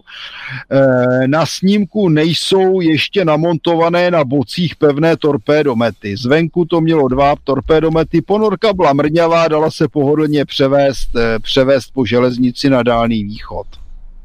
Hm, no, Martin, máme dokonce ináč, máme dokonce nejakých e, 60 sekúnd, 70, takže asi by sme si potom by sme mohli pokračovať až na budúce.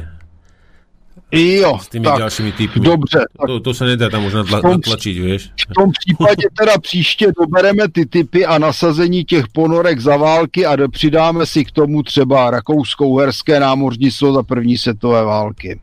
Uh-huh. Dobre, takže, takže páni, rozlúčte sa v rýchlosti, máme nejakých 30 sekúnd ešte. Dobrú noc a No a pekný čtvrtok vám prajeme. Těšilo mě, děkuji, že jste mě poslouchali, omlouvám se, že jsem nestíhal. Dobrou noc. Dobrú noc. Dobrú noc aj zo štúdia Mijava, Slobodného vysielača. Vidíme sa, počujeme za dva týždne a e, video, záznam videostreamu nájdete u nás na webe kasusbeli.live a takisto tam bude aj audio a všetky, e, všetky záznamy, ktoré a zajtra odvysielame reláciu, teda aj ten výpadok, e, ktorý ste nemohli vidieť, tak zajtra odvysielame aj na Facebook, takže aj tam si to môžete pozrieť. Takže dobrú noc, čaute a budeme sa na vás tešiť e, za dva týždne. Táto relácia vznikla za podpory dobrovoľných príspevkov našich poslucháčov. Ty, ty sa k ním môžeš pridať. Viac informácií nájdeš na www.slobodnyvysielac.sk Ďakujeme.